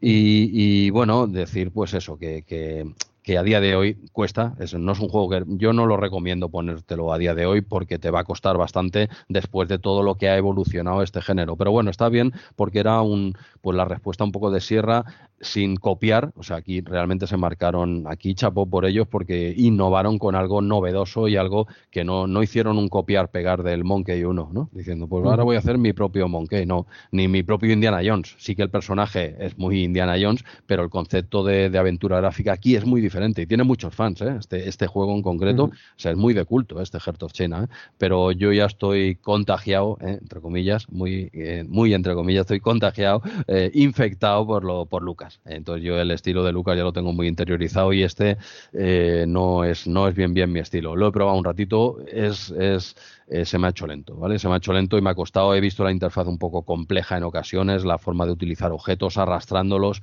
eh, encima de tu personaje para que funcionen. Tienes un arma, por ejemplo, ¿no? Pero no es solo coger el arma, no, tienes que armar al personaje con, con el arma, ¿no? Ponérsela encima, si no la coges y se te cae en la calle. Yo perdí el arma, digo, ¿dónde está? Si la tenía en el inventario. Como no se la puse encima del muñeco, cayó en la calle y allí estaba. Y volví al, al puerto y allí estaba la pipa en el suelo. ¿Sabes? Eh, un poco complicadillo. Pero bueno, técnicamente un locurón muy, muy a lo Hunter, ¿eh? realmente un, juego desapercibido que técnicamente era una burrada, pero que ha pasado, pues eso, no, no ha pasado la historia. O sea, es que es muy similar este, esta review a la de Hunter, dos juegos eh, muy a tener en cuenta que no han tenido el, eh, pues eso, el, éxito, que el pozo que han tenido otras, otras aventuras gráficas, pero, pero eso sí, muy destacable en el sentido que es diferente a todo lo que se daba. No hicieron un copiar-pegar, sino que innovaron. Pero yo aquí discreparía un poco en el sentido de que yo este juego sí que lo recuerdo como un, eh, un juego muy potente de la época. ¿no? no lo había jugado, pero era un juego del que hablábamos todos por esos gráficos digitalizados, por esa historia más eh, madura quizá.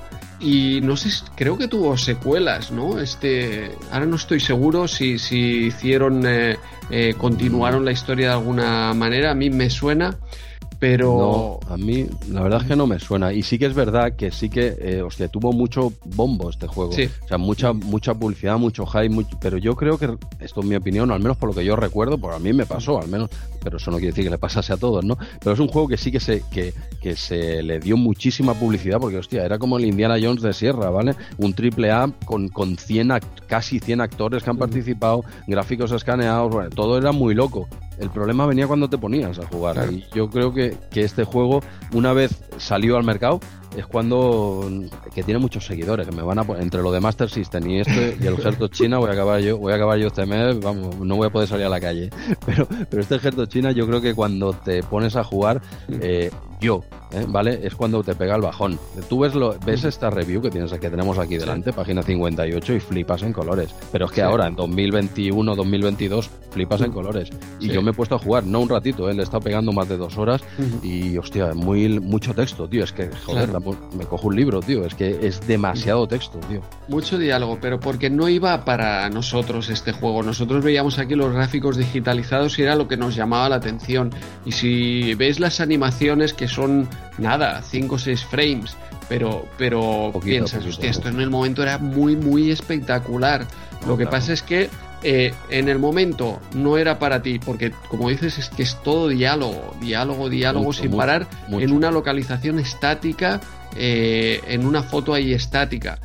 Entonces, eso, en el momento tenías que tener una cierta edad, que te captara la historia y que eh, te vieras identificado en el personaje y en el misterio y en lo que hay que resolver. Ahora, hoy en día, que quizás tenemos la, edad de, entrar en todo eso, ya, ya no es un juego, porque es un juego muy, se ha quedado muy, muy anticuado. Eh, hoy si quieres eh, realmente una película interactiva tienes, tienes muchas eh, que, hacen como cuál es esa la de Detroit de Human cómo era y, todas estas las que hace la misma compañía ahora no ahora he perdido el nombre de la compañía pero que, están mucho más adaptadas a, la actualidad digamos bueno, es un. No sé, al menos eh, yo quiero destacar el hecho, la, valentía de, eso, de sacar un, algo tan diferente y de tanta calidad pero eh, ya te digo, eh, no estaba destinado para nosotros y, ahora ya nos pilla a pie cambiado. Eh, pero bueno, como mínimo destacar ese, locurón técnico que supuso este Heart of China. Y, pero bueno, la gente te hablará de eso, de los graficazos que tenía, que era, hostia, pues eso, que incluso actores, que tal y cual, pero digo, pero ¿de qué va? ¿hasta, ¿Hasta dónde llegaste? Y pocos, ¿eh? Pocos le metieron caña a este juego. Por cierto, tienes que ir a buscar a la hija de un magnate que han secuestrado, que te ha contratado a ti y tienes que ir a buscarla por, eh, por China y otros eh, parajes que tengo aquí, Estambul y tenía aquí varios, eh, a, ver si los veo por aquí. Bueno, diferentes parajes en los que tienes que ir a buscar a esta hija de este señor con pasta. Es un poco el argumento, entre, entre comillas, que vas acompañado por un ninja y entre los dos vais ahí avanzando la aventurilla, vais, subís al Orient Express y bueno, él, tiene un, argumento muy de película realmente. Pero hostia, como es, lo veo, lo veo lento, lo veo difícil de, no, no lo recomendaría hoy en día. ¿eh? Y no sé, eh, si queréis seguimos, seguimos avanzando, pero al menos eh, como mínimo echarle un vistazo a este ejército China en YouTube, aunque sea, y, ya veréis de lo que estamos hablando y lo que, lo que suponía ver eso en tu ordenador, en tu casa, en ese año 92, ¿no? Que estamos ya, ¿no? O sea, era, era muy top, hay que ponerse en perspectiva, eso sí, pero bueno, lo he intentado, ahora me lo he intentado, quería darle, digo, hostia, a ver si me lo hago, tío, este juego. Y me he pegado dos horas para salir de la ciudad primera, tío, porque es que, es que, es que no es nada intuitivo, es que se me hace muy lento, tío, digo, uff, no, no, no puedo, tío, no puedo. Eh, pero al menos quería probarlo no solo un ratito, sino darle. Mi intención era acabarlo, ¿eh? pero hostia, me no, he, podido, tampoco he tenido demasiado tiempo, por cierto. Pero bueno, pues nada, hasta aquí Heart of China. No sé si Pixel no tienes nada más que comentar de este juego, tiramos y no, adelante. ¿eh? No lo he jugado nunca, las capturas efectivamente, como habéis dicho los dos, son preciosas, tienen una, pinta, artística magnífica, pero eh, por lo que habéis comentado y por lo que parece verse de la interfaz, eh, está a caballo entre la aventura gráfica y la conversacional, casi con todo lo que dices tú, de mucho texto, no hay animaciones casi, imágenes estáticas. Eh, me ha dado esa sensación, si he entendido bien lo que explicáis, y, que lo que es la temática del juego en sí, al no mostrar ningún elemento fantasioso ni ficticio ni sino que tiene un, aspecto muy de un contexto muy histórico pues ese, tipo de juegos a mí mm, por lo general nunca me llamaban la atención. Nunca si no veía algo que me flipase que, que, hiciera volar un poco mi imaginación no, no le prestaba atención ninguna al juego. Y este juego lo veo en un contexto tan histórico tan bien enmarcado que no me hubiese llamado la atención nunca. Cuesta, cuesta ahora meterse. Por cierto, China, Katmandú, Hong Kong, Estambul y París. ¿vale? Así, de memoria, me ha venido ahora la memoria, ¿vale? ¿Eh? las ubicaciones, por, yo tengo un memorión, pero a veces se me olvidan cosas, fíjate, y, eran las ubicaciones. ¿Qué pasa? Pues sí, sí, Pixel, eh, complicadete, complicadete, si no le diste en su día, que ya costaba meterte hoy, eh, es complicadete. Esto, como siempre, en mi opinión, y ya podéis enviar emails aquí al programa y poniéndome verde, y lo, y lo juntáis, en vez de enviar dos emails, uno con lo de Master System y otro con lo del Ejército China, meterlo en un solo email, más largo y ya está. Y así nos llenamos el buzón de correo de RM30, ¿no, Andreu? ¿Qué te parece? Sí, sí, van a llegar aquí reclamaciones. No, no, pero eh, esto está claro que, la gente que leía en el momento la micromanía y, que nos escucha, yo creo que todos eh, opinarán un poco lo mismo. ¿eh? Era para, para gente un poco más mayor en el momento. sí, te tiene que pillar en un momento muy, muy justo. Sí, sí, y ahora que ya lo eres, ¿eh? un, poco más mayor o bastante más mayor, eh, ahora ya tienes otras alternativas y tal. Eh, pero, hostia, pero es que, joder, el argumento está guapo, ¿eh? Yo no lo he dicho así muy por encima y tal, pero hostia, es que da para una peli. Bueno, de hecho, hay varias pelis que, que se asemejan bastante, curiosamente, a este juego, ¿no? Pero es una aventurilla muy, muy guapa, tío. Pero bueno, pero. Yo tenía muchas ganas de, de, probarlo. Era de esos juegos de micromanía que lo tenía grabado en la, en la mente y que tenía ganas de probar y nada, que le he dado eh, poco, poco. Me he estrellado ahí con el avión y poco más. Hostia. Sí, poquito, poquito. Pero, pero ya te digo, eh, échale un poquito, aunque sea en YouTube, te quitas la curiosidad de encima y, casi que lo puedes ver por YouTube como si fuese una, peque pues una pequeña peli, bueno, pequeña, no tan pequeña, película interactiva y nada, me quedaría pues igual que con Hunter, con, pero aquel sí que me divertía más, aunque fuese como un pollo sin cabeza por la isla, ¿no? Pero, pero este me quedaría con el aspecto técnico, que, que fue un locurón, un golpe encima de la mesa por parte de, de Sierra. Sí, sí. Pues eh, vamos a ver si, si, avanzamos página 64. Muy rápidamente voy a comentar este Kong's Revenge. ¿Seguro? Porque sí, sí, muy bueno, yo os daré paso, pero muy rápidamente, porque lo que tenemos aquí es la típica vuelta de tuerca o clon a lo Mad Mix Game, ¿no? Es lo que hacían eh, o habían hecho ya algunas eh, compañías españolas de, hostia, hago mi versión de Pac-Man, ¿no? Pues aquí hago mi versión de Donkey Kong. Y le añades eh, scroll, porque el, piso, la torre es un poco más alta, entonces haces scroll. Eh, le añades que puedes golpear a los barriles que te lanza este gorila y, ya está. Luego le pones una segunda carga con scroll lateral, así más diferente, más de, de acción y poca cosa más. además, ya en el final de, los 8 bits, que de hecho este, este juego tiene versión de, PC, mm, ¿cómo lo vendemos? Pues le ponemos una carátula eh, con una chica así ya vestida o poco vestida, digamos. Eh, porque lo que recordamos de este juego, yo este juego no, realmente no recordaba que, que era una versión de Donkey Kong ni para nada. Yo recuerdo el, la portada únicamente de, este juego porque sí que llamaba la atención, que además es de Ángel Luis Sánchez, el, mismo que hizo la portada de Jungle Warrior, que ha estado en, en Amstrad Eterno hace poco y que además ha hecho las, eh, portadas de estos nuevos eh, libros de Atila de, em, que, tiene últimamente. Eh, no sé, detalles que, os voy a comentar, como el final, ¿no? Que aparece la chica a la que intenta rescatar, pues aparece ahí en, pelotas. Eh, una chica que le da un aire, no sé si decir a Nicole Kidman o Ana Obregón, las, confundo porque, claro, los gráficos de tan alta definición que tenemos aquí en, Spectrum, pues eh, no me permiten llegar a, distinguir entre estas dos damas. Hostia, confundes eh, Kim Basinger con Ana Obregón, ¿has dicho? Ah, Nicole Kidman con Ana Obregón.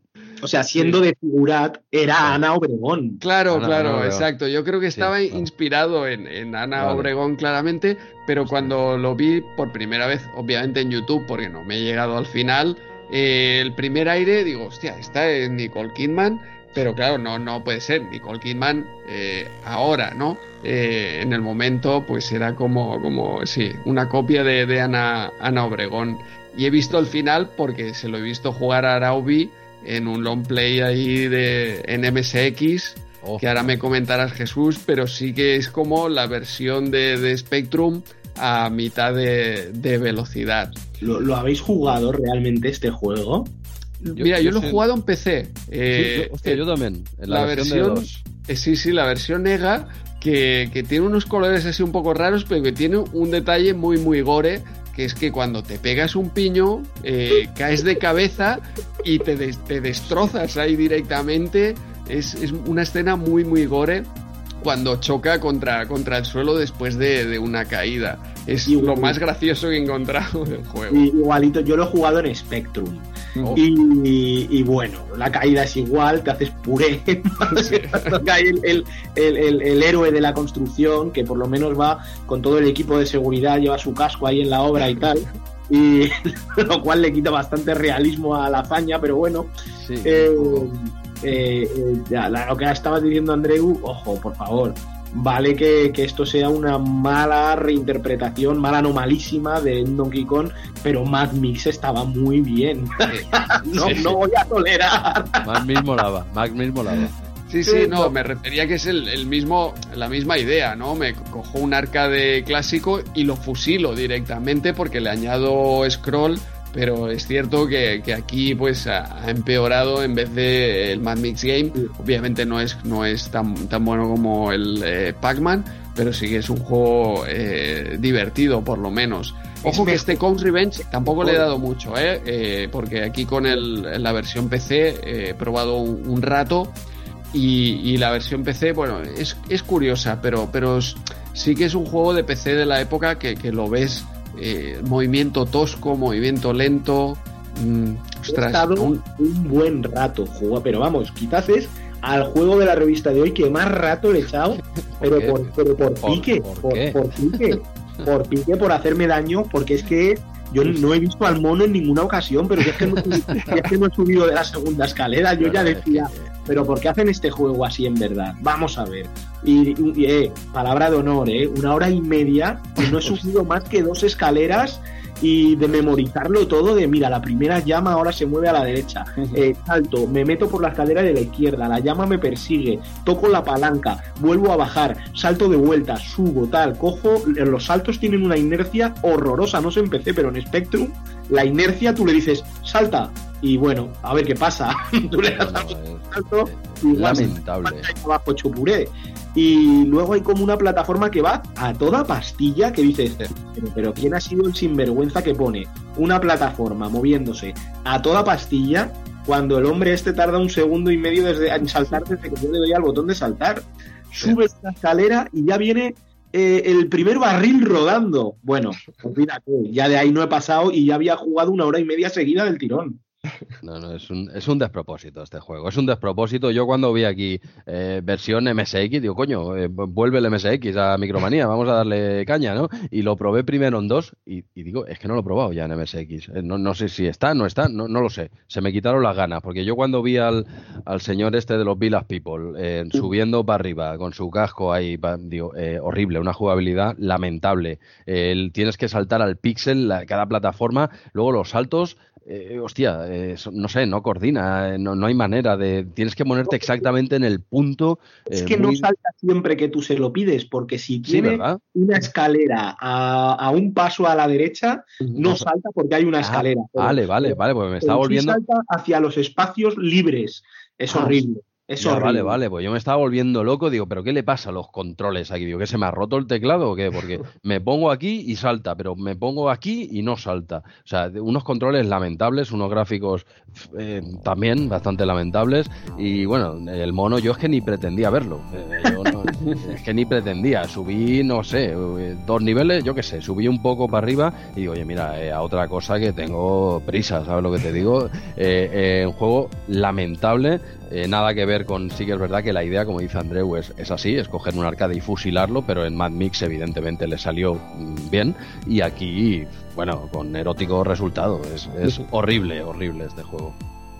Sí, yo básicamente además es que hay huecos que, que, que, te da la impresión de que caminando no hace falta saltar y pasas por ahí por el hueco y caes. Y tenías que haber saltado.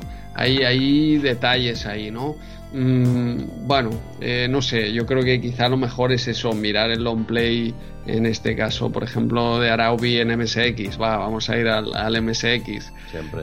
Aunque, aunque ojo, la, versión de Spectrum realmente se mueve.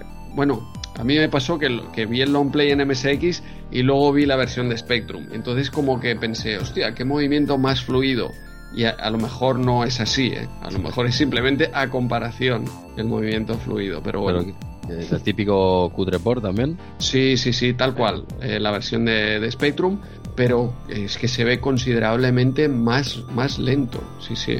Más lento ya te digo que, en MSX, dices. Sí, sí, cuando cambié de ver ese long play de, de Araubi a ver eh, en, Spectrum, es que pensé, hostia, este juego se mueve con, una alegría que no le había visto antes en, el MSX, por eso me parecía algo casi. Vale, Ya te digo que la primera plataforma móvil que te encuentras a la que vas subiendo, eso va toda pastilla, eso es un despropósito, eso no hay quien caiga bien a la primera ahí porque va a una velocidad izquierda, derecha, izquierda, derecha, izquierda, derecha, y lo miras y no sabes cuándo, cuándo dar el paso adelante nunca.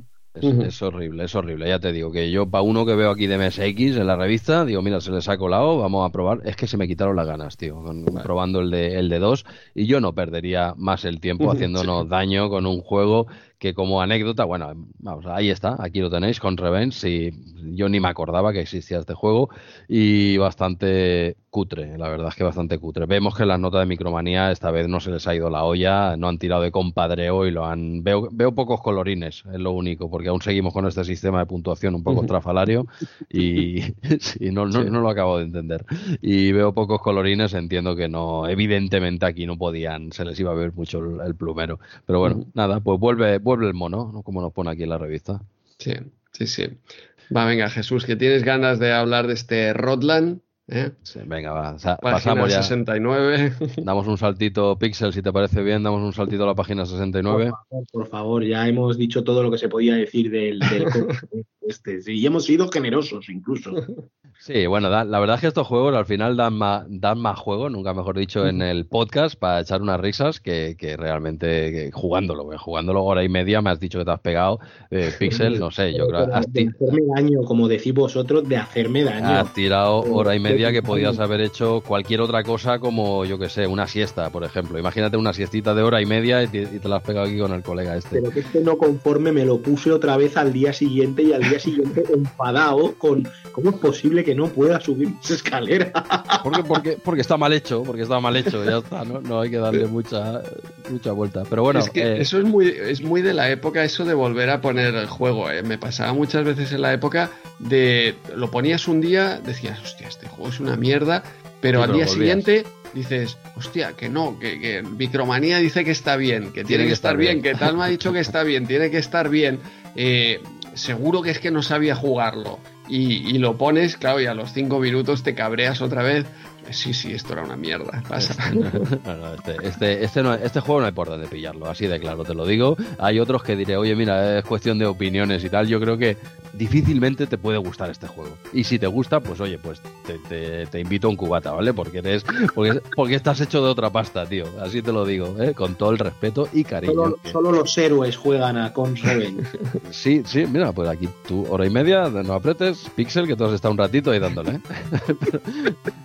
Pero va, pasamos, eh, pasamos por favor ya de Conreven, eh, lo dejamos ya olvidado y damos un salto a un juego. Esta vez vamos a hablar de un videojuego, si os parece bien, y dejamos este lo que sea que acabamos de comentar ahora y nos vamos a la página 69 donde tenemos mi querido, mi querido Rodland, ¿vale? Un arcade como la copa un pino, tranquilo, Andreu, Pixel, no sufráis eh, por, por, la duración del programa, porque este juego ya lo comentamos, ya lo comentamos en el análisis como que hemos comentado otras veces de otros juegos, como Blue Brothers, por ejemplo, eh, que hicimos en aquel, aquel versus en el Explora Commodore 2019 ¿eh? en esa competición que hicimos de C64 versus Amiga, pues lo tenéis el vídeo disponible en el canal de Explora Commodore de, de YouTube. Es un vídeo de mayo de 2019. Si allí ponéis, buscáis la Explora Commodore 2019, uno de los vídeos que hay, que por lo que sea no lo han borrado todavía, aún, aún, lo mantienen, uno de los cinco juegos que comentamos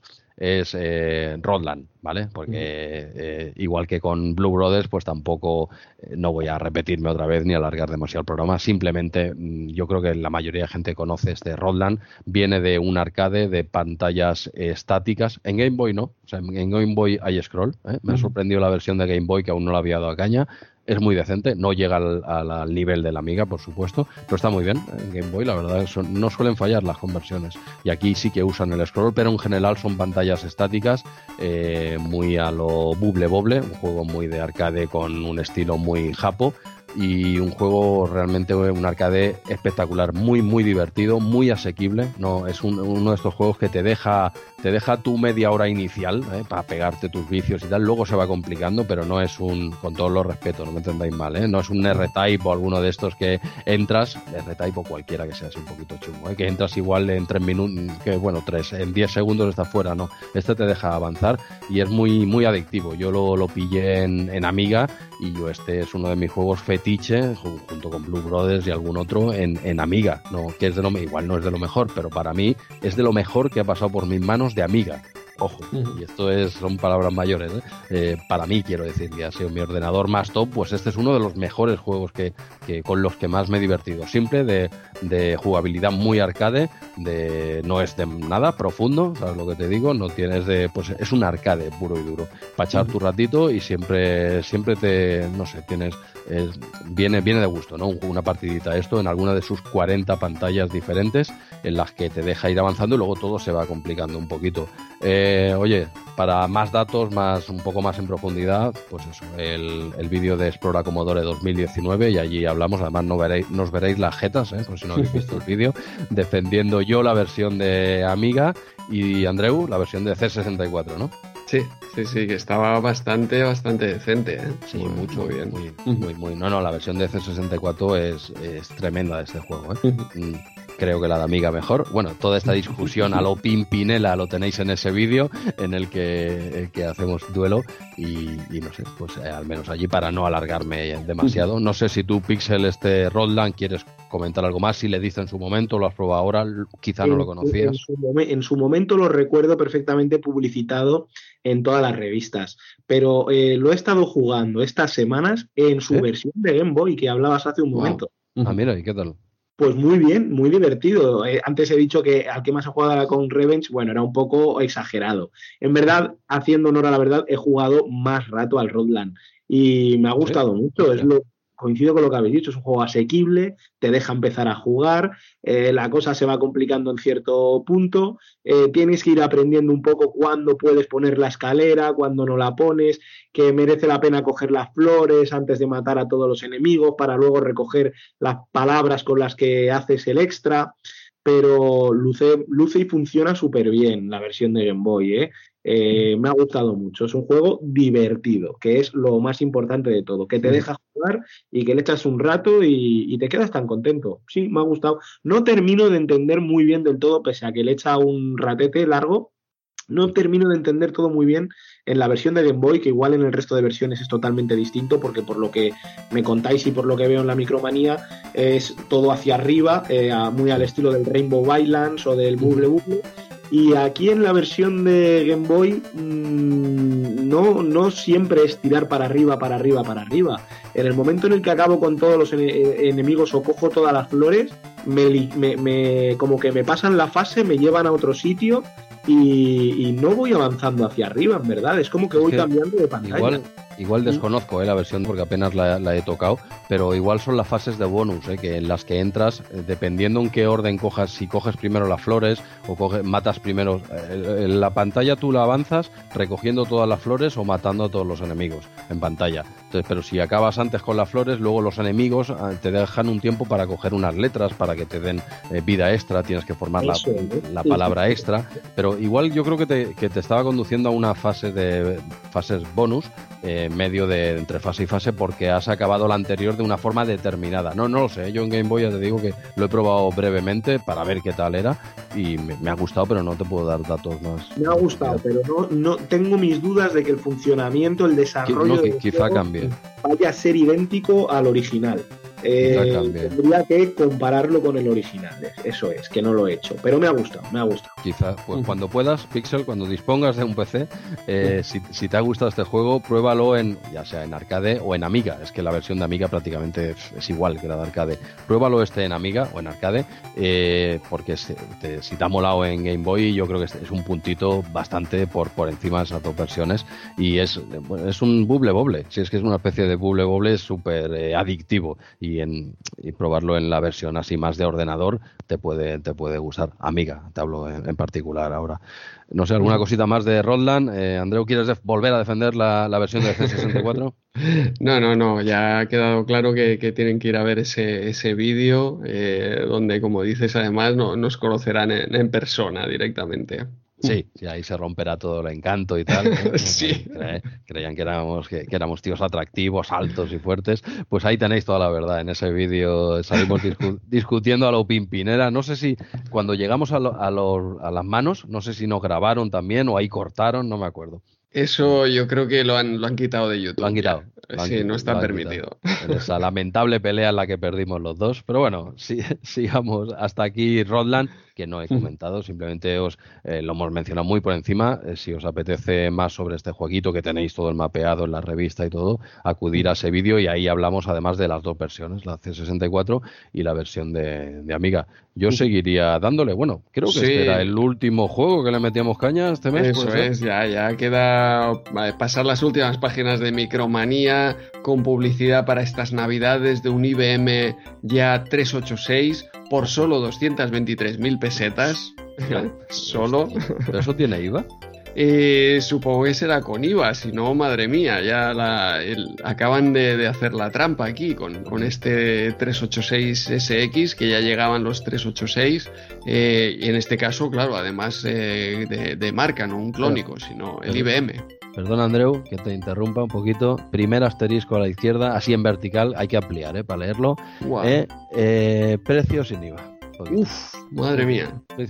Pues eh, nada, más vale ir un par de páginas hacia atrás en, Mailsoft, donde sí que venden compatibles PC y ahí podemos encontrar algún 386 por 180.000 pelas, que seguro que también va a ser sin IVA. ¿eh? Hostia, es que veo aquí uno a 33 MHz por 299.000 pelas. Esto es que era el sueldo de, tres meses. claro, claro, es que. no, no de un mes, creía que ibas a decir de un medio, no, no, para. sí, no, de, un, no, no, de un mes no, no sé en dónde. cuando, te empecé, cuando empecé yo a currar en pesetas, yo eh, el primer salario que pillé yo en pesetas eran 80.000 pesetas. Hostia, sí, sí, por debajo de las 100.000. Sí, sí, ya puede ser, tío. Pero hostia, esto, este precio que comentaba ahora Andreu, 223.000 pesetas, en la publi te hablo de la página 77, ¿eh? Sí, sí sin IVA, tío, pero ahí que se va casi a las 300.000 o yo qué sé. Sí, Vaya, vaya locura. Bueno, no, casi a las 300.000 no llegaría, desde luego, pero hostia, pero muy, muy, una burrada, una burrada. Eh, muy heavy esos precios todavía, por eso, claro, no, al menos en mi caso, el, el, PC tardó en llegar hasta, me parece que era, sí, con el, 90, con el Windows 95, a mí aún me quedaba. Yo aquí estaba con mi amiga, encantado de la vida. ¿eh? Sí, sí, no. De, de, hecho es que, o sea, por, por, este precio hoy en día tienes un buen pepino, ¿eh? De, de, ah, de ordenar. ya ves, ya ves, pasándolo a euros, sí, sí, es que es, que es una locura. Claro, la tecnología al principio cuesta mucha pasta, luego ya se relaja un poquito. Sí, sí. Pues eh, nada, dejamos esta publi, vamos a las micromanías que ya están en las páginas eh, finales, página 82 eh, con el, el, cuento en esta vez de, de Nexus 7 de Rafael Rueda. En el lamentable me voy a parar a leer aquí porque hablan de lo que está haciendo Electronic Arts con Dynamic y su Risky Boots, que le está haciendo mm, no le deja publicar el juego hasta ah, marzo. Lo, que hablábamos, sí, sí. sí, sí, pues aquí ya, ya lo comentan en este eh, lamentable y, vamos hacia las páginas finales, ¿no? Ya Jesús. Sí, damos otro pequeño saltito a la página 84 con esa publicidad de Logic 3, eh, Drosoft joysticks, ¿eh? tenemos más joysticks, incluso mira, ya empiezan a aparecer los ratones, ¿eh? poco a poco ya ¿eh? los 8 bits ya quedan totalmente olvidados, tenemos aquí unos joysticks mm, no probé ninguno de, esta marca, página 84, si algún oyente le suena alguno, a ver si nos lo comenta. Y en la página siguiente, eh, Arcade Machine, con ese legendario bowling eh, que ha pasado a la historia. Era un juego tan mítico eh, a la altura de Street Fighter 2 o por encima, que nos venía grande y por eso no lo hemos comentado, ¿no, Andreu?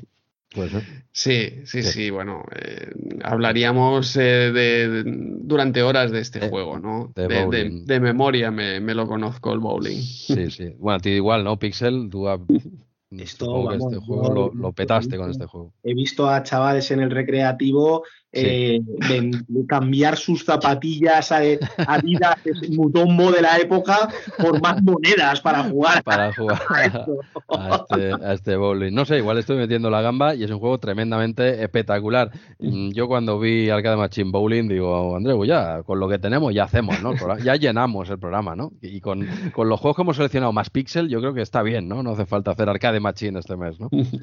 Pero nada, lo dejamos aquí, es el único juego que comentan brevemente, esta vez una única página, además la mitad, porque el resto es eh, publicidad, eh, pues tenéis eh, sección de Arcade Machine. Y nada, y doy un salto ya a la contraportada, y con esto acaba la revista, que es publicidad a toda página del Heart of China, precisamente. Es que tuvo una campaña, lo, lo que hablamos, una campaña de publicidad muy top. Pues con esto, con esta publi cerramos la, la revista. Eh, Pixel, eh, ya, eh, ya has cumplido con tu trabajo, ahora te tenemos que pagar, o no sé si venías gratis, no, no, no me ha quedado claro antes cuando hablábamos de la pasta. esto yo lo he dicho que lo tenéis que hablar con mi representante y, que, os andéis al lío, porque si no, tenemos un, equipo de becarios de, del Indostan listos para hackear Retromanía 30, pero a toda pastilla, ¿eh? Como no lleguen las criptos en el plazo prometido. Vaya, vaya. Tendremos que hacer un intercambio aquí, ¿eh? Ya, eh, como no nos da para mucho el, podcast, mm, todo el tema ese de, Andorra, en realidad, pues no, os lo creáis, es, es mentira. Eh, entonces, lo único que te podemos pagar es con nuestra presencia en tu, en tu podcast. ¿eh? No, no podemos ir más allá de que prostituirnos tendremos que volver entonces a, la economía del trueque. Eso ¿eh? es. Porque si, no, empezamos otro pleito como el que tenéis con J. Gonza, por lo que decíais en el anterior. ¿eh? Tenemos muchos. A Rodríguez Menéndez y nos ponemos en contra tenemos muchos frentes abiertos en retrojudicialmente. Si cada mes expulsamos a un par de oyentes, pero luego, luego vuelven, nos denuncian. ¿eh? Estamos siempre liados en, en, en juzgados, en retrojuzgados. Oye, ahora fuera coñas, eh, Pixel, un lujazo, un lujazo que te hayas pasado por aquí y no es la primera vez, pero esta vez queríamos tenerte un programa eh, completo y disfrutar de tu verborrea tan particular y tan y que tanto nos gusta a los dos y no lo digo por decir, ya lo sabes. Eh, no sé, ha sido un lujazo tenerte por aquí, que te hayas currado la revista, que hayas accedido aquí a esta milonga que, que te propusimos hace hace un par de, bueno, hace un mes ya quizás. Bueno, esto ha sido fenomenal, chicos. De verdad que me ha hecho muchísima ilusión. Que, me encanta el palique y estar hablando de cosas que nos gustan. Micromanía es, es una gozada, es, vamos, es un, banquete de, emociones y de sensaciones y me lo he pasado fenómeno y por supuesto que, que estáis invitadísimos al Minodo Pirata de los Sueños de Tungsteno, a que allí barbaridades juntos de Star Trek o de lo que surja. Eh, os venís y, os preparo allí un mantelito a cuadros y unos aperitivitos. y os devuelvo esta maravillosa velada que me habéis ofrecido, de verdad. Pues muchas gracias, Pixel. Nos vemos por el ciberverso de nuevo en tu podcast en los sueños de Tungsteno. Y por nuestra parte, hasta aquí llega Retromanía 30, episodio 44. Como siempre, esperamos mejorar, pero nos conformamos con no empeorar. Nos vemos el mes que viene en el lejano febrero de 1992.